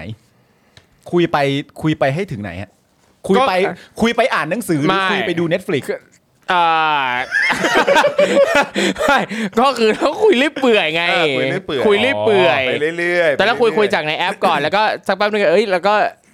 ย้ายไปไอจี อ่า เออพอเข้าไปจีแล้วก็อ่ะคุยต่อในไอจี อ่า แล้วเราก็ไปไถไถดูรูปด้วย อ่า อ้าวเจอกูไม่ตอบแล้วถามมาไม่ตอบ คุ เลยย เลยใช่ห ไม่แต่ประ คุยลย ประเด็นเนี้ยมันเป็นประเด็นเหมือนแบบที่เขาบอกกันว่าแบบเหมือนอย่าเจอฮีโร่ตัวเองอ่ะ ออออ ครับ ออ เพราะคุณไม่รู้ว่า ใช่ จ ใช่ ริง ๆ แล้วฮีโร่คุณเป็นลักษณะยังไง ครับใช่ มันมี ใช่ มันมี ใช่ ผู้หญิงอยู่คนหนึ่งอ่ะซึ่งผมแบบคือชอบเขามากเลยอะ ครับ แล้วก็เหมือนแบบเจอกันแบบ3ามสี่วันอะไรเงี้ยเออ ครับ เจอกันที่เมืองนอกอะไรเงี้ย อ่า สามสี่วันแล้วผมก็ชอบมากชื่อชอบทุกอย่างที่เป็นเขาเลยชอบ ครับ ชอบชอบมากอะไรเงี้ยแล้วก็ไม่ได้มี IG ไม่ได้มี Facebook ไม่ได้มีอะไรต่างๆกันานา ครับ เป็นระยะเวลาที่ยาวนานมากอะไรเงี้ยจนกระทั่งวันหนึ่งมาเจอ แล้วก็แบบหุ้ยจะได้ไปเห็นหน้าเขาแล้ว จะได้แบบเหมือนกลับไปเห็นบริบทเขาอีกครั้งหนึ่งแล้ว ครับ มันมีวิดีโอไหมได้ยินเสียงไหมหรืออะไรต่างกันานานั่นนู่นนี่แล้วพอไล่มาเป็นพืชอ่ะก็ ค คื รั อ บ ก็คือพืชแบบสลิมอ่ะ อ่า พืชปึ๊บแมวมา อ๋อ แล้วก็แบบ I see แล้วก็แบบ เออ แต่ว่ากูแยกแยะได้ไงกูแยกแยะได้ อันนั้นก็ชื่นชมไป อันนั้นก็ ครับ ชื่นชมไปก็ เออ เก็บความน่าทรงจำความเก่งของเขาความน่ารักของเขาก็เก็บไว้ ส่วนทัศนคติที่มีต่อเรื่องอื่น ๆ เนี่ยก็เป็นอีกเรื่องหนึ่งเพราะว่า thank you ก็ต้องบอกเลยว่า thank you เออ บอก thank you แหมนะฮะนึกว่าจะมิ้ว เอ้ยแต่ว่าเอ่ออาจารย์แบงค์ยังไม่ตอบเลยนะ แล้วอาจารย์แบงค์ล่ะ เอออาจานแบงค์จะทำยังไง โอ้ยทุกวันนี้น่าจะบอกทุกวันนี้ก็ไม่ได้นะ เออ เออ ไม่ถ้าเจอสถานการณ์แบบนั้นอ่ะ เออ ก็ลองดูว่าคุยเรื่องอื่นกันได้ไหมก็ อ่า ก็คือจะไม่คุยกับเขาเรื่องเรื่อง เรื่องนี้ เรื่องที่กระทบกระทั่งกันก่อน อ่า แต่จริงๆนะ แต่ว่า จุดนั้นน่ะเราก็ไม่ได้มีเรื่องอะไรให้ต้องคุยเยอะแยะเลยนะ เพราะเรากำลังจะดูเนื้อเรื่องแล้ว ใช่ใช่ เพราะเรากำลังจะดูแล้วไง เราจะ ถ้าสมมติ เข้าสู่ความบันเทิงแล้ว ถ้าสมมติว่าพูดคุย ครับผม มันก็รบกวนการดูใช่ไหมล่ะ ใช่ อ่าเออเออเออครับผมครับผม คือถ้ามีมุมอื่นที่แบบไม่ ครับ ไม่ต้องเปิดเผยกันเรื่องเนี้ย เออ ก็จบก็จบก่อน อ่า ก็จบ โอเค ตรงนั้น ไม่แต่ ครับ ไอ้จอนมันสายคุยไง เออใช่ชีวิตนี้ก็ จอนมันต้องแบอืบม มันชอบคุยอ่ะ ผมก็จบ อ่า จบที่การคุยแค่นั้นแหละครับ อืม เออผมก็ไปต่อ แค่คุย ไม่ได้ครับผมก็ ถ้ามึงจะพูดอย่างนี้มึงร้องเหมียวดีกว่า เออ โอเคไปน่ารักแล้วน่ารักแล้วพอแล้ว เน้น oral เหมียวใช้การพูดคุย ใช่ โอเค oral presentation โอเค ใช้การพูดคุย เฮ้ยอันนี้โคตรดี เสียงมันแปลกๆเลย มึงจะร้องขึ้นมาอย่างนั้นทำไมอ่ะ รับบท า เสือ งี้างี้ ติดสัตว์ คุณผู้ชม ผมจะให้คุณจอนเนี่ย อะไร โชว์สกิลความเป็นพิธีกรมาตั้งแต่เด็ก ยังไงวะ เรื่องที่เราพูดทั้งหมดเมื่อกี้เนี่ย เออ เอาเอาไปเข้าข่าวดิ มึงเป็นพิธีกรมาตั้งแต่เด็ก คุณผู้ชมก็ชื่นชมมึง คือทั้งหมดเนี้ยคุณผู้ชม อ่า ไอ้ที่เล่ากันมาเนี่ยมัน ครั ก็ บ เป็นเรื่องของการทำความเข้าใจและการสื่อสารใช่ไหม ครับ ครับ ซึ่งข่าวต่อไปก็เป็นเรื่องนี้โดยตรงเลย เรื่องของการสื่อสาร การสื่อสารนะฮะจาก เออ ต่างประเทศมาสู่เมืองไทย เออ ครับ การสื่อสารการทำความเข้าใจกันแม้กระทั่งข้างในกับข้างนอกเนี่ย ก็เออมันต้องเข้าใจให้ตรงกันมันถึง ครับ จะไปด้วยกันได้ ต้องเข้าใจทั้งข้างในและข้างนอกเลย ข้าง ฮะ ในข้างนอกเลยครับ ในและนอกประเทศ สุดยอดมาก ใน ๆาก และนอกประเทศไงเพราะว่า ครับ โรงพยาบาลธรรมศาสตร์ เออ กับกระทรวงต่างประเทศ เออ ใช่ไหมหรือกระทรวงต่างประเทศกับโปแลนด์ ครับ มันก็ต้องสื่อสารให้รู้เรื่องไม่งั้นของก็เข้ามาไม่ได้ อ๋อ กูพูดกับมึงนะตอนนี้เลยนะ ครับ ครับ ร้ายกาจนะครั เฮ้ บ ย เรา งี้แหละงี้แหละงี้แหละ อ้าวแม่งอ้อ งี้แหละเคล็ดลับความสำเร็จของเสือชื่อจอร์นวินยูอ่ะ แล้วทำไมเสือยังเสียงแค่แมวจนถึงทุกวันนี้วะ โอ้ยสุดยอดเลยไอ้เสือ มีมีมีไอดอลเป็นผู้นำ ครับผมครับผม เอ่อรบกวนครูทอมครับ ครับผม อย่าถือว่ารบกวนฮะผมยินดี ไปต่อไม่เป็น ครับ หลังจากที่มีรายงานความเคลื่อนไหวมาเป็นระยะนะครับ เกี่ยวกับกรณีดราม่าวัคซีนโมเดอร์นาที่มีกระแสว่าโปแลนด์จะบริจาคให้กับประเทศไทยนะครับ แต่ว่ายุติไปเนื่องจากไม่ได้รับหนังสือรับรองจากทางการอย่างทันท่วงทีครับทำให้เกินกรอบเวลาที่จะดำเนินการต่อได้นะครับ ล่าสุดเลยครับสดสดๆร้อนๆอีกแล้ว วันนี้มีความเคลื่อนไหวใหม่ ๆ จากฝั่งของกระทรวงการต่างประเทศเพิ่มเข้ามาอีกครั้งนะครับ ซึ่งพบว่าเป็นชุดคำอธิบายที่ต่างจากสื่อและที่ประชาชนได้ฟังนะครับ ซึ่งเรียกได้ว่าหนังคนละม้วนกันเลยทีเดียวครับ เอาแล้ว เนื่องจากว่าในครั้งนี้นะครับ ทางกระทรวงการต่างประเทศได้ระบุครับ แบบนี้ครับว่า มหาวิทยาลัยธรรมศาสตร์แจ้งกระทรวงการต่างประเทศว่า ในการรับบริจาควัคซีนจากโปแลนด์ครั้งนี้มีค่าใช้จ่ายจำนวนมาก มหาวิทยาลัยธรรมศาสตร์จึงจะรับวัคซีนจำนวนหนึ่งในสามของวัคซีนที่ได้รับบริจาคไว้เอง เพื่อให้บริการประชาชนโดยไม่คิดค่าใช้จ่าย อืม หนึ่งในสามเนี่ยรับมาแล้วทางโรงพยาบาลสนามของมหาวิทยาลัยธรรมศาสตร์เนี่ยแจกจ่ายให้กับประชาชนเองฟรีนะครับ ครับ แล้วก็อีก 2 ใน 3 ที่เหลือเนี่ยนะครับจะให้เอกชนที่เป็นหุ้นส่วน เพื่อนำไปจำหน่ายให้ผู้สนใจ เพื่อชดเชยค่าใช้จ่ายที่เกิดขึ้น นะอย่างที่เขาบอกไปว่าในการจะนำเข้ามาเนี่ยมีค่าใช้จ่ายค่าขนส่งค่านั่นนี่นู่น ซึ่งพอเป็นแบบนี้นะครับกระทรวงการต่างประเทศได้หารือกับกระทรวงการต่างประเทศโปแลนด์แล้ว ได้รับแจ้งว่าไม่อนุญาตให้นำวัคซีนที่ได้รับบริจาคเนี่ยไปขาย อืม และฝ่ายไทยจะต้องได้รับ market authorization จากบริษัทผู้ผลิตหรือตัวแทนจำหน่ายวัคซีนโมเดอร์นาด้วย ครับ ก็คือเหมือนกับว่าต้องได้รับการอนุมัตินะครับให้สามารถเอาไปจำหน่ายได้นะฮะซึ่งทั้ง 2 ประเด็นเนี่ยเป็นแนวปฏิบัติโดยทั่วไปของการบริจาควัคซีนและเวชภัณฑ์ระหว่างประเทศ และไม่สามารถเจรจาต่อรองเป็นอื่นได้ ครับ นอกจากนี้นะครับยังระบุว่าตัวแทนบริษัทวัคซีนได้แจ้งกระทรวงการต่างประเทศในลักษณะเดียวกันครับว่า จะต้องไม่มีการนำวัคซีนที่ได้รับบริจาคเนี่ยไปขายต่อ ทั้งนี้กระทรวงการต่างประเทศโปแลนด์ซึ่งเป็นหน่วยงานที่มีสถานะเป็นผู้แทนรัฐบาลโปแลนด์ ไม่เคยยืนยันว่ารัฐบาลโปแลนด์ยินดีบริจาควัคซีนดังกล่าวให้ฝ่ายไทย น่า โอ้อย่างนั้นไปนะครับ โดยที่เป็นที่ชัดเจนครับว่ามหาวิทยาลัยธรรมศาสตร์ จะนำวัคซีนที่ได้รับบริจาคส่วนหนึ่งให้เอกชนหุ้นส่วนเนี่ยไปขาย และไม่มีหลักฐานใด ๆ ว่ามหาวิทยาลัยธรรมศาสตร์ได้รับ Market Authorization จากบริษัทผู้ผลิตหรือตัวแทนจำหน่ายวัคซีนโมเดอร์นาแล้ว กระทรวงการต่างประเทศในฐานะผู้แทนรัฐบาลไทย จึงไม่อยู่ในสถานะที่จะมีหนังสือยืนยันว่ารัฐบาลไทยยินดีรับบริจาควัคซีนดังกล่าว ซึ่งจะส่งผลกระทบต่อความสัมพันธ์ระหว่างไทยและโปแลนด์ รวมไปถึงความน่าเชื่อถือของประเทศไทยด้วยครับ เมื่อหุ้นส่วนเอกชนของมหาวิทยาลัยธรรมศาสตร์นำวัคซีนที่ได้รับบริจาคไปขาย ทั้งยังอาจทำให้บริษัทผู้ผลิตหรือตัวแทนจำหน่ายวัคซีน ฟ้องร้องรัฐบาลไทยในภายหลัง การพิจารณาของกระทรวงการต่างประเทศเป็นไปโดยยึดผลประโยชน์ของประเทศเป็นหลัก พร้อมกับระบุว่ากระทรวงการต่างประเทศไม่เคยปิดกั้นความพยายามของมหาวิทยาลัยธรรมศาสตร์ และหุ้นส่วนเอกชนที่จะขอรับบริจาควัคซีนจากโปแลนด์หรือประเทศใด ๆ และในกรณีนี้ก็ได้แนะนำแล้วด้วยนะครับว่าให้มหาวิทยาลัยธรรมศาสตร์หารือโดยตรงกับหน่วยงานที่ประสงค์บริจาคต่อไป และยินดีสนับสนุนมหาวิทยาลัยธรรมศาสตร์ หากต้องการรับบริจาควัคซีนจากมิตรประเทศในอนาคตอืมครับ นะฮะ อย่างไรก็ดีนะครับ ถ้าเกิดย้อนไปพิจารณารายงานก่อนหน้านี้นะครับ ค จะ รับ พบว่าในเอกสารจากกระทรวงต่างประเทศถึงมหาวิทยาลัยธรรมศาสตร์เนี่ยนะครับ อืม ไม่เคยอ้างถึงข้อจำกัดนี้อย่างละเอียดมาก่อนนะครับ เออ ทำให้ล่าสุดในวันนี้เนี่ยนะครับ โรงพยาบาลธรรมศาสตร์เนี่ยได้ออกมากล่าวถึงกระทรวงการต่างประเทศนะครับว่า กระทรวงต่างประเทศเนี่ยไม่เคยแจ้งเหตุผล และไม่เคยสอบถามรายละเอียดเกี่ยวกับการค้าวัคซีนครับ เพราะหากแจ้งมามทนะฮะเอ่อธรรมศาสตร์เนี่ยคงจะได้เข้าปรึกษาหารือกับกระทรวงต่างประเทศ อืม และหาแนวทางอื่นในการดำเนินการร่วมกันเพื่อประโยชน์ของประเทศได้ทันท่วงที เออ พร้อมระบุว่า เรื่องการแบ่งวัคซีน 1 ล้านโดส ให้เอกชนคู่สัญญานำไปนำไปจำหน่ายนั้น มทได้แจ้งแก่ผู้แทนกตตั้งแต่ต้นว่าการบริจาคครั้งนี้เป็นการบริจาควัคซีนจากคลังสำรองในโปแลนด์ ผู้รับบริจาคจะต้องส่งคณะผู้เชี่ยวชาญไปตรวจสอบสภาพ สถานะและล็อตการผลิต จัดการในเรื่องการขนส่งวัคซีน ประกันภัยวัคซีน พิธีการศุลกากร และการ บริหารจัดการคลังเก็บวัคซีนในประเทศ ตลอดทั้งการประกันภัยผลข้างเคียงจากการได้รับวัคซีน ครับ ซึ่งค่าใช้จ่ายในการดำเนินการเรื่องเหล่านี้คิดเป็นจำนวนหลายร้อยล้านบาท ซึ่งในการรับบริจาคแอสตราเซเนกาจากหลายประเทศหลายครั้ง รัฐบาลไทยก็เคยเป็นผู้รับผิดชอบ โดยใช้เงินงบประมาณของรัฐจ่ายไปทั้งหมด ในกรณีของธรรมศาสตร์ซึ่งไม่มีงบประมาณแผ่นดินให้จ่ายได้ จึงได้ขอให้ภาคเอกชนคู่สัญญา เป็นผู้รับผิดชอบค่าใช้จ่ายทั้งหมด ประเด็นที่สำคัญคือ เมื่อได้คำนวณค่าใช้จ่ายและหักวัคซีน 500,000 โดส ที่จะมอบให้ธรรมศาสตร์และโรงพยาบาลเครือข่าย ไปฉีดให้ผู้ที่มีข้อบ่งชี้ทางการแพทย์ โดยไม่เรียกเก็บค่าตอบแทนออกเอ่อโดยไม่เรียกเก็บค่าตอบแทนแล้วเนี่ยนะฮะ วัคซีนอีก 1 ล้านโดสที่เหลือเนี่ยตกลงจะเรียกเก็บค่าใช้จ่ายในการขนส่งโลจิสติก และประกันภัย รวมเป็นจำนวนโดสละ 400 บาท ครับ ซึ่งก็ต่ำกว่าราคา 1,100 บาท ที่เป็นราคาต้นทุนวัคซีน ที่หน่วยงานภาครัฐที่นำวัคซีนชนิดนี้เข้ามาในประเทศ เรียกเก็บจากสถานพยาบาลต่างๆ อยู่เป็นอย่างมาก ครับ โอ้ต่างกันเยอะนะ สี่ร้อยกับพันหนึ่งนะ เอ ฮะ อ ครับ หากเรื่องการนำวัคซีนไปจำหน่ายเป็นเงื่อนไขหลักในการออกหนังสือรับรองไปยังโปแลนด์ มทอาจจะหาทางขอความช่วยเหลือจากหน่วยงานอื่น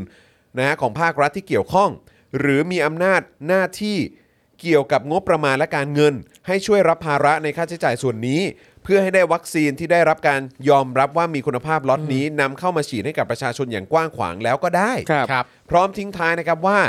สิ่งที่เรียนรู้จากเรื่องนี้คือ ยากเหลือเกินที่องค์กรใดจะเข้าไปยุ่งเกี่ยวกับเรื่องวัคซีนได้ ถ้าไม่ได้ดำเนินการในนามของรัฐ และใช้เงินงบประมาณแผ่นดิน จนทำให้ไม่อาจมีการเปรียบเทียบต้นทุน หรือราคาของการสั่งซื้อวัคซีนในแต่ละครั้งได้เลยค อั รั น บ นี้จริงนะฮะ ครับ ว้าวว้าวว้าวว้าวว้าว จริง ๆ นี่ไม่ใช่เหตุการณ์แรกหรอกนะครับ โอ้โห ที่ถ้าไม่ใช่ภาครัฐแล้วทำไม่ ครั ได้ บ เดี๋ยว จริง ๆ สิ่งที่ธรรมศาสตร์ต้องการจะพูดก็คือว่าจริง ๆ ถ้าอยากจะช่วยเหลือกันจริง ๆ เพราะว่าการช่วยเหลือมันไม่ใช่การช่วยเหลือธรรมศาสตร์นะฮะ ครับ มันเป็นการช่วยเหลือประชาชนในประเทศ ใช่ ด้วย เพราะจำนวนที่จะเข้ามาที่ว่าเนี่ยที่มันเกินกรอบเวลาไปแล้ว ครับ เนี่ยมันเยอะนะฮะ ใช่ ห เดี๋ย นึ่ อะจริง งล้านห้าแสนกว่า อืม ใช่ นะครับถ้าอยากจะช่วยเหลือกันจริง ๆ เนี่ยถ้ามาถามกันก่อนว่า ข้อนี้มันอาจจะไม่ได้นะ ข้อ เออ นี้มันอาจจะไม่ได้ปัญหาชั้นกังวลอะไรต่างๆนานาเรื่องนี้ ก็แก้ไขกัน ครับ ไป ผม ตามนั้น แต่ณตอนแรกที่เกิดจนกระทั่งที่เหมือนที่บอกว่าไม่ได้คัดค้านอ่ะ ครับ แต่ว่าแค่แบบชี้แจงข้อกังวลเฉย ครั ๆ บ อะไรอย่างเงี้ยก็ไม่ได้เห็นจะพูดแบบนี้มาตั้งแต่แรก อืม อันนี้เรื่องสำคัญนะฮะ ถูกต้องครับ หรืออย่างการที่ต้องมีค่าใช้จ่ายในเรื่องการนำเข้าเรื่องประกันอะไรต่างๆนานาจนเอ่อจนทำให้ธรรมธรรมศาสตร์เนี่ยต้องเออขอความร่วมมือจากหุ้นส่วนเอกชนมาเนี่ยนะครับ แล้วมันก็ใช้ตังค์ไปหลายร้อยล้านบาทเนี่ยแล้วการที่เขาจะไปขายเพื่อจะมาชดเชยตรงส่วนนี้ ในเมื่อทางกระทรวงการต่างประเทศเองเนี่ยทราบว่ามันต้องมีค่าใช้จ่ายตรงนี้ และพอเขาไปทำแบบนี้แล้วมันขายไม่ได้ ในเมื่อรู้เงื่อนไขนี้เนี่ยคือถ้าเป็นเราเองเราก็รู้สึกว่า เดี๋ยวเราจะไปจัดการหางบประมาณมาลงส่วนนี้ให้ก็ ครับ ได้เพื่อเพราะว่ายังไงทรัพย์ผลประโยชน์มันก็ตกอยู่กับประชาชนเต็ม ใช่ ๆอยู่แล้ว ใช่ แต่ทำไมทางกระทรวงหรือภาครัฐเอง ไม่ออฟเฟอร์สิ่งนี้ให้ตั้งแต่แรกทั้ง ใช่ ทั้งที่มันเป็นประโยชน์ของประชาชนคนไทย ใช่ใช่เพราะว่าก็ก็นึกอยู่เหมือนกันว่า เฮ้ย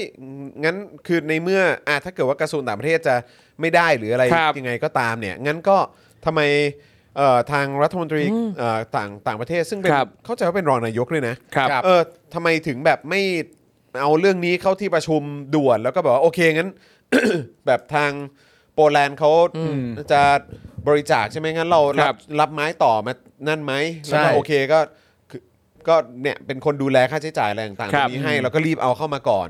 คือแบบว่าเพราะว่าล็อตล็อตที่จะมาในปีนี้เนี่ยก็เหมือนแบบก็มาในปริมาณเท่าไหร่ห้าแสนกว่าใช่ไหม ใช่ ครับ เออแล้วก็ปีหน้าก็ค่อยค่อยมาเพิ่มเติม อืม เพราะฉะนั้นถ้าตอนนี้ได้ได้มาอีกล้านกว่าเนี่ยเอองั้นก็เราก็มาดูแลตรงจุดนี้ให้ก่อนไหมอะไรแบบ ใช่ นี้แต่คือแบบก็ ใช่ ก็งงเนอะว่าเออทำไมมันถึง ทำไมมันยุ่งยาก เอออ ทำไมมันดู หรือว่ายังไงหรือว่าทางโปแลนด์ไม่มีความไว้วางใจรัฐบาลไทยหรือเปล่าก็เลย เออ ก็เลยแบบว่าติดต่อกับ ครับ หน่วยงานอื่นแทน อืม อันนี้อันนี้ไม่รู้นะฮะก็คืครั อบ คือก็ก็งงว่าเอองั้นถ้าอย่างนี้ทำไมถึงฟิกซ์ไว้กับทางโรงพยาบาลธรรมศาสตร์ล่ะ ครับ อะไรแบบเนี้ยเออก็ก็อยากรู้เหมือนกันนะครับ ครับ อืม อัปเดตข่าวกันสักนิดหนึ่งนะครับ คุณผู้ชคมรับผม ครับ ขณะนี้นะครับมีรายงานความคืบหน้าล่าสุดว่าศาลมีคำสั่งเลื่อนไต่สวน ถอนประกันตัวรุ้งแอมมี่ไหมเป็นวันที่ 18 พฤศจิกายนนะครับ ครับ ส่วนทนายอานนท์ไต่สวนต่อพรุ่งนี้ครับนะฮะ ครับ งงจังเลย นี่คือผมเข้าใจว่าเขาน่าจะไปกันมาตั้งแต่ช่วงกลางวันแล้วนะฮะ ครับ แล้วนี่ก็คือ เป็นเลื่อนไต่สวนฮะ เลื่อนไต่ ครับ สวนใช่ไหม ไปเป็นวันที่ 18 เดือนนี้อะครับ ครับ ส่วนทนายอานนท์ไต่สวนต่อพรุ่งนี้เฮ้ย ใช่เพิ่งออกมาเมื่อเกือบชั่วโมงที่แล้วนะครับ ครับ เนี่ยว้าวนะครับ เลื่อนครับใช่ครับ เลื่อนครับถูกต้อง เลื่อน ครับ ครับ อีกแล้ว นะ นะ ฮะ ครับ อ่ะคุณผู้ชมครับแล้วก็เอ่ออยากจะอัปเดตนะครับนะฮะกับอีกหนึ่งคลิปความรู้นะครับคุณผู้ชม ครับ นะฮะอ่าที่อยากจะมานำเสนอกันนะครับเผื่อว่าจบรายการไปนะครับ แล้วก็เอ้ยอยากจะดูคลิปความรู้อีก อ่าน นะครับ ครับผม นะฮะเราก็มีมาแนะนำเมื่อสักครู่แล้วก็คือ เออ คลิปความรู้เกี่ยวกับอนุสาวรีย์ชัย สมรภูมิ ครับ ว่ามีความสำคัญอย่างไร เออ นะครับคราวนี้เนี่ยนะครับก็มีอีกคลิปหนึ่งนะครับที่อยากจะฝากไว้ให้ดูกันนะครับก็ขอบอกว่าเด็ดไม่แพ้กันนะครั ครับ บ เพราะว่าจะเล่าถึงอีกหนึ่งสงครามที่คนจำนวนมากเนี่ยอาจจะไม่เคยได้ยินนะครับ ครับ ก็อย่างว่าแหละครับตามหนังสือ อเรียงของไทยนะครับนอกจากสยามรบกับพม่าแล้วเนี่ยนะครับสงครามอื่นๆ ก็ดูไม่ค่อยจะมีการพูดถึงสักเท่าไหร่นะครับยิ่งเมื่อเปลี่ยนแปลงเป็นรัฐชาติสมัยใหม่แล้วเนี่ยนอกจากการรบนะฮะกับประชาชนตัวเองแล้วเนี่ยนะครับกองทัพไทยแทบจะไม่มีอะไรให้พูดถึงเอาซะเลยนะครับครับนะฮะ แต่จริง ๆ แล้วเนี่ยนะครับกองทัพไทยเคยมีการทำสงครามสำคัญครั้งหนึ่งนะครับในช่วงรัฐไทยสมัยใหม่ นั่นคือสงครามอินโดจีนครับที่ไทยเนี่ยรบกับฝรั่งเศส เจ้าอาณานิคมอินโดจีน ระหว่างสงครามโลกครั้งที่ 2 ก่อนที่ไทยจะเข้าร่วมสงครามโลกครั้งที่ 2 อย่างเป็นทางการนะครับ อ่า สมรภูมิบ้านพร้าวครับเป็นสมรภูมิสำคัญในสงครามอินโดจีนนะครับที่อาจจะเรียกได้ว่า เป็นสมรภูมิที่ตัดสินการแพ้ชนะสงครามครั้งนั้นเลยก็ว่าได้นะครับ แต่เราเนี่ยแทบไม่เคยได้ยินเรื่องนี้กันเลย ครับ นะครับ ก็เลยอยากจะแนะนำนะครับ คลิปนะฮะความรู้ที่ชื่อว่า สงครามที่คนไทยไม่เคยรู้ สมรภูมิบ้านพร้าว ไทยรบชนะฝรั่งเศสนะครับนะฮะซึ่งในคลิปนี้คุณผู้ชมเนี่ยก็จะได้รู้จักกับวีรบุรุษบ้านพร้าวนะครับ แล้วก็กองพันในตำนานนะฮะเอ่อใครที่สนใจนะครับก็สามารถไปดูเอ่อคลิปนี้ได้ตามลิงก์ที่อาจารย์แบงค์จะให้คุณผู้ชมนะฮะได้กดติดตามได้เลยนะครับในช่อง คครับอมเมน ผม ต์นะครับ ครับผม นี่นะฮะ เป็นสมรภูมิการรบที่ชนะซะด้วย ที่ช เย่ นะครับ แต่คนไทยไม่ค่อยรู้ ใช่ค จริ รั งครับ แต่อันนี้ก็ก่อนสเอ่อก่อนที่ไทยจะเข้าร่วมสงครามโลกครั้งที่สองนะครับ ผม แล้วก็หลังจากนั้นเป็นต้นมาก็นะครับ ครับ ก็อย่างที่รู้กันเกี่ยวกับ อะไร กองทัพไทย อะไรคือชนะแมตช์เดียวคืออะไร ครับ ชนะแมตช์เดียว อะไรครับคุณคิงชนะแมตช์เดียว เออ ก็ชนะนะครับ ครับ แต่ก็อยากก็อยากให้ดูนะฮะ คือไม่ว่าจะเป็นเกี่ยวกับเอ่ออนุสาวรีย์ชัยสมรภูมินะครับหรือว่าสมรภูมิบ้านพร้าวนี่ก็อืมนะครับอยากให้ ครับผม ดูแล้วก็ติดตามกันนะครับ ต่อเนื่องกันได้เลยนะครับนะฮะอ่ะคราวนี้นะครับอีกสักหนึ่งเรื่องละกันครับเอาเรื่องไหนดีอะ เอาเรื่องญี่ปุ่นไหมหรือว่าจะเอา เอาเรื่องดู Netflix ไหมล่ะ อ๋อไม่ หรือจะเอาเรื่อง ตอนนี้ หรือว่าจะเอาเรื่องเศรษฐกิจครับ ได้หมดเล็ก ซึ่งเราซึ่งเราให้ให้คุณผู้ชมโหวตดีกว่า เออ คุณผู้ชมครับอยากฟังเรื่องเศรษฐกิจ หรืออยากฟังเรื่องญี่ปุ่นครับ นี่ นะฮะถ้าเศรษฐกิจกดหนึ่งนะฮะญี่ปุ่นกด 2 ครับ ครับ นี่มีคนบอกว่าเอาเรื่อง 18 บวก เอ้าเอออันนั้น อ่า อันนั้นต้องถามต้องถามครูทอมเลย คุณมาถามอะไรผมล่ะ คุณผู้ชมเลือกอะไรไม่รู้อะแต่ผมเลือกละ เออเลือกอะไร เอ ฮะ อ ผมไม่บอกด้วย เอ้า แต่ผมว่าผมเลือกถูก ใช่ แล้วผมเก็บสคริปต์แล้วด้วย ผมเลือกถูกแน่นอน เาละ ของ ครับ ผม 20 บวกผมบอกเลย เดี๋ยวก่อนนะ เรือใบเดียวด้วย นี่ เฮ้ย หนึ่งหนึ่งคือหนึ่งคือเ หนึ่งคือเศรษฐกิจสองคือญี่ปุ่น สงคือญี่ปุ่น อ่า เออ อ่ะอาจารย์ ดู แบงค์ครับ บอกมาหน่อยฮะอันไหนอันไหนเยอะสุดฮะ ชอบความเป็นอินเทอร์แอคทีฟ ใช่ฮะ ต้องมีดิสองใช่ไหมฮะ ครับ สองก็ต้องเป็นญี่ปุ่นสิ แล้วคุณ เย่ ดู ไหน นี่ เอ้ยโอ้โห ยังไงล่ะ ยังไงล่ะ มันรู้ใจกัน คุณควรจะไป เฮ้ยผมอะ ทำงานเสริมเป็นเจ้าหน้าที่ฝ่ายโพลนะฮะ ครับ ฝ่ายโพ โพลนะฮะออ เป็น ครับ ไม่ใช่โพ ผ เป็นโพลาแบร์ด้วย เป็นสายแบบเป็นสายอย่างเสียง เอ้ย เออนะฮะเป็นเป็นแบบสายอย่าง สาย เสียง ขายังเสียง สายขายอย่างเสียง นะครับอ้าวงั้นญี่ปุ่นอะไรยังไงฮะเนี่ยครับ อืมนี่เลยครับ มีรายงานว่าประเทศญี่ปุ่นเตรียมเปิดประเทศให้กับชาวต่างชาติสำหรับผู้ที่เดินทางเข้ามาทำธุรกิจระยะสั้น ศึกษาต่อหรือว่าเข้าคอร์สฝึกอบรมนะครับย้ำนะครับญี่ปุ่นเปิดประเทศเราสามารถไปญี่ปุ่นได้ แต่ต้องมีเงื่อนไขนี้นะคือ ครับผม ทำธุรกิจระยะสั้น ศึกษาต่อหรือว่าเข้าคอร์สฝึกอบรม ครับผม อย่างไรก็ดีครับมาตรการดังกล่าวนะครับไม่รวมถึงนักท่องเที่ยว ซึ่งจะต้องรอไปอีกระยะหนึ่งก่อนนะครับโดยญี่ปุ่นยืนยันว่าจะผ่อนคลายมาตรการคุมเข้มการเดินทางเข้าประเทศของชาวต่างชาติ เมื่อวันที่ 2 พฤศจิกายนนี้นะครับเพิ่งประกาศมาเลยครับ โดยการผ่อนคลายนี้อาจจะเริ่มมีผลบังคับใช้ในวันจันทร์ที่ 8 พฤศจิกายน ด้วยการเพิ่มจำนวนผู้เดินทางเข้าประเทศจากวันละ 3,500 คนเป็น 5,000 คนครับ ครับ นอกจากนี้ยังมีรายงานว่ามาตรการกักตัวผู้ที่เดินทางมาทำธุรกิจระยะสั้นในญี่ปุ่นเนี่ยจะลดเหลือเพียง 3 วันจาก 10 วัน อ๋อ คือตอนแรกเอ่อถ้าจะไปเนี่ยนะต้องกักตัว 10 วัน ตอนนี้ลดเหลือ 3 แล้วสำหรับผู้ที่ฉีดวัคซีนครบโดสนะครับ อ๋อโอเค โดยบริษัทและองค์กรที่รับชาวต่างชาติเหล่านี้เข้าประเทศจะต้องติดตามกิจกรรมของชาวต่างชาติอย่างใกล้ชิด อ๋อโอเคน อกจากนี้การลดวันกักตัวจะถูกนำไปใช้กับชาวญี่ปุ่น ที่เดินทางกลับจากการไปทำธุรกิจในต่างประเทศด้วย ทั้งนี้นะครับจากรายงานผู้ติดเชื้อประจำวันในประเทศญี่ปุ่นเมื่อวานนี้ พบว่าทั้งประเทศมีผู้ติดเชื้อใหม่นะผู้ติดเชื้อใหม่เหลือเพียง 16 ราย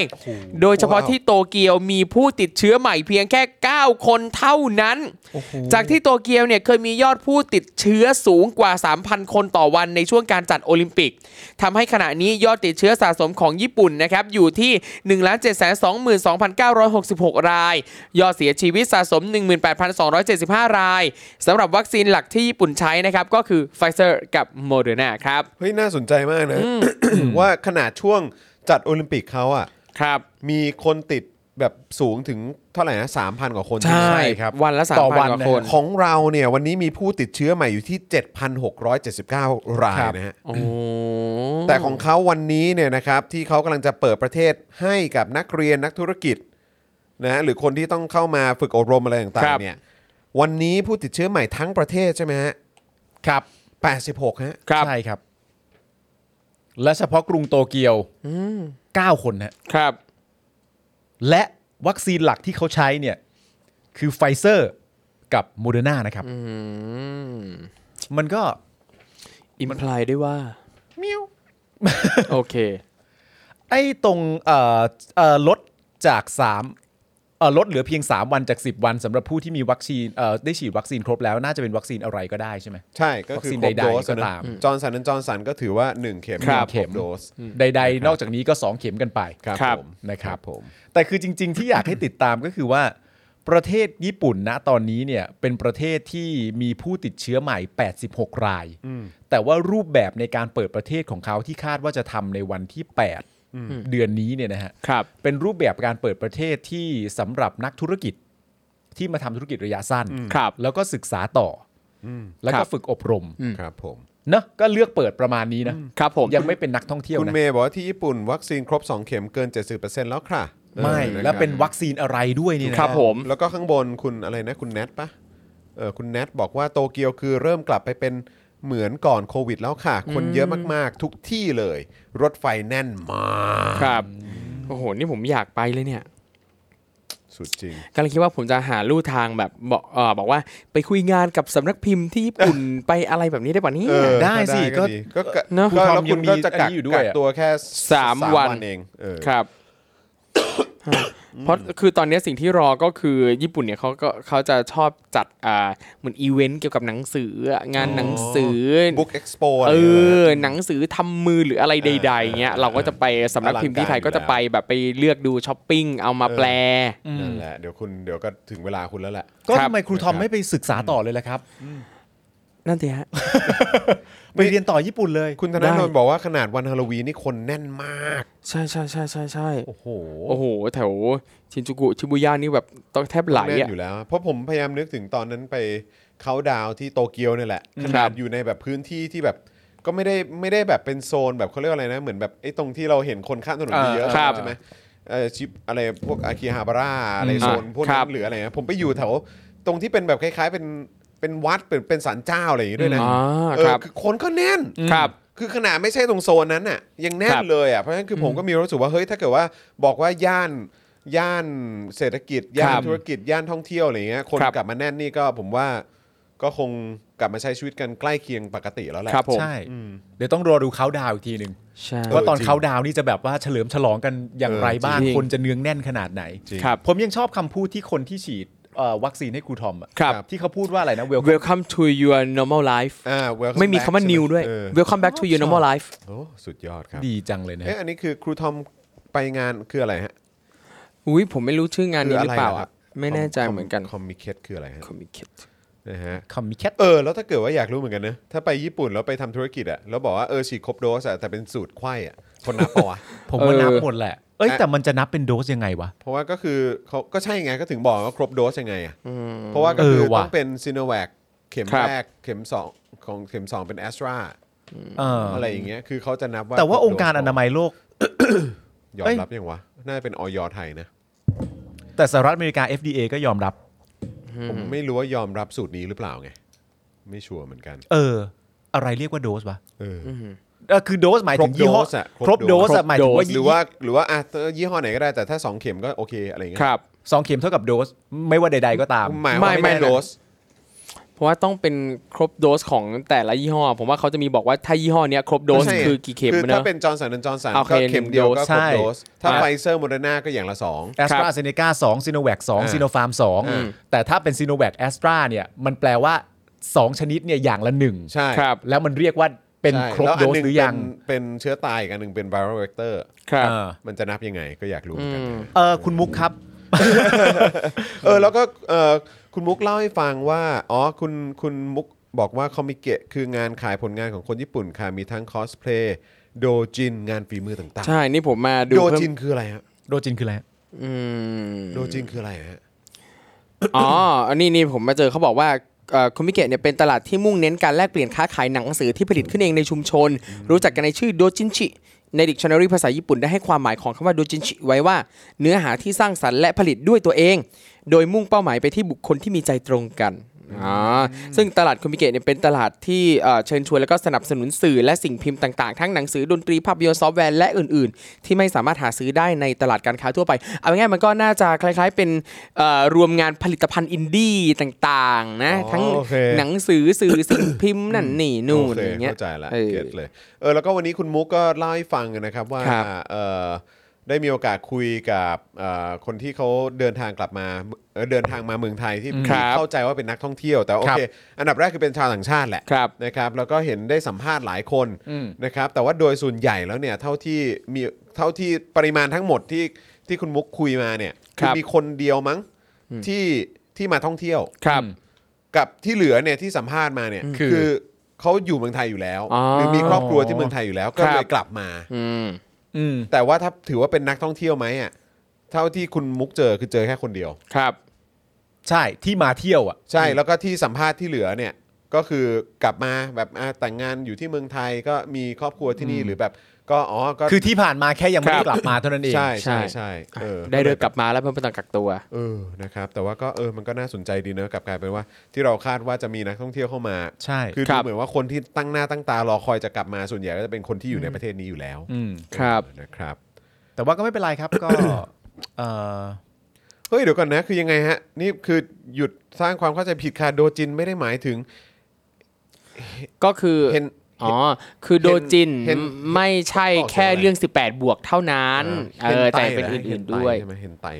เห็นได้ ไม่ว่าก็มีคุณผู้ชมหลายๆ คนบอกว่าเอ่อโดจินคือหนังสือทำมืออา แล้วก็มีคุณผู้ชมบางคนบอกว่าโดจิน 18 บวก อ๋อโอเคโอเค เท่า ใจ เท่าที่ ละ อ่านดูคือเขาหมายถึงว่าโดจินเนี่ยคือหนังสือทำมือแต่ว่า ครับ ส่วนใหญ่อะเป็นหนังสือ 18 บวก อ๋อโอเค แต่ไม่ใช่ทั้งหมด แต่ แต่ ไม่ มันไม่ ใช่ ใช่ทั้งหมด เอ ซึ่ง อ ซึ่งความหมายต นะบ รงๆคือหนังสือทำมืออ อ๋อ สื่อทำมือ โเคนะครับนะฮะอ่าโอเคดีครับดีฮะจะได้ทำความเข้าใจกัน ครับผม เพาะเราก็ไม่รู้ไงเออแล้วตรงพื้นที่นี้ก็ดีก็มันก็ยิ่งทำให้รู้ว่าอ๋อโอเคเข้าใจละ อ่ามี มีคุณผู้ชมบอกหยอกๆครับอย่าเครียดครับ ครับผม เออ นะฮะดีแล้วครับดีแล้วครับ ครับ นะฮะ ผม จะได้ได้ได้ได้ความรู้ด้วยนะครับ โดจินคือหนังสือทำเองจะ 18 จะ 18 บวกหรือไม่ก็ได้ ครับ ผม า ขอบคุณครับ ใช่ครับนะฮะ ไม่เป็นไรครับผม ใช่นะครับ คุณผู้ชมครับ ตอนนี้ก็มาถึงช่วงท้ายของเราแล้วนะครับ วันนี้อยู่ด้วยกันมา 2 ชั่วโมงครึ่งนะฮะสชั่วโมง 40 นาทีนะครับผมนะก็อยากจะย้ำอีกครั้งนะครับ คุณผู้ชม คอนเทนต์นะครับที่เราจะผลิตขึ้นมาให้ซัพพอร์เตอร์และเมมเบอร์ของเราดู แล้วก็รับชมโดยเฉพาะเนี่ยนะครับ ใกล้แล้วนะครับ ครับ นะฮะตอนนี้วางคิววางแพลนกันแล้วนะครับนะฮะแล้วก็เร็วๆเอ่อเร็วๆนี้น่าจะได้รับชมกัน ครับ นะครับเพราะฉะนั้นแคมเปญของเราครับ 15,000ซัพพอร์เตอร์นะครับแม้ว่าตอนนี้จะอยู่ในโซนปลอดภัย อ่าน นะครับแต่ว่าเราไม่อยากจะกลับไปอยู่ในโซนอันตรายอีกนะครับ ใช่ครับ นะฮะเพราะฉะนั้นก็อยากให้คุณผู้ชมนะครับสนับสนุนเราเข้ามาอย่างต่อเนื่องละกันนะครับเพื่อที่จะได้มีกำลังในการผลิตคอนเทนต์ให้คุณผู้ชมติดตามแบบนี้ จันทร์ถึงศุกร์นะครับทุกๆ สัปดาห์ทุก ๆ เดือนนะครับให้คุณผู้ชมได้ติดตามกันนะครับแต่ละเดือนตอนนี้เราตั้งเป้าไว้นะครับว่าจะเอ่อมี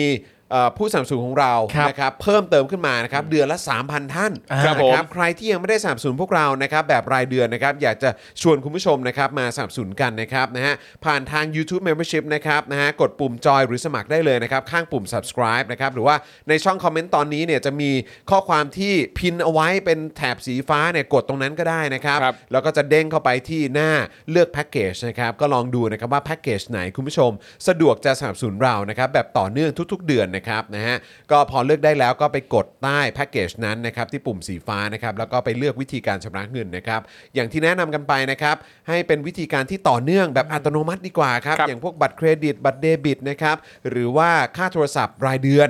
เครือข่ายมือถือของเรานะครับก็สะดวกเหมือนกัน หรือถ้าคุณผู้ชมสะดวกแบบพวก wallet ต่างๆ ก็ได้ด้วยนะครับ เข้าไปกรอกรายละเอียดให้ครบถ้วนเรียบร้อยนะครับ แล้วก็กดยืนยันแค่นี้ก็เป็นเมมเบอร์ของเราทาง YouTube แล้วนะครับ ส่วนทาง Facebook นะครับก็ง่ายมากๆด้วยเหมือนกันนะครับนะฮะใต้ไลฟ์นี้เลยข้างกล่องคอมเมนต์ครับมีปุ่มสีเขียวนะครับอยู่ด้านล่างนะฮะข้างๆนี้นั่นไงนะครับที่มีรูปหัวใจอยู่กดปุ่มนั้นครับปุ่ม Become a supporter นะครับพอกดเข้าไปแล้วนะครับก็จะเด้งเข้าไปที่วิธีการชำระเงินนะครับเหมือนกับ YouTube เลยครับ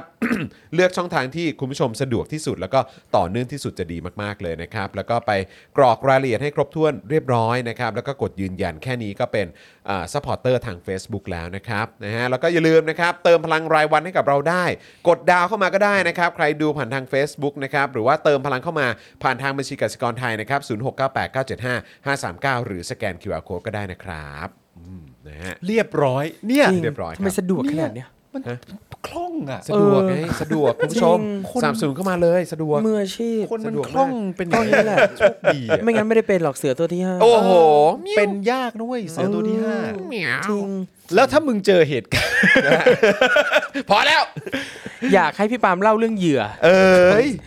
ของเสือ ของเสือไหนฮะ เสือปาล์ม เออเสือปาล์ม โอ้ยเสือปาล์มนี่กระจอกไปเลยฮะ โอ้โหตายแล้ว เสือปาล์มนี่กระจอกไปเลยผ ก ม ระจอกเลย อยากแนะนำให้รู้จักเพื่อนผม ครับ นะฮะชื่อครูทอม เฮ้ย นี่นั่งนั่งเหมือนจะโยนไปตรงนู้นสะดุ้งเลย เฮ้ย นั่งเหมือนจะโยนตรงนู้นแน่ๆสะดุ้งเลย เฮ้ย หมายถึงว่าครูทอม ครับ ฟังเรื่องเพื่อนผม อ่าโอเค คนนี้นี่ไม่ธร อะไร รม ค ดา รับ นะ อะไร ผม ค จะ รับ เล่าให้ อะไร ฟัง ครับอะไรครับ เอ้ยไม่มี อืม ฉายาจอห์นคีปอินทัชนี่ไม่ได้มากันนะเนี่ย เฮ้ย เฮีย ฉายาจอห์นคีปอินทัชนี่นี่ตำนานในวงการนี้เขาเล่ากันเลยนะฮะ จริง โอ้โห เอ่ ที่ อคุณ ที่ ผู้ชม ที่ ครับ ทำงานเก่านี่รู้กันดีฮะ เอ พรุ่ง อ นี้พรุ่งนี้เอ่อ พรุ่งนี้ทำไมพรุ่งนี้ไม่มีอะไร รู้กันทั้งวงการในตึกแกรมมี่นี่ยังเล่ากันถึงปัจจุบัน โอ้โห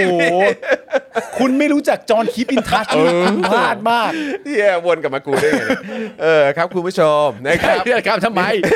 คุณโจบอกว่าบวกกันเองซะแล้ว เออ คบ มึงจะ ผ รีบไปไหนมันเพิ่งสองทุ่มกว่า เฮ้ยเอริรออยู่ เออ แถมครูทอมนี่กลับบ้านตอนมืดๆค่ำๆเดี๋ยวที่ อะไร แม่ดาว อะไร เป็นห่วง รู้ด้วยนี่เดี๋ยวเป็นเดี๋ยวไปหามาที่บ้านเดี๋ยวมันจะดาว เออเห็นไหมเออครับผมอะไรอย่างงี้หรือว่าเนี่ย tinder เป็นห่วงอะไรอย่างเงี้ย เอ เอ อ อใช่ไหม เอ้ยเดี๋ยวก่อนจบรายการ อะไรฮะ มึงบอกคุณผู้ชมหน่อยดีว่าแบบเอ้ยเดี๋ยวพรุ่งนี้เจอกันใหม่คีปอินทัชลองลองพูดให้ฟังหน่อยดิกูชอบกูได้ยินคำนี้ตั้งแต่เด็กแล้ว วันนี้กูจะได้ฉายาใหม่แล้วใช่ไหม ใช่ จอห์นคีปอินทัช ใช่ลองพูดกับคุณผู้ชมหน่อยเลยนะแต่จริง ๆ จอห์นพูดไม่ถนัดฮะ ครับ จอห์นถนัดพิมพ์ เอ้ย เอาแล้ว แซด ขนาดพิมพ์เนี่ยคนพร้อมแคปนะคะ เหรอเหรออ๋อโอเคโอเคโอเคโอเค รู้เรื่อง อ๋ออ๋อคีปอินทัชนะครับ รู้เรื่อง เลวเออ นะครับ เอ้า พอแล้ว ไปเอ่อเดี๋ยวทุกคนแยกย้ายไปพักผ่อนครับ โอเค เป็น นะค ห่ รั ว บ งคนอื่นแหละดูนะ ใช่แล้วก็อย่าลืม ได้ ดูคลิปความรู้นะครับ อนุสาวรีย์ชัย แล้วก็สมรภูมิบ้านพร้าวด้วยนะครับ ครับผม นะฮะแล้วก็อย่าลืมสามศูนย์ดาวแบบรายเดือนนะฮะ ฮะ แบบเมมเบอร์หรือสปอร์เตอร์ก็ได้ ครับ นะครับนะแล้วก็เดี๋ยวเอ่อเขาเรียกว่าคอนเทนต์เอ็กซ์คลูซีฟครับเดี๋ยวจะได้เอ่อติดตามกันเออ ครับ นะนี่หรือว่าไอ้คอนเทนต์เอ็กซ์คลูซีฟอะไรแบบนี้ควรจะเอาไปแบบ เนี่ยไอ้พวกอะไรคลิปอินทัชอะไรควรจะไป ต้องไปอยู่ในนู้น เออต้องอยู่ในนู้นปะวะ เออ เนี่ย เอ เนี่ย อ มีคน จำ ถาม เป็น แล้วกี่เปอร์เซ็นต์ถึงจะเล่า โอ้ นี่ นี่เห็น สามพั ไห นสามพัน คุณเวจเจตมาเพราะเขาว่าเลวแต่เป็นรอจุฬานะฮะ เออผมเข้าใจมันเป็นอ เป็น ย่างนี้ เออเขาเรียกว่าเลวชั้นสูง คุณผู้ชมต้องเข้าใจว่ามันคือคนอัธยาศัยดี อ่าเออ แล้วเวลาแบบเจอคนที่แบบมีความรู้สึกว่าสามารถมอบความรู้ให้แก่กันและกันได้ มันก็ไม่อยากให้ห่างกันไป อ่าครับผ ผม ม จะอธิบายไว่าอย่างนี้นะครับ ใช่ คุณผู้ชมครับ ครับ อย่าลืมคิดเป็นทัชนะ เออ โอ้ยไม่ใช่แค่คลิปเป็นทัชคลิปทัชชิ่งด้วย ไม่ใช่ไม่ใช่ เฮ้ยพอแล้วถึงเวลา คุณผู้ชมอย่าลืมนะครับสนับสนุนพวกเรานะครับ เออใช่ เอออย่าลืมคลิปอินทัชนะครับ โอเค ครับผม กูต้องพิมพ์ไง เอ กู อ ก็พูดไม่ค่อยเป๊ะเท่าไหร่ นี่ เออ ถ้าให้เขาพูดจริง ๆ นี่ แบบนี่ตาหวานกันเลยนะ เออ เวลาเขาพูดคำนี้จ ครับ ริง ๆ นี่เขามีเสน่ห์มากเลยคนเนี้ เยิ้ ย มๆเยิ้มๆเยิ้มๆอืม เออ จริง เหลว คิด เอ ไม่ อ ทัน คุณผู้ชมครับ ผมจอห์นคิปอินทัชนะครับนะฮะคุณปาล์มนะฮะ คุณปาล์มโอ้ยเฮียกูอยากได้ฉายามึงจริง กูไอ้ปาปามเซอร์วิส ๆเอ ไง อปาล์มเซอร์วิสปาล์มเซอร์วิสเซอร์วิสคุณผู้ชมอยู่นะฮะ ใช่ ครับครูทอมมิสเตอร์ไฟเซอร์ นี่ นะครับนะแล้วก็แน่นอนอาจารย์แบงค์มองบนถอนอาจารย์แบงค์พลางนะครับ พวกเราสี่คนลาไปก่อนนะครับ ครับ คิปอิน พูด ทัชนะฮะ พูด ครับผม ไม่มองกล้องด้วย คิปอินทัชนะครับ หมอนี่กล้องกล้องแคบสิเอ คิป อ อินทัชนะครับผเอม อเนี่ยหลงกันมานักต่อนักแล้ว ครับพวกเราลาไปก่อนนะครับ สวัสดีครับ สวัสดีครับ Daily Topics กับจอห์นวินยู